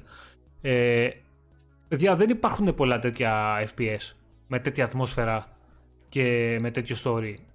Για μένα είναι ανώτερο από όλα τα μέτρο. Γιατί φέρνει πολύ ε, λίγο το, το όλο μου του παιχνιδιού και το setting κτλ. Για μένα κανένα μέτρο δεν ακουμπάει το αρχικό Stalker. Έλα, ρε. Και γι' αυτό γουστάρω τόσο πολύ που βλέπω ε, το 2 στο Xbox. Και το οποίο νομίζω ότι είναι time exclusive αυτό. Δεν ξέρω με χρονικό Ναι. διάστημα, ε. Ναι, είναι console launch exclusive. Επίσης, ναι, λεγόταν το πρώτο Stalker, ωραία, Shadow of Chernobyl. Μπράβο, ναι, ναι, ναι. Αυτό και επίσης, νομίζω παιδιά, είναι και καυτή. αυτό day one το Xbox Game Pass. Ε, Επίσης, μην ξεχνάτε το άλλο, ότι. Πώς τη λένε μωρέ την ε, κόλλησα αυτή που φτιάξει τα μέτρο, την εταιρεία 4α. Ναι, ναι. Ε, είναι πρώην υπάλληλοι αυτού. Βγάλαν το πρώτο Stalker. Το Stalker, παιδιά, είναι, θέμα είναι είναι- άρρωστο παιχνίδι. Είναι, είναι, αν έχει γίνει αντίστοιχα καλή δουλειά και στο 2, που εγώ πιστεύω θα έχει γίνει, εντάξει, έχουμε και τις τεχνολογίες τώρα. Είναι 13 χρόνια μετά το παιχνίδι. Θα, θα πέσουν σε αγώνια με αυτό. Είναι, είναι Δύο τρομερά, γενιές κονσολών μετά. τρομερά ατμοσφαιρικό παιχνίδι. Το θέμα είναι ότι το. Ε, ε, υπήρχαν αντιδράσεις τώρα μετά την ανακοίνωση. Άλλο πάλι δηλαδή και αυτό. Όχι, Η- πες τα, πες τα. Τι έγινε, για πες γιατί δεν διάβασα. η, το community του παιχνιδιού ε, παραπονιέται γιατί βγαίνει σε κονσόλες και δεν πρέπει να βγαίνει σε κονσόλες. Πρέπει να είναι μόνο σε PC και να το χαίρονται αυτοί που το έπαιξαν μόνο το, το προηγούμενο. Εντάξει, ο Ωραία. καθένας έχει την άποψή του. Ρε φίλε, Ωραία. σεβαστή. Και Εγώ κάτι την άλλο, αποδέχομαι την άποψή αν τους, έχει αλλά ας λέει κοιτάξουν να γυναίκες- αλλάξουν μυαλά. ότι αν έχει γυναίκες χαρακτήρες θα κάνουν εμπάρκο να το παί- και δεν θα το παίξουν. Καλά, εντάξει τώρα. Λοιπόν, Αποτελειότητες. να πούμε καλησπέρα τώρα που είδα στον Λούφι, καλησπέρα και στον Τάντε. Να είστε καλά, παιδιά. Ε, φουβού, πολύ σημαντικό. Δεν ξέρω λέει στην Ελλάδα, λέει, αλλά εδώ στην Ουκρανία, γιατί είναι από την Ουκρανία ο φίλος, ε, και σε όλες τις χώρες της πρώην Σοβιετικής Ένωσης έχει γίνει χαμός και μιλάνε μόνο γι' αυτό. Ναι, Είναι ναι, όλο, μα- ούτε μα- για Halo, μόνο για το μα- Stalker μιλάνε. Ναι, ναι, ε, Εσύ. πραγματικά σε όλες τις ανακοινώσεις, παιδιά, σε όλες τις ανακοινώσεις, άμα πάτε να δείτε σχόλια σε όλα τα αποσταρίσματα για το παιχνίδι αυτό, είναι όλα από κάτω ρώσικα, ουκρανικά σχόλια. Ένας χαμός γίνεται. Ένας χαμός. Δηλαδή, ε, χαίρομαι που το επιβεβαιώνει και ο φίλος ο Φουγού, γιατί το είδα και έλεγα, Μα τι γίνεται εδώ πέρα. Εντάξει, λογικό είναι, αλλά νομίζω είναι το, το πιο αναμενόμενο παιχνίδι για κάποιες χώρες. Μμμ. Αυτό έλεγα στον πάνω στην αρχή, γι' αυτό του λέω ότι τι λες τώρα ότι αυτό πέρασε ψηλά. Αυτό δεν πέρασε καθόλου στα ψηλά. Είτε από την καλή μεριά είτε από την ανάποδη. Έτσι δεν παίζει ρόλο. Πάντως στα ψηλά δεν πέρασε αυτό το παιχνίδι. Μην τρελαθούμε δηλαδή. Ούτε κατά διάνοια. Καλή ώρα τώρα αυτό δεν παίζει από πίσω. Ναι, ναι, ναι. Τώρα αυτό παίζει, ναι. Λοιπόν, επόμενο. Πολύ σημαντικό το στο Stalker, παιδιά, το 2. Πολύ σημαντικός τίτλος. Και επίσης πολύ σημαντικό, θα το αναφέρουμε συνέχεια και ας γινόμαστε κουραστικοί. Day One στο Game Pass. Πολύ σημαντικό. Λοιπόν, επόμενος τίτλος. Warhammer Dark Tide. Όσοι έχουν, έχουν παίξει το Vermintide το 1 και το 2, ξέρουν πάνω κάτω τι θα περιμένουν. Πολύ, πολύ όμορφο co-op gameplay, τετραπλό co-op. Ε, πιο Ναι, μοντέρνο αυτή τη αυτό στιγμή. Αυτό έτσι δεν είναι. Τι; Δηλαδή το shooter δεν είναι αυτό. Αυτό είναι shooter, ναι. Ναι, ναι, τα first- προηγούμενα ήταν το απλά Vermintide first person. Shooter ήταν, Παίζαμε και τα προ... μαγεία. Shooter ήταν και τα προηγούμενα στην ουσία, απλά είχε διαφορετικά όπλα. Είχε. Ε, ε, ο κάθε χαρακτήρας ξέρεις Είχε και τα δικά τσεκούρια, του. σπαθιά, τέτοια Τσεκούρια, πράγματα. ρε, σπαθιά, πάνω. τόξα και τέτοια, ναι. Ε, ρε, Καλά, ρε, δεν τα- τώρα εδώ έχουμε πιο Και μοντέρνο, πολύ όμορφο, έχουμε ε. πιο Warhammer σκηνικό τώρα.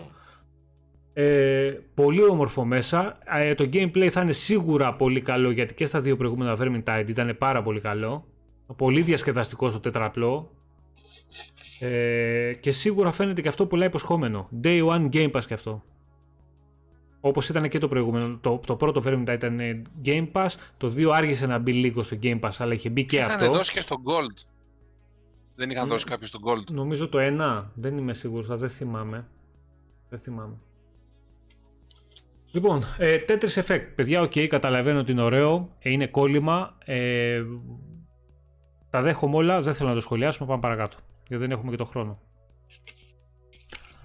The Gang. Ναι, ρε φίλε, τι είναι αυτό τώρα; Από τους δημιουργούς του SteamWorld, το οποίο έρχεται αποκλειστικά Xbox PC. Και είναι η Ε, πρώτη προσπάθεια που κάνει το στούντιο σε 3D παιχνίδια, έτσι; Παιδιά, πανέμορφο. Είναι πανέμορφο. Είναι, το, το gameplay του φαίνεται πολύ, πολύ ιδιαίτερο και, και ο κόσμος, ο σχεδιασμός του είναι πολύ ωραίο παιχνιδάκι. Πολύ ωραίο. Να, Εμένα ένα μου κάνει παιχνιδάκι πάρα του πολύ. casual ίσως είναι αυτό που, λέ, που λέγες Αυτό πριν. τώρα είναι- Αυτοί τι είχαν φτιάξει, παιδιά, η... το, Το studio αυτό. Machinarium. Α, και το, και το SteamWorld. SteamWorld. νομίζω. SteamWorld Ναι, ναι. SteamWorld. Ναι, ναι, ναι. Πολύ. Πρώτα απ' όλα, και μόνο ότι έχουν φτιάξει το SteamWorld συγκεκριμένη είναι εγγύηση για το gameplay. Ο σχεδιασμός είναι πάρα πολύ καλός. Καμία σχέση τα, τα, το value του συγκεκριμένου παιχνιδιού με τα προηγούμενα. Ε, είναι ένα επίπεδο πάνω το λιγότερο. Ε, εντάξει, φαίνεται και αυτό πολλά υποσχόμενο και ότι θα το πω ξανά, το ότι θα είναι στο Game Pass και αυτό Day One και θα μπορείς να το παίξεις γιατί πιθανότητα δεν θα το αγόραζα, εγώ δεν θα το αγόραζα, αλλά θα το παίξω 100%. Δηλαδή θα το ξέρεις, θα περίμενα, είναι από τα παιχνίδια που περιμένεις να πέσει λίγο η τιμή ε... και ας είναι καλά για να τα παίξεις. Εγώ τουλάχιστον. Θα το παίξω Day One. Αν και, αν και, φαίνεται, αν και φαίνεται λίγο καρτουνί, πρέπει να πούμε λίγο κάποια πράγματα που είπε πριν λίγο, πολύ λίγο, δημοσιεύτηκαν δηλώσεις του, του creative director του παιχνιδιού και το, βασικά είναι ο CEO του studio. Ο, ένα, έχει ένα σκανδιναβικό όνομα περίεργο, δεν μπορώ να το πω. Ε, είπε ο άνθρωπος αυτός ότι το παιχνίδι αυτό όπως το βλέπετε ε, είναι πολύ απαιτητικό στο κομμάτι του hardware. είπε ότι αυτό ε, προέκυψε μέσα από το development που κάναμε. Οπότε λέει, έπρεπε, λέει, είχαμε δύο επιλογές. Ή να πάμε, λέει, στο, στην επιλογή να το, κάνουμε, να το κατεβάσουμε, να κάνουμε downgrade γενικότερα, ή να πάμε να μιλήσουμε, λέει, στους, ε, λέει, the guys with the most powerful hardware. Στο, να πάμε να μιλήσουμε στους, σε αυτούς που έχουν την καλύτερη κονσόλα. Την πιο δυνατή. Την πιο την πιο δυνατή. Και λέει τελικά αποφασίσαμε να πάμε να μιλήσουμε σε αυτούς που έχουν την πιο δυνατή κονσόλα. Και θα είναι, δεν θα είναι console launch exclusive που λέει δηλαδή time, θα είναι full exclusive, λέει αυτός. Mm-hmm. Και θα κυκλοφορήσει το, το 2021 το παιχνίδι. Αυτές ε, είναι παιδιά... οι δηλώσεις του, του CEO της εταιρείας. Να απαντήσουμε λίγο σε δύο ερωτήσεις. Μία του πατάει 83. Λέει για πόσο καιρό θα έχει ακόμα υποστήριξη το Xbox One; Ναι. Μέχρι τέλος του 21 δεν είναι, 22, δύο; Χρόνια ακόμα. Ναι, κάπου εκεί. Καλά, αυτό παιδιά είναι πολύ... Ε, ήθελα να το πούμε λίγο στο τέλος αυτό, αλλά ok, okay, να το δούμε. Γιατί ό,τι έχει να κάνει με την υποστήριξη, ε, εννοείται ότι αφού υπάρχει κονσόλα έξω, αν, όσο μιλάμε για hardware θα υπάρχει υποστήριξη. Σε ό,τι έχει να κάνει με τους τίτλους, ε, τα παιχνίδια, τα first party παιχνίδια της Microsoft έχουν πει ότι ε, για κάποια χρόνια δεν έχουν διευκρινίσει ούτε για ένα ούτε για δύο. Ε, θα βγαίνουν ταυτόχρονα σε δύο κονσόλες. Αλλά. Σωστό. Παρ' όλα αυτά υπόθηκε ότι έχουν την επιλογή να μην το βγάλουν. Ναι, ναι, ναι. Το θέμα ποιο είναι ότι από ό,τι φαίνεται την ίδια επιλογή έχει και η Microsoft. Και τα παιχνίδια που βλέπουμε ότι θα είναι ε, Series X και PC δεν βλέπουμε να είναι και στο One. Δεν βλέπουμε να είναι στο One, αλλά βλέπουμε ταυτόχρονα το σηματάκι Smart Delivery. Το οποίο τι δείχνει, μήπως δεν θέλουν να μπερδεύουν τον κόσμο με το One, Series X και PC, αλλά να βγει και στις τρεις πλατφόρμες; Ε, είναι πιθανό να μην αναφέρουν το One επίτηδες, αλλά να βγει και εκεί ούτως ή άλλως ούτως ή άλλως στο, στο event της Πέμπτης ήθελαν να προμοτάρουν το Series X. Δεν υπήρχε κανένας λόγος να γράφουν από κάτω One. Θα ενημερώσουν αν βγουν και τι θα βγει στην πορεία. Δεν, δεν νομίζω ότι υπήρχε ιδιαίτερος λόγος. Το μόνο που με ανησύχησε λίγο και με προβληματίζει γενικότερα είναι το Everwild, το οποίο ανακοινώθηκε ως τίτλος του One και λείπει αυτή τη στιγμή και από τη σελίδα του παιχνιδιου Εκεί προβληματίζομαι. Στα υπόλοιπα δεν ξέρω το Forza Motorsport, ας πούμε, το, το ρώτησε και κάποιος στο group μας, ε, επειδή λέει ότι υποστηρίζεις Smart Delivery, τι γίνεται, ρε παιδιά, ξέρω εγώ. Ε, δεν δε, δε μπορούμε να ξέρουμε, γιατί νομίζω θα εξαρτηθεί και από το πότε θα κυκλοφορήσει το παιχνίδι. Ωραία. Λοιπόν, επόμενο παιχνίδι που είδαμε, εντάξει, το συζητήσαμε και λίγο πιο νωρίς, δεν ξέρω αν θέλετε να πούμε κάτι παραπάνω. Ε, The Medium, το είπαμε νομίζω. Ναι, το οποίο θα είναι ε, time exclusive αυτό από ό,τι φαίνεται. Δεν ξέρουμε διαστήματα, δεν ξέρουμε τίποτα. Game Pass και αυτό day one. Τρομερό. Φαίνεται εντυπωσιακό, φαίνεται να κάνει σωστή χρήση και έξυπνη χρήση του, της ταχύτητας του δίσκου. Ε, θα το δούμε, θα το δούμε. Ε, μουσική από Yamaoka, εγγύηση. Αυτό και μόνο δίνει πολλά ε, plus στο παιχνίδι. Φαίνεται, φαίνεται πολύ ιδιαίτερος και πολύ ενδιαφέρον τίτλος. Δηλαδή είναι, πιστεύω ότι είναι από τα παιχνίδια που θα το παίξουν όλοι. Δεν ξέρω αν θα αρέσει όλους, αλλά θα το κατεβάσουν και θα το Εμένα παίξουν με όλοι. Ναι. Εμένα με κέρδισε, εγώ θα το παίξω αυτό. Λοιπόν, επόμενο. Fantasy Star Online 2 New Genesis. Ε, ας ελπίσουμε να είναι το update, το expansion, η έκδοση που θα φέρει και το παιχνίδι στην Ευρώπη. Και Τι να μην... εννοείς; Και να, ε, Στην Ευρώπη γιατί, αυτό. γιατί είχα διαβάσει ότι με- επειδή θα τρέχει α, ένα πολύ μεγάλο κομμάτι του από τους Azure servers θα γίνει διαθέσιμο και στην Ευρώπη. Αυτό. Μα το θα 2, γίνει, το διαφήμιζαν και στο τρέιλερ. το 2 δεν είναι. Ε. Το 2 είναι μόνο Αμερική. Τουλάχιστον. Ε, Μισό λεπτό. Αυτό που είδαμε στην ε, παρουσίαση, λέμε. Ναι. Ναι. Αυτό που είδαμε στην παρουσίαση, από ό,τι διάβασα εγώ τουλάχιστον, θα κυκλοφορήσει σε όλο τον κόσμο. Τώρα, αν θα κυκλοφορήσει ταυτόχρονα ή με κάποιους μήνες διαφορά, μικρό το κακό. Ωραία. Ειδικά για παιχνίδια από Ιαπωνία. Και να ξέρετε ότι το συγκεκριμένο παιχνίδι, εγώ δεν είμαι φαν αυτών των παιχνιδιών ιδιαίτερα, αλλά να ξέρετε το συγκεκριμένο το, το πρώτο είναι από τα μεγαλύτερα στην Ιαπωνία.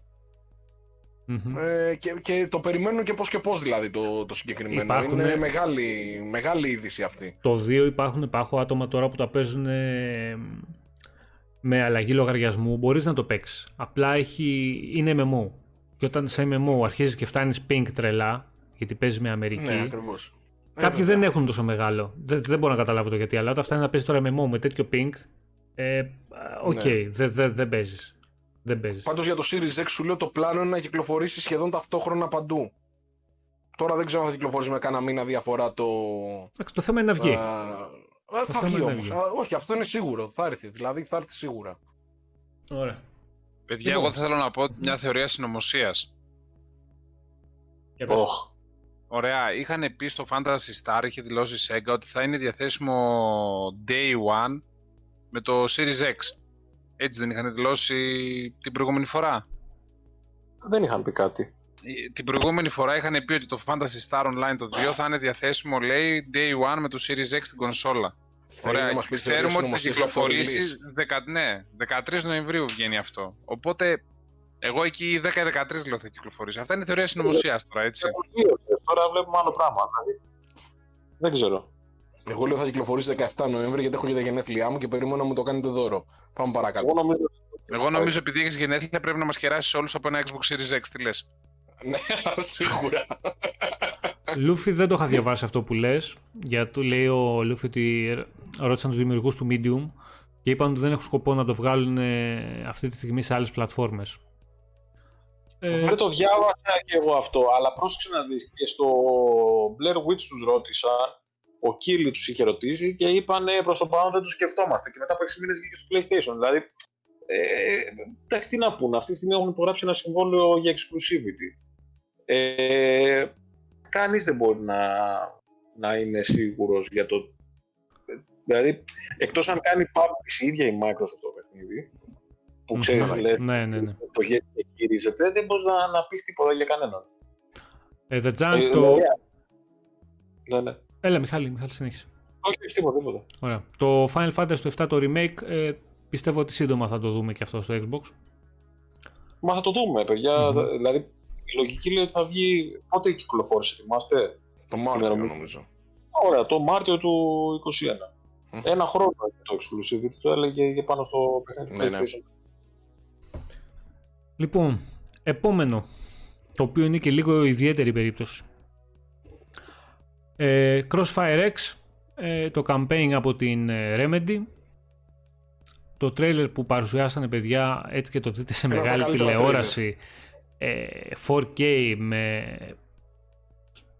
Είναι απίστευτο.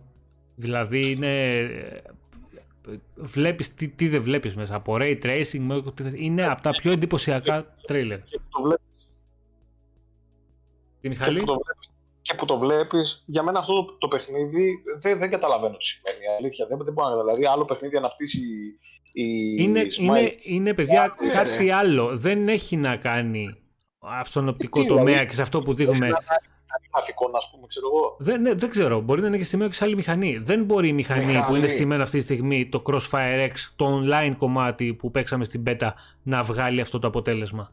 Δεν, δεν ξέρω πώς μπορεί να γίνει αυτό. Μάλλον δεν μπορεί να γίνει.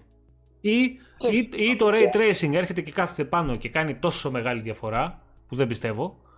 Ε, α, είναι Όχι, άλλο δεν είναι πράγμα. μόνο το ray tracing. Παιδιά, είναι η μέρα με τη Μα νύχτα. είναι άλλο πράγμα, ρε παιδιά. Αφού είναι άλλο στούντιο. Κάποια assets πιθανότατα θα χρησιμοποιούν ε, ίδια και από εκεί και πέρα ο, το καθένας κάνει τα δικά του. Εγώ δεν μπορώ να καταλάβω γιατί βάζουμε αυτή τη στιγμή στο ίδιο τσουβάλι το, το single player, το campaign με το multiplayer, αφού είναι άλλες εταιρείες που το φτιάχνουν. Είναι σαν να βάλουμε το Call of Duty το, Μα τι πάει να το 2 και το 3, ξέρω εγώ. Ναι, μα είναι. Ξέρετε τι γίνεται. Είναι ο ίδιος περίμενε, τίτλος. Είναι ο ίδιος τίτλος. Είναι περίεργη Περίπου. φάση. Ε, Πέρα, πέρα από το ίδιος τίτλος, το παιχνίδι της Smilegate, μιας κορεατική εταιρείας, η Remedy, Μμμ. θα κα- που, που είναι τρίτος, θα κάνει με άλλη μηχανή γραφικών καλύτερο παιχνίδι από το original. Και θα Μπορεί- είναι Έχει- πακέτο. Μπορεί. Έχει καμιά αμφιβολία. Παιδιά, μπορεί. Εγώ δεν Άκου έχω να δεις. καμία προσωπικά. Άκου να δεις. Μπορεί η Smilegate να έχει μηχανή, γραφική, ε, μηχανή γραφικών πιο ανεπτυγμένη, στην οποία να χτίζει το campaign και το single player πάνω εκεί η Remedy. Δεν ξέρουμε. Και να μην μπορεί να μπει στο, στο online κομμάτι, γιατί Έχω μπορεί να μην ιδέα. το υποστηρίζει το παιχνίδι. Δεν ξέρουμε καν τι γίνεται. Το θέμα είναι ότι αυτό που είδαμε είναι άκρος εντυπωσιακό. Ε, Ναι, ναι. ε, Εντάξει, ρίχνει, μοιάζει ρίχνει λίγο- στα χώνια το τρέιλερ που- και Είναι φαίνεται λίγο Call of Duty. Θυμίζει Call of Duty, αλλά ακόμα και το Όχι. τρέιλερ, παιδιά. Καλά, εντάξει, έχει κάποια Εμένα μου στοιχεία. θυμίζει. Αλλά το Fear. τρέιλερ, το τρέιλερ, καλά ρε, εντάξει, όχι φία. Το τρέιλερ, παιδιά, είναι πολύ καλό σχεδιασμένο, δηλαδή και πολύ καλό σκηνοθετημένο. Φανταστικό είναι. Και, και όλο, όλο, όλο, το, όλο το κομμάτι, από το soundtrack και τη μουσική μέχρι τις σκηνές που δείχνουν μέσα. Ε, π.χ. Αυτό, αυτό έλεγα πριν και για το Halo. Χρειαζόταν ένα demo να παίξει 8 λεπτά για να καταλάβει ο άλλος το παιχνίδι. Σκηνοθέτησε ένα τρέιλερ έτσι, με, με σκηνές και στοιχεία gameplay μέσα, 15 δευτερολέπτων, να Ναι, πέσουν σε αγώνια. Δηλαδή αυτό το παιχνίδι μπορεί να είναι έτη φωτός πίσω από το Halo, να είναι πολύ χειρότερο από το Halo και δείχνει πιο εντυπωσιακό. Δηλαδή απίστευτο πράγμα. Να, να το πω με μία λέξη. Remedy. Εντάξει, ναι. Δεν μου λέει τίποτα πλέον. Ε, τίποτα. Εμένα μου λέει πάρα πολλά. Δεν μου λέει τίποτα. Στο Από παιχνίδι, το πρώτο Max στο, Payne, στο Alan Δεν- Wake, στο δεν- μου λέει τίποτα. στο Quantum παιχνίδι, Break και στο κοίτα, Control. στο παιχνίδι μπορεί να μην σου πει τίποτα. Αυτό που λέει ο Μιχάλης, εγώ συμφωνώ μαζί του. Στο, σχε- στο, στη σκηνοθεσία του τρέιλερ, ε, για μένα λέει πολλά. Μα εντάξει, δεν είναι το θέμα μας αυτό, αλλά το θέμα είναι ότι ε, για μένα το Control είναι το πιο υπερεκτιμημένο παιχνίδι της γενιάς. Αν θέλετε, δεχτείτε την άποψή μου, αν θέλετε, αποθεώστε το. Αλλά Όχι, αλλά λατρεύω απίστευτα το Quantum Break. Απίστευτα. Τώρα, Ε, επειδή- όταν είδα το Quantum Break ήταν το πρώτο παιχνίδι που είδα σε αυτή τη γελή και λέω επιτέλους next gen παιχνίδι. σε Εγώ όλα το τα πω, παιχνίδια. Πείτε μου Να ότι Ε, ξέρετε όλα. ότι τώρα που Έπιασε παίζει στη, στη- τώρα που παίζει στην τηλεόρασή μας στο The Medium υπήρχε μια σκηνή με τις δύο οθόνες και έλεγε ότι τρέχει ταυτόχρονα και τους δύο κόσμους στην οθόνη. Καταρχάς Οπότε έχει υποθέτω υπάρχει. ότι θα υπάρχει Ε, ε, κομμάτι ε, του παιχνίδι που θα βλέπεις και τους δύο Όχι, κόσμους. όχι, Δεν ξέρω. παθώ. Δεν λέει αυτό; Ναι. Λέει Τι έλεγε; ταυτόχρονο re- rendering, λέει. Όχι Α, οκ, ταυτόχρονο. εντάξει. Α, ok, ok, ok. Εντάξει, δεν το ακούω καλά. Μιχάλη, ευχαριστώ. Λοιπόν, Ναι, Crossfire X Campaign είπαμε από Remedy, ε, φαίνεται πολύ πολύ εντυπωσιακό, θα δούμε τι θα είναι. Επίσης πολύ σημαντικό, το campaign δεν θα είναι στο Game Pass. Θα αγοράζεται ξεχωριστά. Ούτε θα το είναι multiplayer όμως. ούτε, Ούτε το multiplayer το όμως. multiplayer είναι free to multiplayer play. Είναι free to play. Έτσι κι αλλιώς. Ναι, είναι, αυτό. είναι exclusive, ναι, είναι exclusive στο Xbox και στο PC. Θα είναι ε, free to play. Εντάξει, θα το παίζουν όλοι. Το campaign είναι paid κανονικά, δεν θα μπει στο Game Pass τουλάχιστον προς το παρόν. Εγώ πιστεύω ότι θα μπει από ένα, σε ένα αλφα χρονικό διάστημα και αυτό μέσα. Τουλάχιστον όποιος Ναι. θέλει να το παίξει άμεσα θα πρέπει να το πληρώσει. Δεν ξέρουμε τιμές, δεν έχει ανακοινωθεί τίποτα ακόμα, θα το δούμε στο μέλλον αυτό. Λοιπόν, ε, και το event έκλεισε με το... τη βόμβα που περάμε, περιμέναμε όλοι να πέσει. Τη μεγάλη έκπληξη, σαν να μην το είχαμε ξανακούσει ποτέ. Σαν να μην το Ναι, είχαμε εν τω φανταστεί. μεταξύ, ε, ένα παιχνίδι ξέρετε, που με τόσες φήμες και τόσες φορές που έχουμε γράψει και έχουμε ακούσει γι' αυτό, ε, ήταν σαν να το έχουμε δει ήδη. Ναι, και, ναι. και αυτό μα- ε, έφαγε, έκοψε λίγο πόντους από την όλη παρουσίαση γιατί ε, ήταν και όλοι μας είπαμε αντί να πούμε wow, είπαμε επιτέλους. Ακριβώς. Δηλαδή, οκ, Ακριβώς. επιβεβαιώθηκε αυτό που ξέραμε όλοι μας. Ε, βέβαια, εντυπωσιακό το τρέιλερ, είναι τρέιλερ Fable, Fable, Fable 100%. Με το κλασικό χιούμορ. Αυτό. Να τα ξαναπούμε αυτά. Ναι. Το Ε, βρετανικό, το dark, έτσι αυτό. Το οποίο αυτό είναι το Fable, το οποίο ναι μεν... Ναι, μεν... Δεν είναι χιούμορ ο βάτραχος. Τι; Πολλοί θεώρησαν ότι δεν είναι χιούμορ ο βάτραχος ε, που τρώει τη νεράιδα, αλλά εντάξει. Ε, Ήταν ωραίο. Ο Χιούμ, ε, εντάξει, καλά. Εντάξει, τώρα τι, τι να, κάνω, να το βάλουμε να τρώει ένα μαρούλι τώρα. Να πετάει το μαρούλι για να το φάει ο βάτραχος. Έλα μωρέ τώρα. λοιπόν, ε, είχε το χιούμορ, η, η φωνή ήταν αυτή που έπρεπε, η περιγραφή. ε, ε, ο κόσμος φαίνεται καταπληκτικός, αυτό ξέρεις το κάστρο, το ζούμα που δείχνει ότι θα έχουμε ένα πανέμορφο παιχνίδι.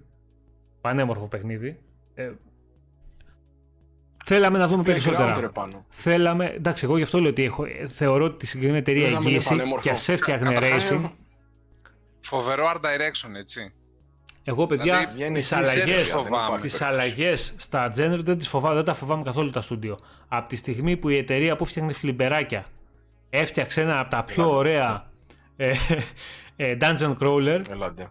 δεν φοβάμαι τίποτα. Δηλαδή, τι να φοβηθώ τώρα, την Playground, η οποία έχει φτιάξει RPG, ε, RPG με αυτοκίνητα, γιατί αυτό είναι το Ελάτε. Horizon 4. Το 4. Βέβαια. Πάρε το Λοιπόν. Fortune Island που πέφτουν εκεί κεραυνοί καταιγίδες. Κακός χαμός. Και λες τι γίνεται εδώ πέρα τώρα; Κώστα, είπαμε για Stalker. Τρομερή είδηση που δυστυχώς ε, εμείς, εγώ προσωπικά δεν είδα να πάρει τη, Διάσταση που τη έπρεπε. διάσταση που έπρεπε. Εντάξει. Απλά είχαμε να ασχοληθούμε με το Halo και τα γραφικά του περισσότερο γι' αυτό. Ναι, ναι, ναι. Ε, Κακούλη, Μιχάλη. Λοιπόν, και, Βασικά και δεν μου λέει γεγονός, παιδιά. Με αυτό ασχολήθηκε το, το community γενικότερα. Δηλαδή, Στην Ελλάδα, εντάξει. Όχι, όχι, παντού. Δηλαδή, αυτό μόνο πώλησε την κουβέντα. Λογικό ήταν.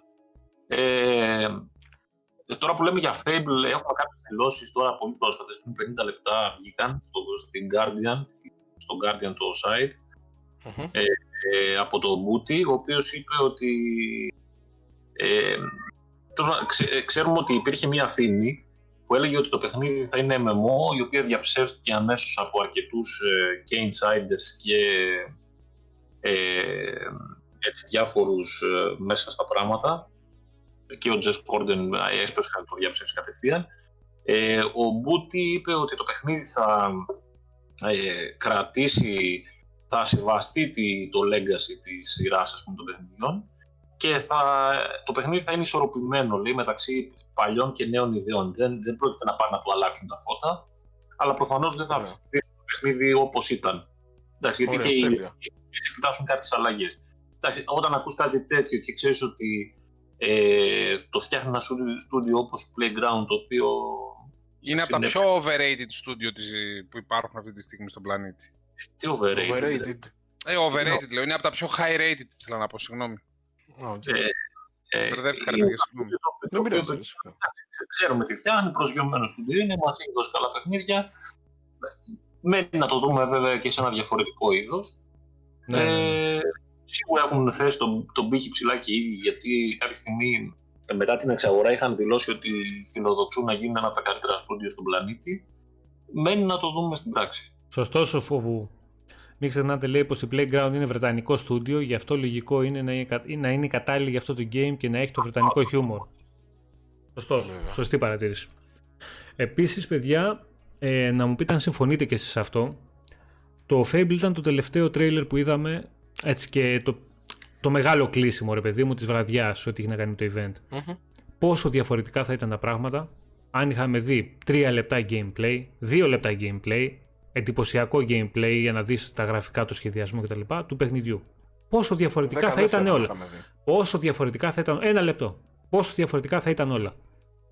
Γιατί και Συμφωνώ πολύ εμένα εγώ. μου έλειψε. ο- Ίσως επειδή ε, ήθελα να δω περισσότερα, ίσως επειδή είμαστε και αχόρταγοι, ίσως επειδή δεν είχαν δείξει ο, Ε, όντως πολλά. Επειδή το ξέραμε ρε πάνω, αυτό που σου είπα και από την αρχή, επειδή το είχαμε ξανακούσει πολλές φορές και θέλαμε κάτι παραπάνω σε αυτή τη, την παρουσίαση. Δηλαδή, σου, είναι, Άκη. οκ, βεβαίως είναι σημαντικό γεγονός, αλλά θέλουμε και κάτι παραπάνω, καταλάβες. Δηλαδή, οκ, ας πούμε, αυτό θα, θα ήταν το ίδιο με το να μην έδειχναν τίποτα και στο τέλος να μας γράφανε Fable in the Works.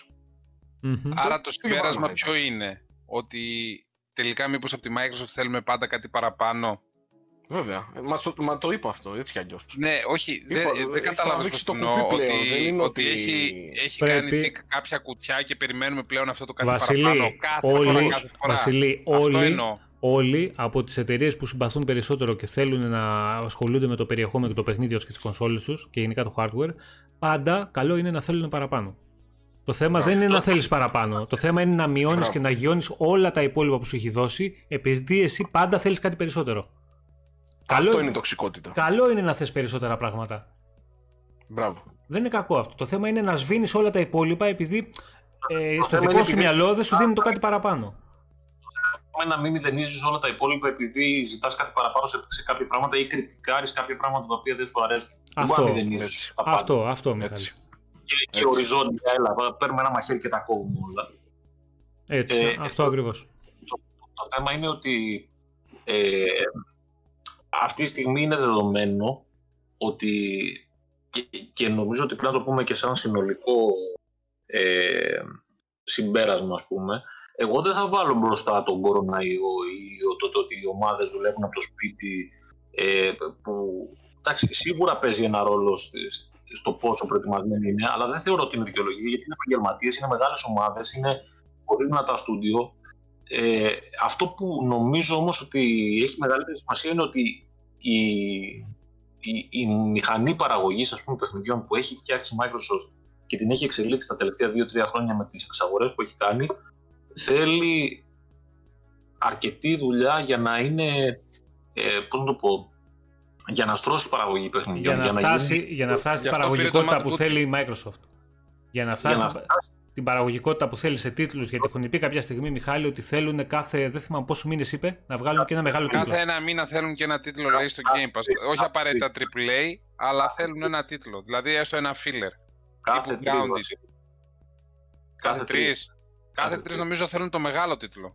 Ναι, θέλουν μεγάλο. Ωραία. Για να το κάνεις όμως αυτό, θα πρέπει αυτή τη στιγμή τους έχει πάει πίσω βέβαια και η όλη κατάσταση, αλλά πέρα από αυτό βλέπουμε ας πούμε την Initiative, ο, ο Drew Murray, πώς τον λένε, θα το λέω. Ακόμα δεν έχει τελειχωθεί πλήρως ρε Ε, παιδιά. η α, Initiative όμως. ακόμα, ακόμα μέσα, λέει, μέσα στον κοροναϊό, ξέρω ότι είναι λέει ασυνήθιστο, αλλά όλη μέρα κάνει συνεντεύξεις. Ο Drew Murray, ναι. Ο, ε, σήμερα πάλι έβλεπα, έκανε, ανέβασε τρεις-τέσσερις θέσεις εργασίας. Ε, πριν μερικές εβδομάδες είχε ανεβάσει άλλες πέντε. Ακόμα στελεχώνεται η Initiative. Είναι Μπράβο, νωρίς για την μπράβο. Initiative. Για την Initiative δεν είναι νωρίς να, βγάλει, παιχ- να ανακοινώσει παιχνίδι, αν θες τη γνώμη μου. Και κλείνοντας, καλό θα ήταν να το. Να, να ασχοληθεί. ανακοινώσει ή να κυκλοφορήσει. Γιατί δεν άκουσα. να ανακοινώσει και να κυκλοφορήσει Σε δύο χρόνια. σε Τρία. δύο χρόνια. Ναι. Σε Εντάξει, δύο, έτσι δύο. ναι, το δέχομαι. Λοιπόν, και παιδιά για το κλείσιμο, γιατί εντάξει έχουμε πάει δύο ώρες και, να... εγώ θέλω να πω δύο πραγματάκια να συζητήσετε, να, πείτε, να, να πούνε και τα παιδιά εδώ στο chat. Ε, ακόμα έχουμε Ιούλιο. Μπαίνει ο Αύγουστος καφετζή. Την έχουμε, άλλη εβδομάδα ακόμα, πάμε διακοπές. έχουμε ακόμα, άκου να δεις, έχουμε ακόμα τέσσερις μήνες γεμάτους σχεδόν μέχρι να κυκλοφορήσει το Series X. Μπορεί και λίγο περισσότερο, δεν ξέρουμε ακόμα. Το θέμα είναι ότι στον Αύγουστο, μέσα στον Αύγουστο, αρχές Σεπτέμβρη το αργότερο, κατά τη δική μου κρίση, πρέπει να έχουμε ε, Τιμές. pre-orders που σημαίνει ότι πρέπει να έχουμε ανακοίνωση τιμής. Συμφωνούμε, δεν διαφωνούμε. σίγουρα αυτό δείχνει ότι θα έχουμε και event μέσα στον Αύγουστο. Μα ρε, Προς το καφετζή, αυτό τέλος. είναι μέσα στο show του Killer, ρε, μέσα στο Gamescom. Περίμενε, Αυτό το Summer Game Fest. περίμενε. Αλλού το πάω. Α, Το επόμενο event δηλαδή που θα έχουμε μέσα σε max ένα και κάτι μήνες, ένα μήνα να πούμε, θα έχουμε. Τι πιστεύω εγώ;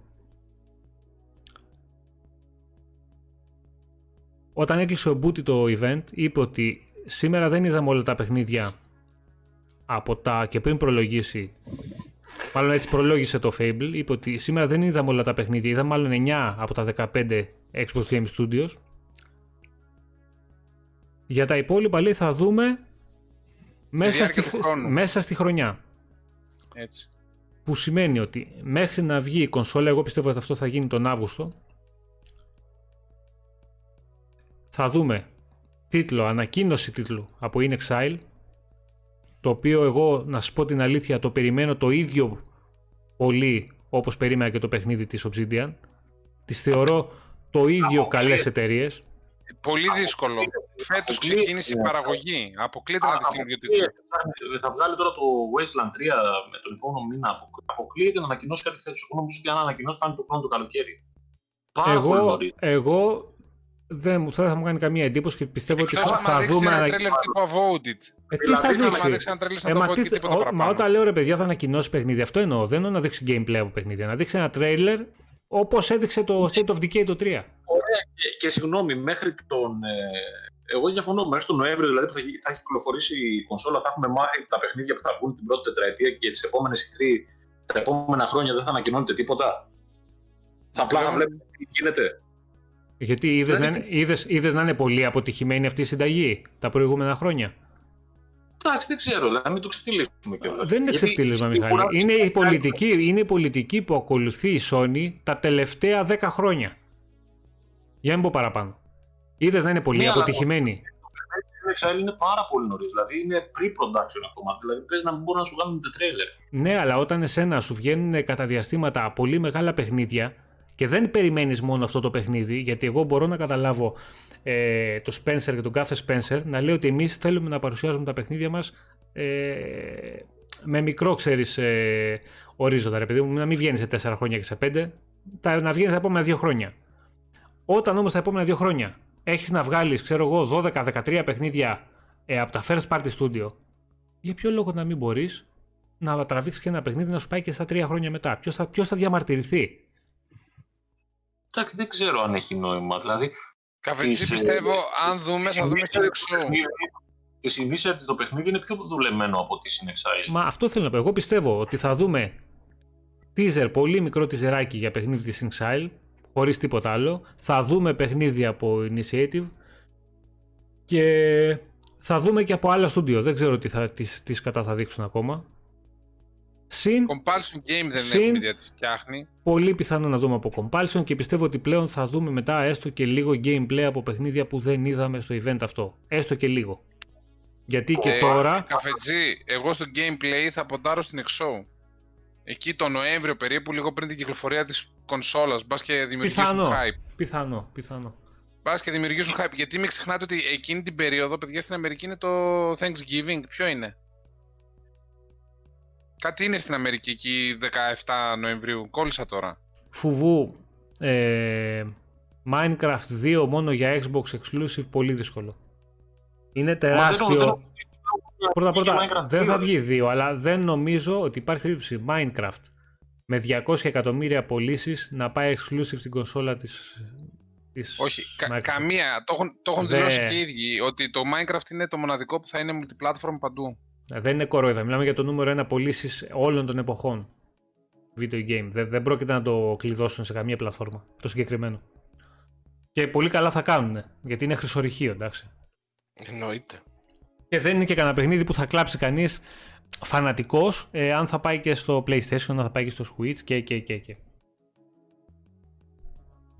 Λοιπόν. Initiative. Θα πρέπει να περιμένουμε τους επόμενους μήνες. Εγώ σε αυτά τα δύο στούντιο ποντάρω για ανακοινώσεις. Ε, αυτά τα δύο στούντιο είναι που θα δώσουν και παιχνίδια third person ε, τύπου αυτό που φτιάχνει η Sony που ζητάει ο κόσμος. Εγώ Μμμ. εκεί ποντάρω τα λεφτά μου για αυτά, τα- για αυτά τα στούντιο. Η Το- Initiative και ποιο άλλο; Και Compulsion. Η Ε, οποία και εγώ αυτά, Compulsion Μιχάλη, έχει- συμφωνούμε. έχει μεγαλώσει πάρα πολύ. Πλέον έχει 120 άτομα που είχε, είχε 50, δεν ξέρω πόσα Μμμ. είχε. Και έχει βγάλει και άλλες πόσες θέσεις εργασίας. Ε, και μάλιστα ε, μετακόμισε και σε νέα γραφεία. Οπότε είναι ένα Και, στούντιο το και, οποίο μιλάμε, και μιλάμε και για ένα πολύ πολύ αξιόλογο στούντιο που έχει παιδιά μεγάλο ταλέντο. Δηλαδή και το We Happy Few ήταν πολύ αξιόλογο παιχνίδι αν εξαιρέσει τα θέματα του τα οποία ε, λύνονται. Είναι και θέμα εμπειρίας, είναι και θέμα δυνατοτήτων ε, και χρήματος και ατόμων και, και δηλαδή το ταλέντο και οι ιδέες που έχει το στούντιο είναι πολύ πολύ αξιόλογες και θα δούμε ωραίο τίτλο και από αυτούς. Λοιπόν, αυτά. Αυτά, δεν έχουμε κάτι άλλο. Τα ε, Initiative λέτε να δούμε τέτοιο, Perfect Dark τελικά, ή πιστεύετε θα φτιάξουν κάτι άλλο. Εγώ λέω Perfect Dark. Εγώ θέλω κάτι άλλο, ρε παιδιά. Αλλά άμα κρίνω και από το Fable, Perfect Dark θα είναι. Εγώ πιστεύω, θέλω νέο εγώ IP πιστεύω, τελείως, εγώ καινούργιο- πιστεύω, Καινούργιο στούντιο, καινούργια IP εγώ θέλω. πιστεύω ότι δουλεύουν Perfect Dark και ταυτόχρονα δουλεύουν και η ιδέα και άλλο τίτλο ο οποίος θα είναι νέο IP και θα είναι το επόμενο παιχνίδι. Θα δούμε, παιδιά. Το Perfect Dark Πάντως, αν είναι, είναι- perfect dark, θα είναι εντελώς good, του έχουν αλλάξει τα φώτα. Δηλαδή δεν υπάρχει περίπτωση να είναι first person, το ξέρουμε αυτό. Ναι, ναι, ναι, ναι, ναι. Μα είναι και το στούντιο που μπορεί να σου δώσει third person τίτλο. Εντάξει, έχουν και προϊστορία άνθρωποι. Τουλάχιστον αυτοί που δουλεύουν στο στούντιο. Σε third person παιχνίδια. Οπότε εύκολα μπορούν να το πάνε εκεί. Πάντως, ε, επειδή υπόθηκε τώρα αυτό πριν για το πότε θα ανοίξουν οι προπαραγγελίες που είπες πάνω και το πότε θα δούμε τιμέ κτλ. κτλ. Ε, νομίζω ότι θα καθυστερήσουμε λίγο ακόμα να δούμε τιμή από Microsoft. Νομίζω ότι έχει αντοχή στο να περιμένει περισσότερο από τη Sony. Ε, γιατί η Sony που αυτή τη στιγμή ίσως έχει πιο συσπηρωμένο ένα κοινό, ξέρω εγώ, και σύν ότι ε, μου λέει ότι ξέρετε κάτι, αγοράστε, ας πούμε, μην αγοράσετε απαραίτητα το, το Series X, βολευτείτε για δύο χρόνια έτσι, πάρτε ξέρω εγώ και το Lockhart, αν βγει Lockhart, δεν ξέρω και εγώ τι, παίξτε και στο PC. Έχει αντοχή να περιμένει τη Sony. Η Sony ε, πρέπει να βγει να πει, ανοίγουν τα pre-orders τώρα, κάντε τα pre-orders σας. Γιατί θα γίνουν αρκετά εκατομμύρια pre-orders. Λοιπόν, παιδιά, τώρα αναφέρει εδώ πέρα ο Παναγιώτης Κιλίδης την Collision δεν αναφέραμε. Αν κάτι έλειπε από το show, ίσως ήταν η Collision.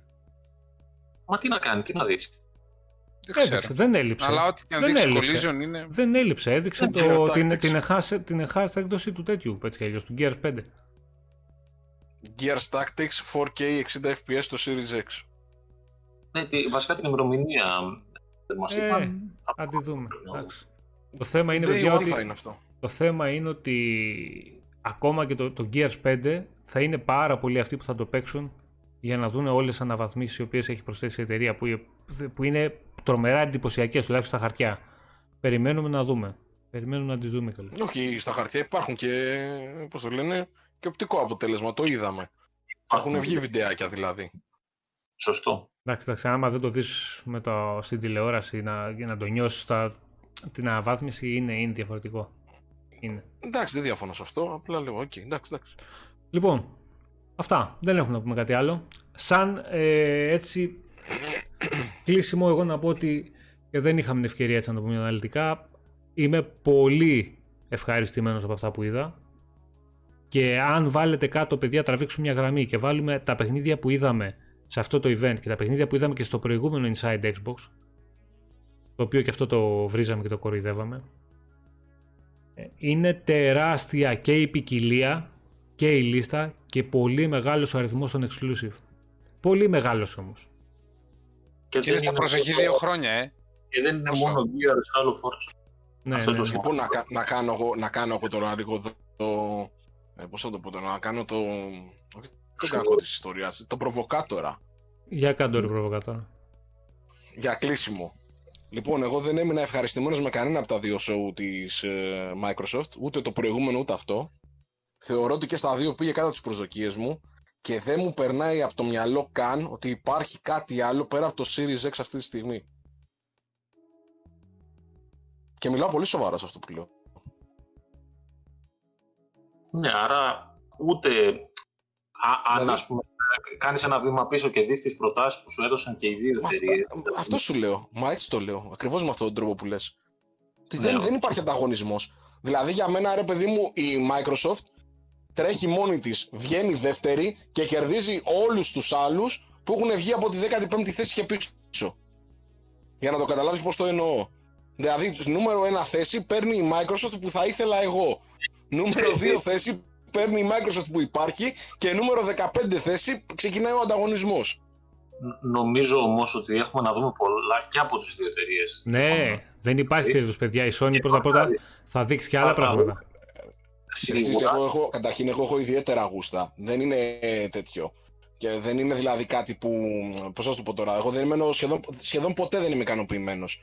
Και δεν το λέω, το λέω πραγματικά προβοκατόρεκα αυτό που λέω. Δηλαδή ότι εγώ πρέπει να μου δείξεις παπάδες, ας πούμε. Ένα κάρο πράγματα που δεν τα περιμένω και να είναι όλα από ό,τι βλέπω τώρα για να ξετρελαθώ και να είμαι ευχαριστημένος από ένα σοου.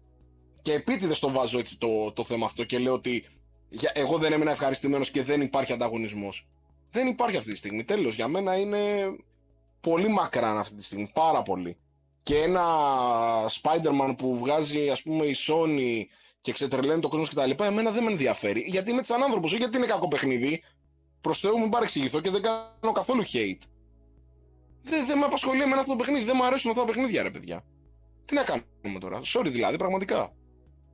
Περιμένω το other side που βγαίνει απόψε στις 12 η ώρα, νομίζω. Ποιο είναι Αυτά. αυτό, ρε κόλλησα.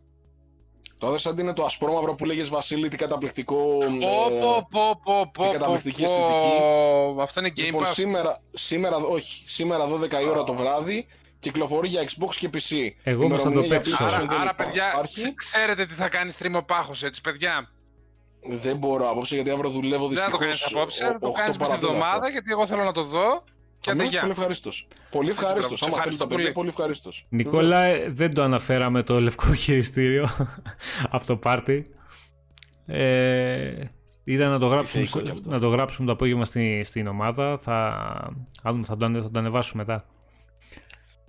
Ε, Και κάτι τελευταίο που βλέπω τα παιδιά και μιλάνε για τηλεοράσεις. Παιδιά, θα το αναλύσουμε το θέμα. Ε, αλλά σε λίγο καιρό να, βρούμε, να δούμε πρώτα τις κονσόλες και να δούμε και πώς τρέχουν στα, στα monitor που δεν έχουν HDMI 2.1, αλλά τα monitor ίσως να μην το χρειάζονται κιόλας γιατί δεν έχουν 4K. Δηλαδή, 4K HDR monitor μιλάμε για 2.000 ευρώ και οπότε δεν νομίζω ότι. Για υπάρχει τηλεοράση σου θέμα. λένε ρε τα παιδιά. Γιατί Φοβούμαι. πας να- Ε, μαζί πρέπει να τα βάλω όμως γιατί να, άμα είναι να, προ- να προτείνουμε Άλλο κάτι, πράγμα. να προτείνουμε αυτό που θα έχει το καλύτερο Άλλο αποτέλεσμα. πράγμα, άλλο πράγμα. Ξεχωριστά τηλεοράσεις, ξεχωριστά τα monitor. Δεν μπορούμε να τα συγκρίνουμε. φουβού, Οκ, εντάξει. αυτοί που λες ότι κατακρίνουν τις ετήσιες κυκλοφορίες, να ξέρεις ότι το 90% αυτών παίρνουν κάθε χρόνο FIFA και, και Pro και, του- και 2K. Κάθε χρόνο πολύ έβαλες. Πάντως να σου πω κάτι, από το να, από το να παίρνεις κάθε χρόνο ή κάθε δύο χρόνια όπως το Forza ας πούμε ένα παιχνίδι για το Motorsport μιλάω, το οποίο δεν είναι απαραίτητο ότι θα έχεις μεγάλες αλλαγές και τρομερές βελτιώσεις δεν θα είναι καλύτερο να σου κάνουν, να σου το κάνουν λίγο πλατφόρμα το παιχνίδι και να παίρνεις Ναι. μεγάλα κάθε χρόνο δωρεάν ή ας πούμε DLC, ξέρω εγώ αν είναι κάτι μεγάλο. Όχι DLC, expansion, πιο σωστή λέξη. Ναι, ναι, ναι, expansion. Άλλο DLC, Ε, άλλο expansion. τα, τα, τα οποία θα, στην ουσία θα, θα σου δίνουν ακόμα περισσότερα και θα ξέρεις εγγυημένα ότι κάθε χρόνο θα έχεις νέο περιεχόμενο. Δεν ξέρω, λέω. Αχ, Ριάννα, τι έγραψες τώρα. Αχ, Ριάννα.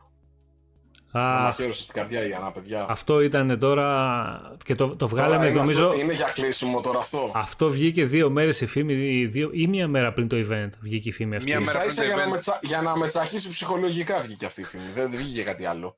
Ε, Ο άνθρωπος που την έβγαλε το- δηλαδή είχε δεν- μένα στο μυαλό του και λέει θα τον, θα τον σπάσω ψυχολογικά, τον ξαναστείλω στα βέβαια, χάπια. βέβαια δεν ξέρουμε το κατά πόσο ισχύει ή όχι. Δεν πάει να πει ότι επειδή δεν δείξανε κάτι δεν ισχύει αυτό. Άσε ξέρεις. μας ρε πάνω και εσείς τώρα έχουμε να πούμε Ε, το τα δεν θέματα ξέρεις. μας έχουμε και εσείς. Και νομίζω δεν ισχύει τελικά. Θα Αλλά δούμε. δεν Θα μην δούμε. το περιμένετε. Και εγώ δούμε. έτσι φοβάμαι ότι δεν ισχύει. Γενικά, παιδιά, μην βάζετε στο μυαλό σας πράγματα, κακό κάνετε. Πράγματα τα οποία δεν έχετε δει. ας Όχι, πούμε. να σου πω κάτι. Δεν Ε, είναι, ρε παιδιά, δεν είναι καλό να περιμένεις πράγματα και να πιστεύεις ότι α, α, υπάρχει αυτή η φήμη. Α, για να δούμε. Μείνε στο για να δούμε. Μην απογοητεύεσαι αν δεν το δεις. Δεν είναι κακό Ε, να ρε, πάνω, περιμένεις μάθες κάτι πράγματα. πολύ. Σιγά ξέρεις μωρέ κάτι. πάχο, ήθελες πολύ το Ninja Gaiden να πούμε και δεν βγήκε Ninja Gaiden. Και χέστηκε η φορά στο Σταλόνι τώρα, άμα δεν βγήκε Ninja Gaiden. Σιγά, 30 παιχνίδια δείξανε. Εγώ βλέπω εδώ το Εντάξει. χάλο. Δεν Πορώνομαι πειράζει, και αλλά- πείτε μου ό,τι θέλετε. Αυτός ήθελε χάλο. Ε, που το πήρε. Εγώ, ας πούμε, που ήθελα ένα τζαγκέντε να μην το πάρω. Δηλαδή, Πήρες και εντάξει, εσύ, αλλά ρε, μη σου- κάτσε, μη ρε, σου πω κάτσε, ότι ρε. Εσύ πήρες. ήθελες και Μην Elden Ring, το ήθελες και πειράζει, Ninja είμαστε στον Gaiden, αέρα ήθελες ακόμα. και... Ή Elden Ring ή Ninja Gaiden είναι και τα δύο. Δεν ήθελα κάτι άλλο εγώ κακομοίρης. Elden Α, Ring, Δηλαδή δηλαδή. σοκολάτα, κρέπαμε μερέντα, κρέπαμε λευκή σοκολάτα, βάλε και μία μασπρόμαυρη να γίνει παουξίδικια. Λοιπόν. Εντάξει, ρε Εντάξει Πάκο. τώρα. Χρήστο, Λοιπόν. λοιπόν... πέρα το αμάξι, στο χάλο κινείται καταπληκτικά. Πες να πήραν τον κώδικα ρε, εσύ από το τέτοιο, το Forza Horizon, που το είχε μέσα. Το... Δεν το, αποκλείεται. το, το Elden Ring πάχο να ξέρεις είναι exclusive Switch. Τέλος. Μην του λες 10 τέτοια. 10 FPS confirmed. Δύσκολο, Λοιπόν. δηλαδή. 10 ούτε 5 δεν θα πιάνει. Δύσκολο παιχνίδι, δεν θες να παίξεις, ορίστε. Α, όχι, τέτοιο δύσκολο δεν θέλω. Ευχαριστώ πολύ. Καμέο να μαθαίνω 2. κάμπες στα χέρια για να το παίξω δεν θέλω. Άννα, μαζί σου, μαζί σου, από τα, Κι εγώ πιο, μαζί της είμαι, απ' να τα, ξέρεις. πιο, απ' τα πιο ενδιαφέροντα παιχνίδια. Άρε ρε. Ρε Ανά, μπήκε στο τέλος για να μας κάψεις την καρδιά. δηλαδή, έλεος, ας πούμε, τόσε ώρες είμαστε εδώ. Πες λίγο πιο νωρίς και να τα συζητήσουμε. Ε, Παιδιά, για να καταλάβουμε λίγο τι γίνεται τώρα στο, στα, στα event τα τελευταία της Microsoft. Το Στα που θα οποία- ένα τσιγάρο τώρα. Στα οποία έχουν παρουσιαστεί, ξέρω εγώ, 30, 40, 35 παιχνίδια κάπου εκεί. Ναι, ρε. Τα μέτρησες Λοιπόν, με περιμένετε, καφετζή. Τα περιμένετε. μέτρησαμε πόσα είναι. Περίμενε μισό. Πόσα είναι με το showcase, του pre-show και με το inside Είναι Xbox γύρω τα στα έχουμε 40 μετρήσει παιχνίδια. 40 παιχνίδια όλα μαζί. χαμός. Από εκεί και πέρα. Το Χαμός. γαμάτο της όλης υπόθεσης και που δεν δίνουμε πολύ σημασία όλοι μας είναι ότι από αυτά τα 40 παιχνίδια ο καθένας κρατάει μια λίστα από αυτά που θέλει να δει με διαφορετικά παιχνίδια. Ναι, Αυτή ναι, ναι, είναι η ισχύει. όλη ιστορία. Και από εκεί καταλαβαίνεις ότι, 100%. ότι η κίνηση που κάνει και οι, οι κινήσει που κάνει η Microsoft είναι πετυχημένες. Μας αρέσει, δεν μας Σωστό. αρέσει; Θέλουμε να δείχνουμε φάτσε με μαϊμουδάκια. Θέλουμε να δείχνουμε ε, textures κάτω με τα λουλούδια και αυτά που εξαφανίζονται. Που θα τα δείξουμε και θα τα λουστούμε. Γιατί όταν κοροϊδεύαμε εμείς το. Πες το, Grand Turismo που ανάβανε τα φώτα αργότερα. Θυμόσαστε στο τούνελ μέσα που λέγαμε Α, ο SSD ναι, και ναι, ναι. λούσου τα τώρα. Και καλά σου κάνουν και σε γλεντάνε. Και να κάτσεις να το λουστείς. Αλλά όποιος δεν βλέπει τη μεγάλη εικόνα, τη μεγάλη εικόνα ότι έχουν δείξει σε 4-5 μήνες μέσα 40 παιχνίδια από τα 40 τα 30 είναι exclusive και από τα 30 αυτά ο καθένας περιμένει διαφορετικό παιχνίδι Και είναι και στο Game Pass. Και είναι και στο Game Pass τα 30 Όχι ξέρω εγώ όλα, από αυτά. όχι ε, είναι όλα. τα 25. Ναι, οκ. Ε, Ε, όποιος εντάξει, δεν τα βλέπει μαζί αυτά, σου. παιδιά, πρόβλημά του. Μόνο Λοιπόν, έτσι. για κλείσιμο, για κλείσιμο, ένα παιχνίδι ο καθένας από όσα έχουμε δει που το βάζει νούμερο ένα, άντε δύο παιχνίδια, άμα δεν μπορεί ένα. Μέχρι εκεί όμως, που τα βάζει ότι αυτά τα θέλω. Ε, τώρα με τρολάρεις. Όχι, δεν στο ρόλο καθόλου. Λοιπόν, Ακούω εσένα, δύο. Ξεκίνα, ξεκίνα, ξεκίνα. Εγώ βάζω δύο, εγώ βάζω δύο. Το About και το Fable, εύκολα. Ωραία, άλλο. Αυτά όμω δεν βγαίνουν φέτο, ρε. Δεν βγαίνουν Εγώ θα πω σύντομα. τρία. Εγώ θα Ε, πω δεν τρία. βγαίνουν γενικά. Τρία. Τι Αυτά Τρία. είδαμε, δεν μα ενδιαφέρει. Τρία. Τρία θέλει ο πάνω. Τρία, Βάλε λοιπόν. τρία. Avowed, Fable, Μμ. γιατί είμαι και ερπιτζάκιας, πολύ. Fable και Halo. Τρία. Οκ. Ε, αλλά είναι Μην με βαριά πρόλαβε. καρδιά όμως, Δεν έχω ε. να προσθέσω τίποτα άλλο. Με πολύ βαριά καρδιά Βασίλη, όμως. Δεν οκ, είναι. Βασίλη, Εγώ Halo, θα ξεκινήσω με το χάλο. Χάλο Ναι. Infinite. Και να πούν Avowed. και τα παιδιά στο chat. Κύριε Περίμενε, Πάχο, περίμενε. Avowed. Ε, το Fable δεν το θέλω ακόμα. Θέλω να βγει όσο τέλειο πρέπει να βγει. Και θα Μμμ. βάλω το Bright Memory Infinite από το Inside Xbox. Ω, είσαι Α είναι καμένος και μία τελείως, ώρα καλά. παιχνίδι μέχρι τον τερματισμό δεν με ενδιαφέρει. Εγώ Κύριε με το Bright είχα Πάχο, πάθει σοκ. μπορώ να προσθέσω Έλα. ένα ακόμα γιατί το ξέχασα. Βάλε, βάλε άλλο ένα. Και εί- ήδη κάναμε την υπέρβαση με σένα, αλλά βάλε άλλο ένα αλλά για να δούμε και τα παιδιά από το chat να τους δώσουμε χρόνο να γράψουν. Είδα το, το Γιάννη, γι' αυτό το λέω. State of Decay 3. Γιατί το 2 εγώ το λάτρεψα. Το έχεις μέσα στο τέτοιο, ε. Μέσα στο Το πρώτο έχω, το το έχεις. έχω, το έχω, ναι, το έχω. Το έχω, το έχω γιατί μου, μου, μου είδα τεράστια διαφορά στην ποιότητα. Και αν είναι Πάμε είναι τώρα. Οκ. τόσο ανεβασμένη η ποιότητα σε σχέση με το 2. Έλα, δώστε, δώστε. Κάτι θέλει να πει, κάτι λέει ο Μιχάλης αλλά δεν τον ακούω και περιμένω να τον Ω, ακούσω. Ρε εσείς, Λέω. Μιχάλη, μισό λίγο. Έλα. Κοιτάτε τώρα τι πάθαμε. Hellblade 2 λέει η Άννα. Το, το, το έχω ξεχάσει τελείως. Ε, μα ε, εντάξει, Δεν μας γιατί το δεν είναι σε αυτά δείξαν. που είδαμε Δεν μας το τώρα. γι' δείξαν αυτό. ούτε στο Inside Xbox ούτε. Δεν μας Δεν δείξαν. το gameplay. βάζω κι εγώ σε αυτό γιατί είναι πιο παλιό, ας πούμε. Από ό,τι Ε, είδαμε, ενώ το εντάξει. Fable που είπα εγώ τρελαθήκαμε στο gameplay. Τι λες, Μωρέ Βασίλη; Πέρα, πέρα από αυτό, παιδιά, αν και το περιμένω, ε, το έχω πιο κάτω από τα άλλα. Α, άσχετα Λοιπόν, αν είναι η- Παιδιά, εγώ θα αλλάξω. Παιδιά, εγώ θα αλλάξω. Το ξανασκέφτηκα τώρα, έφαγα φλασιά. Κρατάω το, το Bright Memory Infinite, πετάω Ναι. έξω το χάλο. Ω, το χάλο δεν το πετάω, ρε. Είσαι σοβαρός τώρα. Είσαι Και σοβαρός. τρολάρω. Θα πετάξω έξω το Avoided για να πάρει και αυτό το χρόνο του και θα βάλω τις Blooper, ε. Έλα, που παίζει Το δύο Medium. παράλληλους κόσμους. Ούτε Πείτε καν. το. Medium. Το Medium. Εγώ με το Medium. Medium. το είδα πολύ καλύτερο από αυτό που περίμενα. Μ' άρεσε πάρα πολύ. Που εμένα δεν μ' αρέσουν και τα horror, έτσι. Το Medium μου δεν ξέρω, μου έχει κάνει πολύ κλικ. Λοιπόν, δύο παιχνίδια θα βάλω κι εγώ. Έτσι τώρα, έτσι, από αυτά που έχω δει και με έχουν ενθουσιάσει. Γιατί το Fable θα το έβαζα, αλλά δεν, δεν, δεν θεωρώ ότι το είδα. Λοιπόν, ούτε, και δεν θα βάλω και το Hellblade για ευνόητου λόγους. Είναι πιο παλιό. Θα βάλω το Medium και το Scarlet Nexus. Μάλιστα. Ωραία. Θα σε Αυτό. βάλω και ένα Απλά hard για- mode. Από τα ID and Xbox τι περιμένεις; Χα. Τι, τι, Από το τα ID ID and Xbox τι περιμένεις; Tunic. το 12 minutes και το tonic. Tunic. Μμ. Ναι. Tunic, ναι, Ναι. tunic Ναι, και ναι, 12 ναι. minutes. 12 Ε, κι minutes εγώ. είναι το πάτε αυτό το παιχνίδι που μου Ναι, ναι, αρέσει. το- Ναι, ναι, ναι. ναι. Ωραία, αυτό θέλω. Εγώ το Tunic και το Falconeer. Μμ, μμ, μμ. Α, είναι και αυτό. Καλά, εντάξει. Από εκεί καταλαβαίνετε, παιδιά, Ακούστε, ότι ακούστε εδώ τι γίνεται. Πω Τι πω ρε γίνεται τώρα Άννα, σε μια σήμερα είσαι παρέα βαλτή, τεσσάρων δεν γίνεται ρε ατόμων, έτσι. Άννα. Και δείτε τι γίνεται στο chat. ε, Εσύ Ω, Άννα γράφει γράφει σκόρ. τώρα Panzer Dragoon Horta δηλαδή, 2. Το ξέχασε. Μιλάμε ότι εδώ έχει γίνει κόλαση. Παιδιά, δεν θα, δεν θα τα βρούμε ποτέ, δηλαδή δεν Σε- υπάρχει περίπτωση. σε αυτό που λέει η Άννα τώρα, Μα, το Panzer Dragoon, Falconeer. Είναι πάρα πολύ κοντά Μα έχω- σε αυτό. Μα έχουμε Ναι. ξεχάσει πόσα παιχνίδια και παρόλα αυτά το Xbox δεν έχει παιχνίδια. Ναι.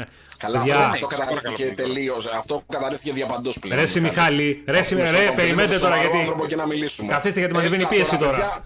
Περιμένετε. Λοιπόν, ποιος τα Πάμε λέει μεταξύ. αυτά ρε Μιχάλη; Ποιος τα λέει αυτά; Ε, Αυτοί που βγαίνουν στις ομάδες του Xbox και γράφουνε Αχ ρε γαμό το κρίμα, πότε θα βγάλει και το, και το η Xbox κάνα παιχνίδι σαν για αυτά του PlayStation. Και κλαίνε και στεναχωριόνται και είναι βαμμένοι μπλε. Δηλαδή και κάλτσες μπλε φοράνε και σόβρακα μπλε φοράνε και, Ναι. και βγαίνουν και λένε τάχα μου ρε ότι στεναχωριόνται κιόλας γαμό το πότε το Xbox λέει θα βγάλει παιχνίδι σαν το τέτοιο και, και λένε τώρα God of War και, και, και νομίζω ότι είμαστε μαλάκες εμείς. Δεν βλέπουμε Πάνω. που είναι όλη μέρα στα, στα chat, στις, στις ομάδες και το τι γράφουν και το τι υποστηρίζουν. Δηλαδή είσαστε χαζοί. Έλα, μωρέ. Τα σοβαρά τους παίρνετε, Μα- μωρέ. Έλα. Πάνω ξέρω, Μα αυτή είναι ρε φίλε. Κάτσε. με αφορμή το σχόλιο που Κάτι κάνει να ο κάνω. Χρήστος και όλα εκτός από τέτρις, εγώ παιδιά, sorry αλλά το περιμένω να καθόμαστε παρεούλα στα πάρτι που μπαίνουμε και να παίζουμε τέτρις online. Sorry. Έλα, ε, εσείς παίζετε και μονόπολη ρε Μιχάλη τώρα εντάξει. παίζουμε και αυτό πολύ και εγώ, αλλά εμείς παίζουμε τα πάντα. δηλαδή, δεν έχουμε Αλλά ο, η χαρά του τέτοιου να αυτή ξέρεις ε, το τέτρις αυτή είναι η χαρά του, του στράτου. Μόνο, πολύ λέει ο άλλος. Στράτου. Ναι ρε. Ναι ρε, Ούνο και μονόπολη Μα- παίζουν και, και, και δεν είναι Καλά, που ο παίζουν. Στράτος και ο Είναι Μιχάλης, που Ξέρεις τι παίζανε στην καραντίνα; παθιάζονται. Δεν άφησαν παιχνίδι της Ubisoft. Φίλε, δεν δεν, άφησαν. δεν, δεν είναι ότι παίζουν. Είναι ότι παίζουν Ούνο και Δεν παθιάζονται. υπάρχεις Πάνω, Είναι τρελή. πάνω δεν υπάρχει. Ναι ρε, ρε, Uno, Trivial Pursuit, ε, Monopoly και τι άλλο παίζανε. Ευτυχώς δεν υπάρχει και το hotel, γιατί άμα υπήρχε και το hotel και αυτό θα το παίζανε. Το, το Risk δεν ξέρω πώς σου ξέφυγε. αυτό θέλει ώρες γι' αυτό. Δεν μπορώ να το Λοιπόν, τελειώσω ένα εντάξει. τέταρτο. Πλάκα, πλάκα. Πλάκα, πλάκα είναι ότι εγώ παιδιά τους χαίρομαι γιατί το gaming είναι παρέα. Και όταν έχεις καλή παρέα παίζεις τα πάντα και περνάς καλά. Συμφωνώ. Λοιπόν, πάχω για... λοιπόν, κλείνουμε για να μην μας πάθει τίποτα. Πάχος εδώ και θα μας Καλό καλοκαίρι πνιγεί. θα πούμε ρε στα παιδιά, 15 Σε- Αύγουστο έρχεται. Ξεψυχάει σιγά σιγά. λοιπόν, παιδιά, ευχαριστούμε πάρα πολύ για την παρέα. Να είστε καλά. Ό,τι θέλετε, ό,τι θέλετε να συζητήσουμε, να πούμε και τα λοιπά, στείλτε στην ομάδα στο facebook. Τα λέμε εκεί.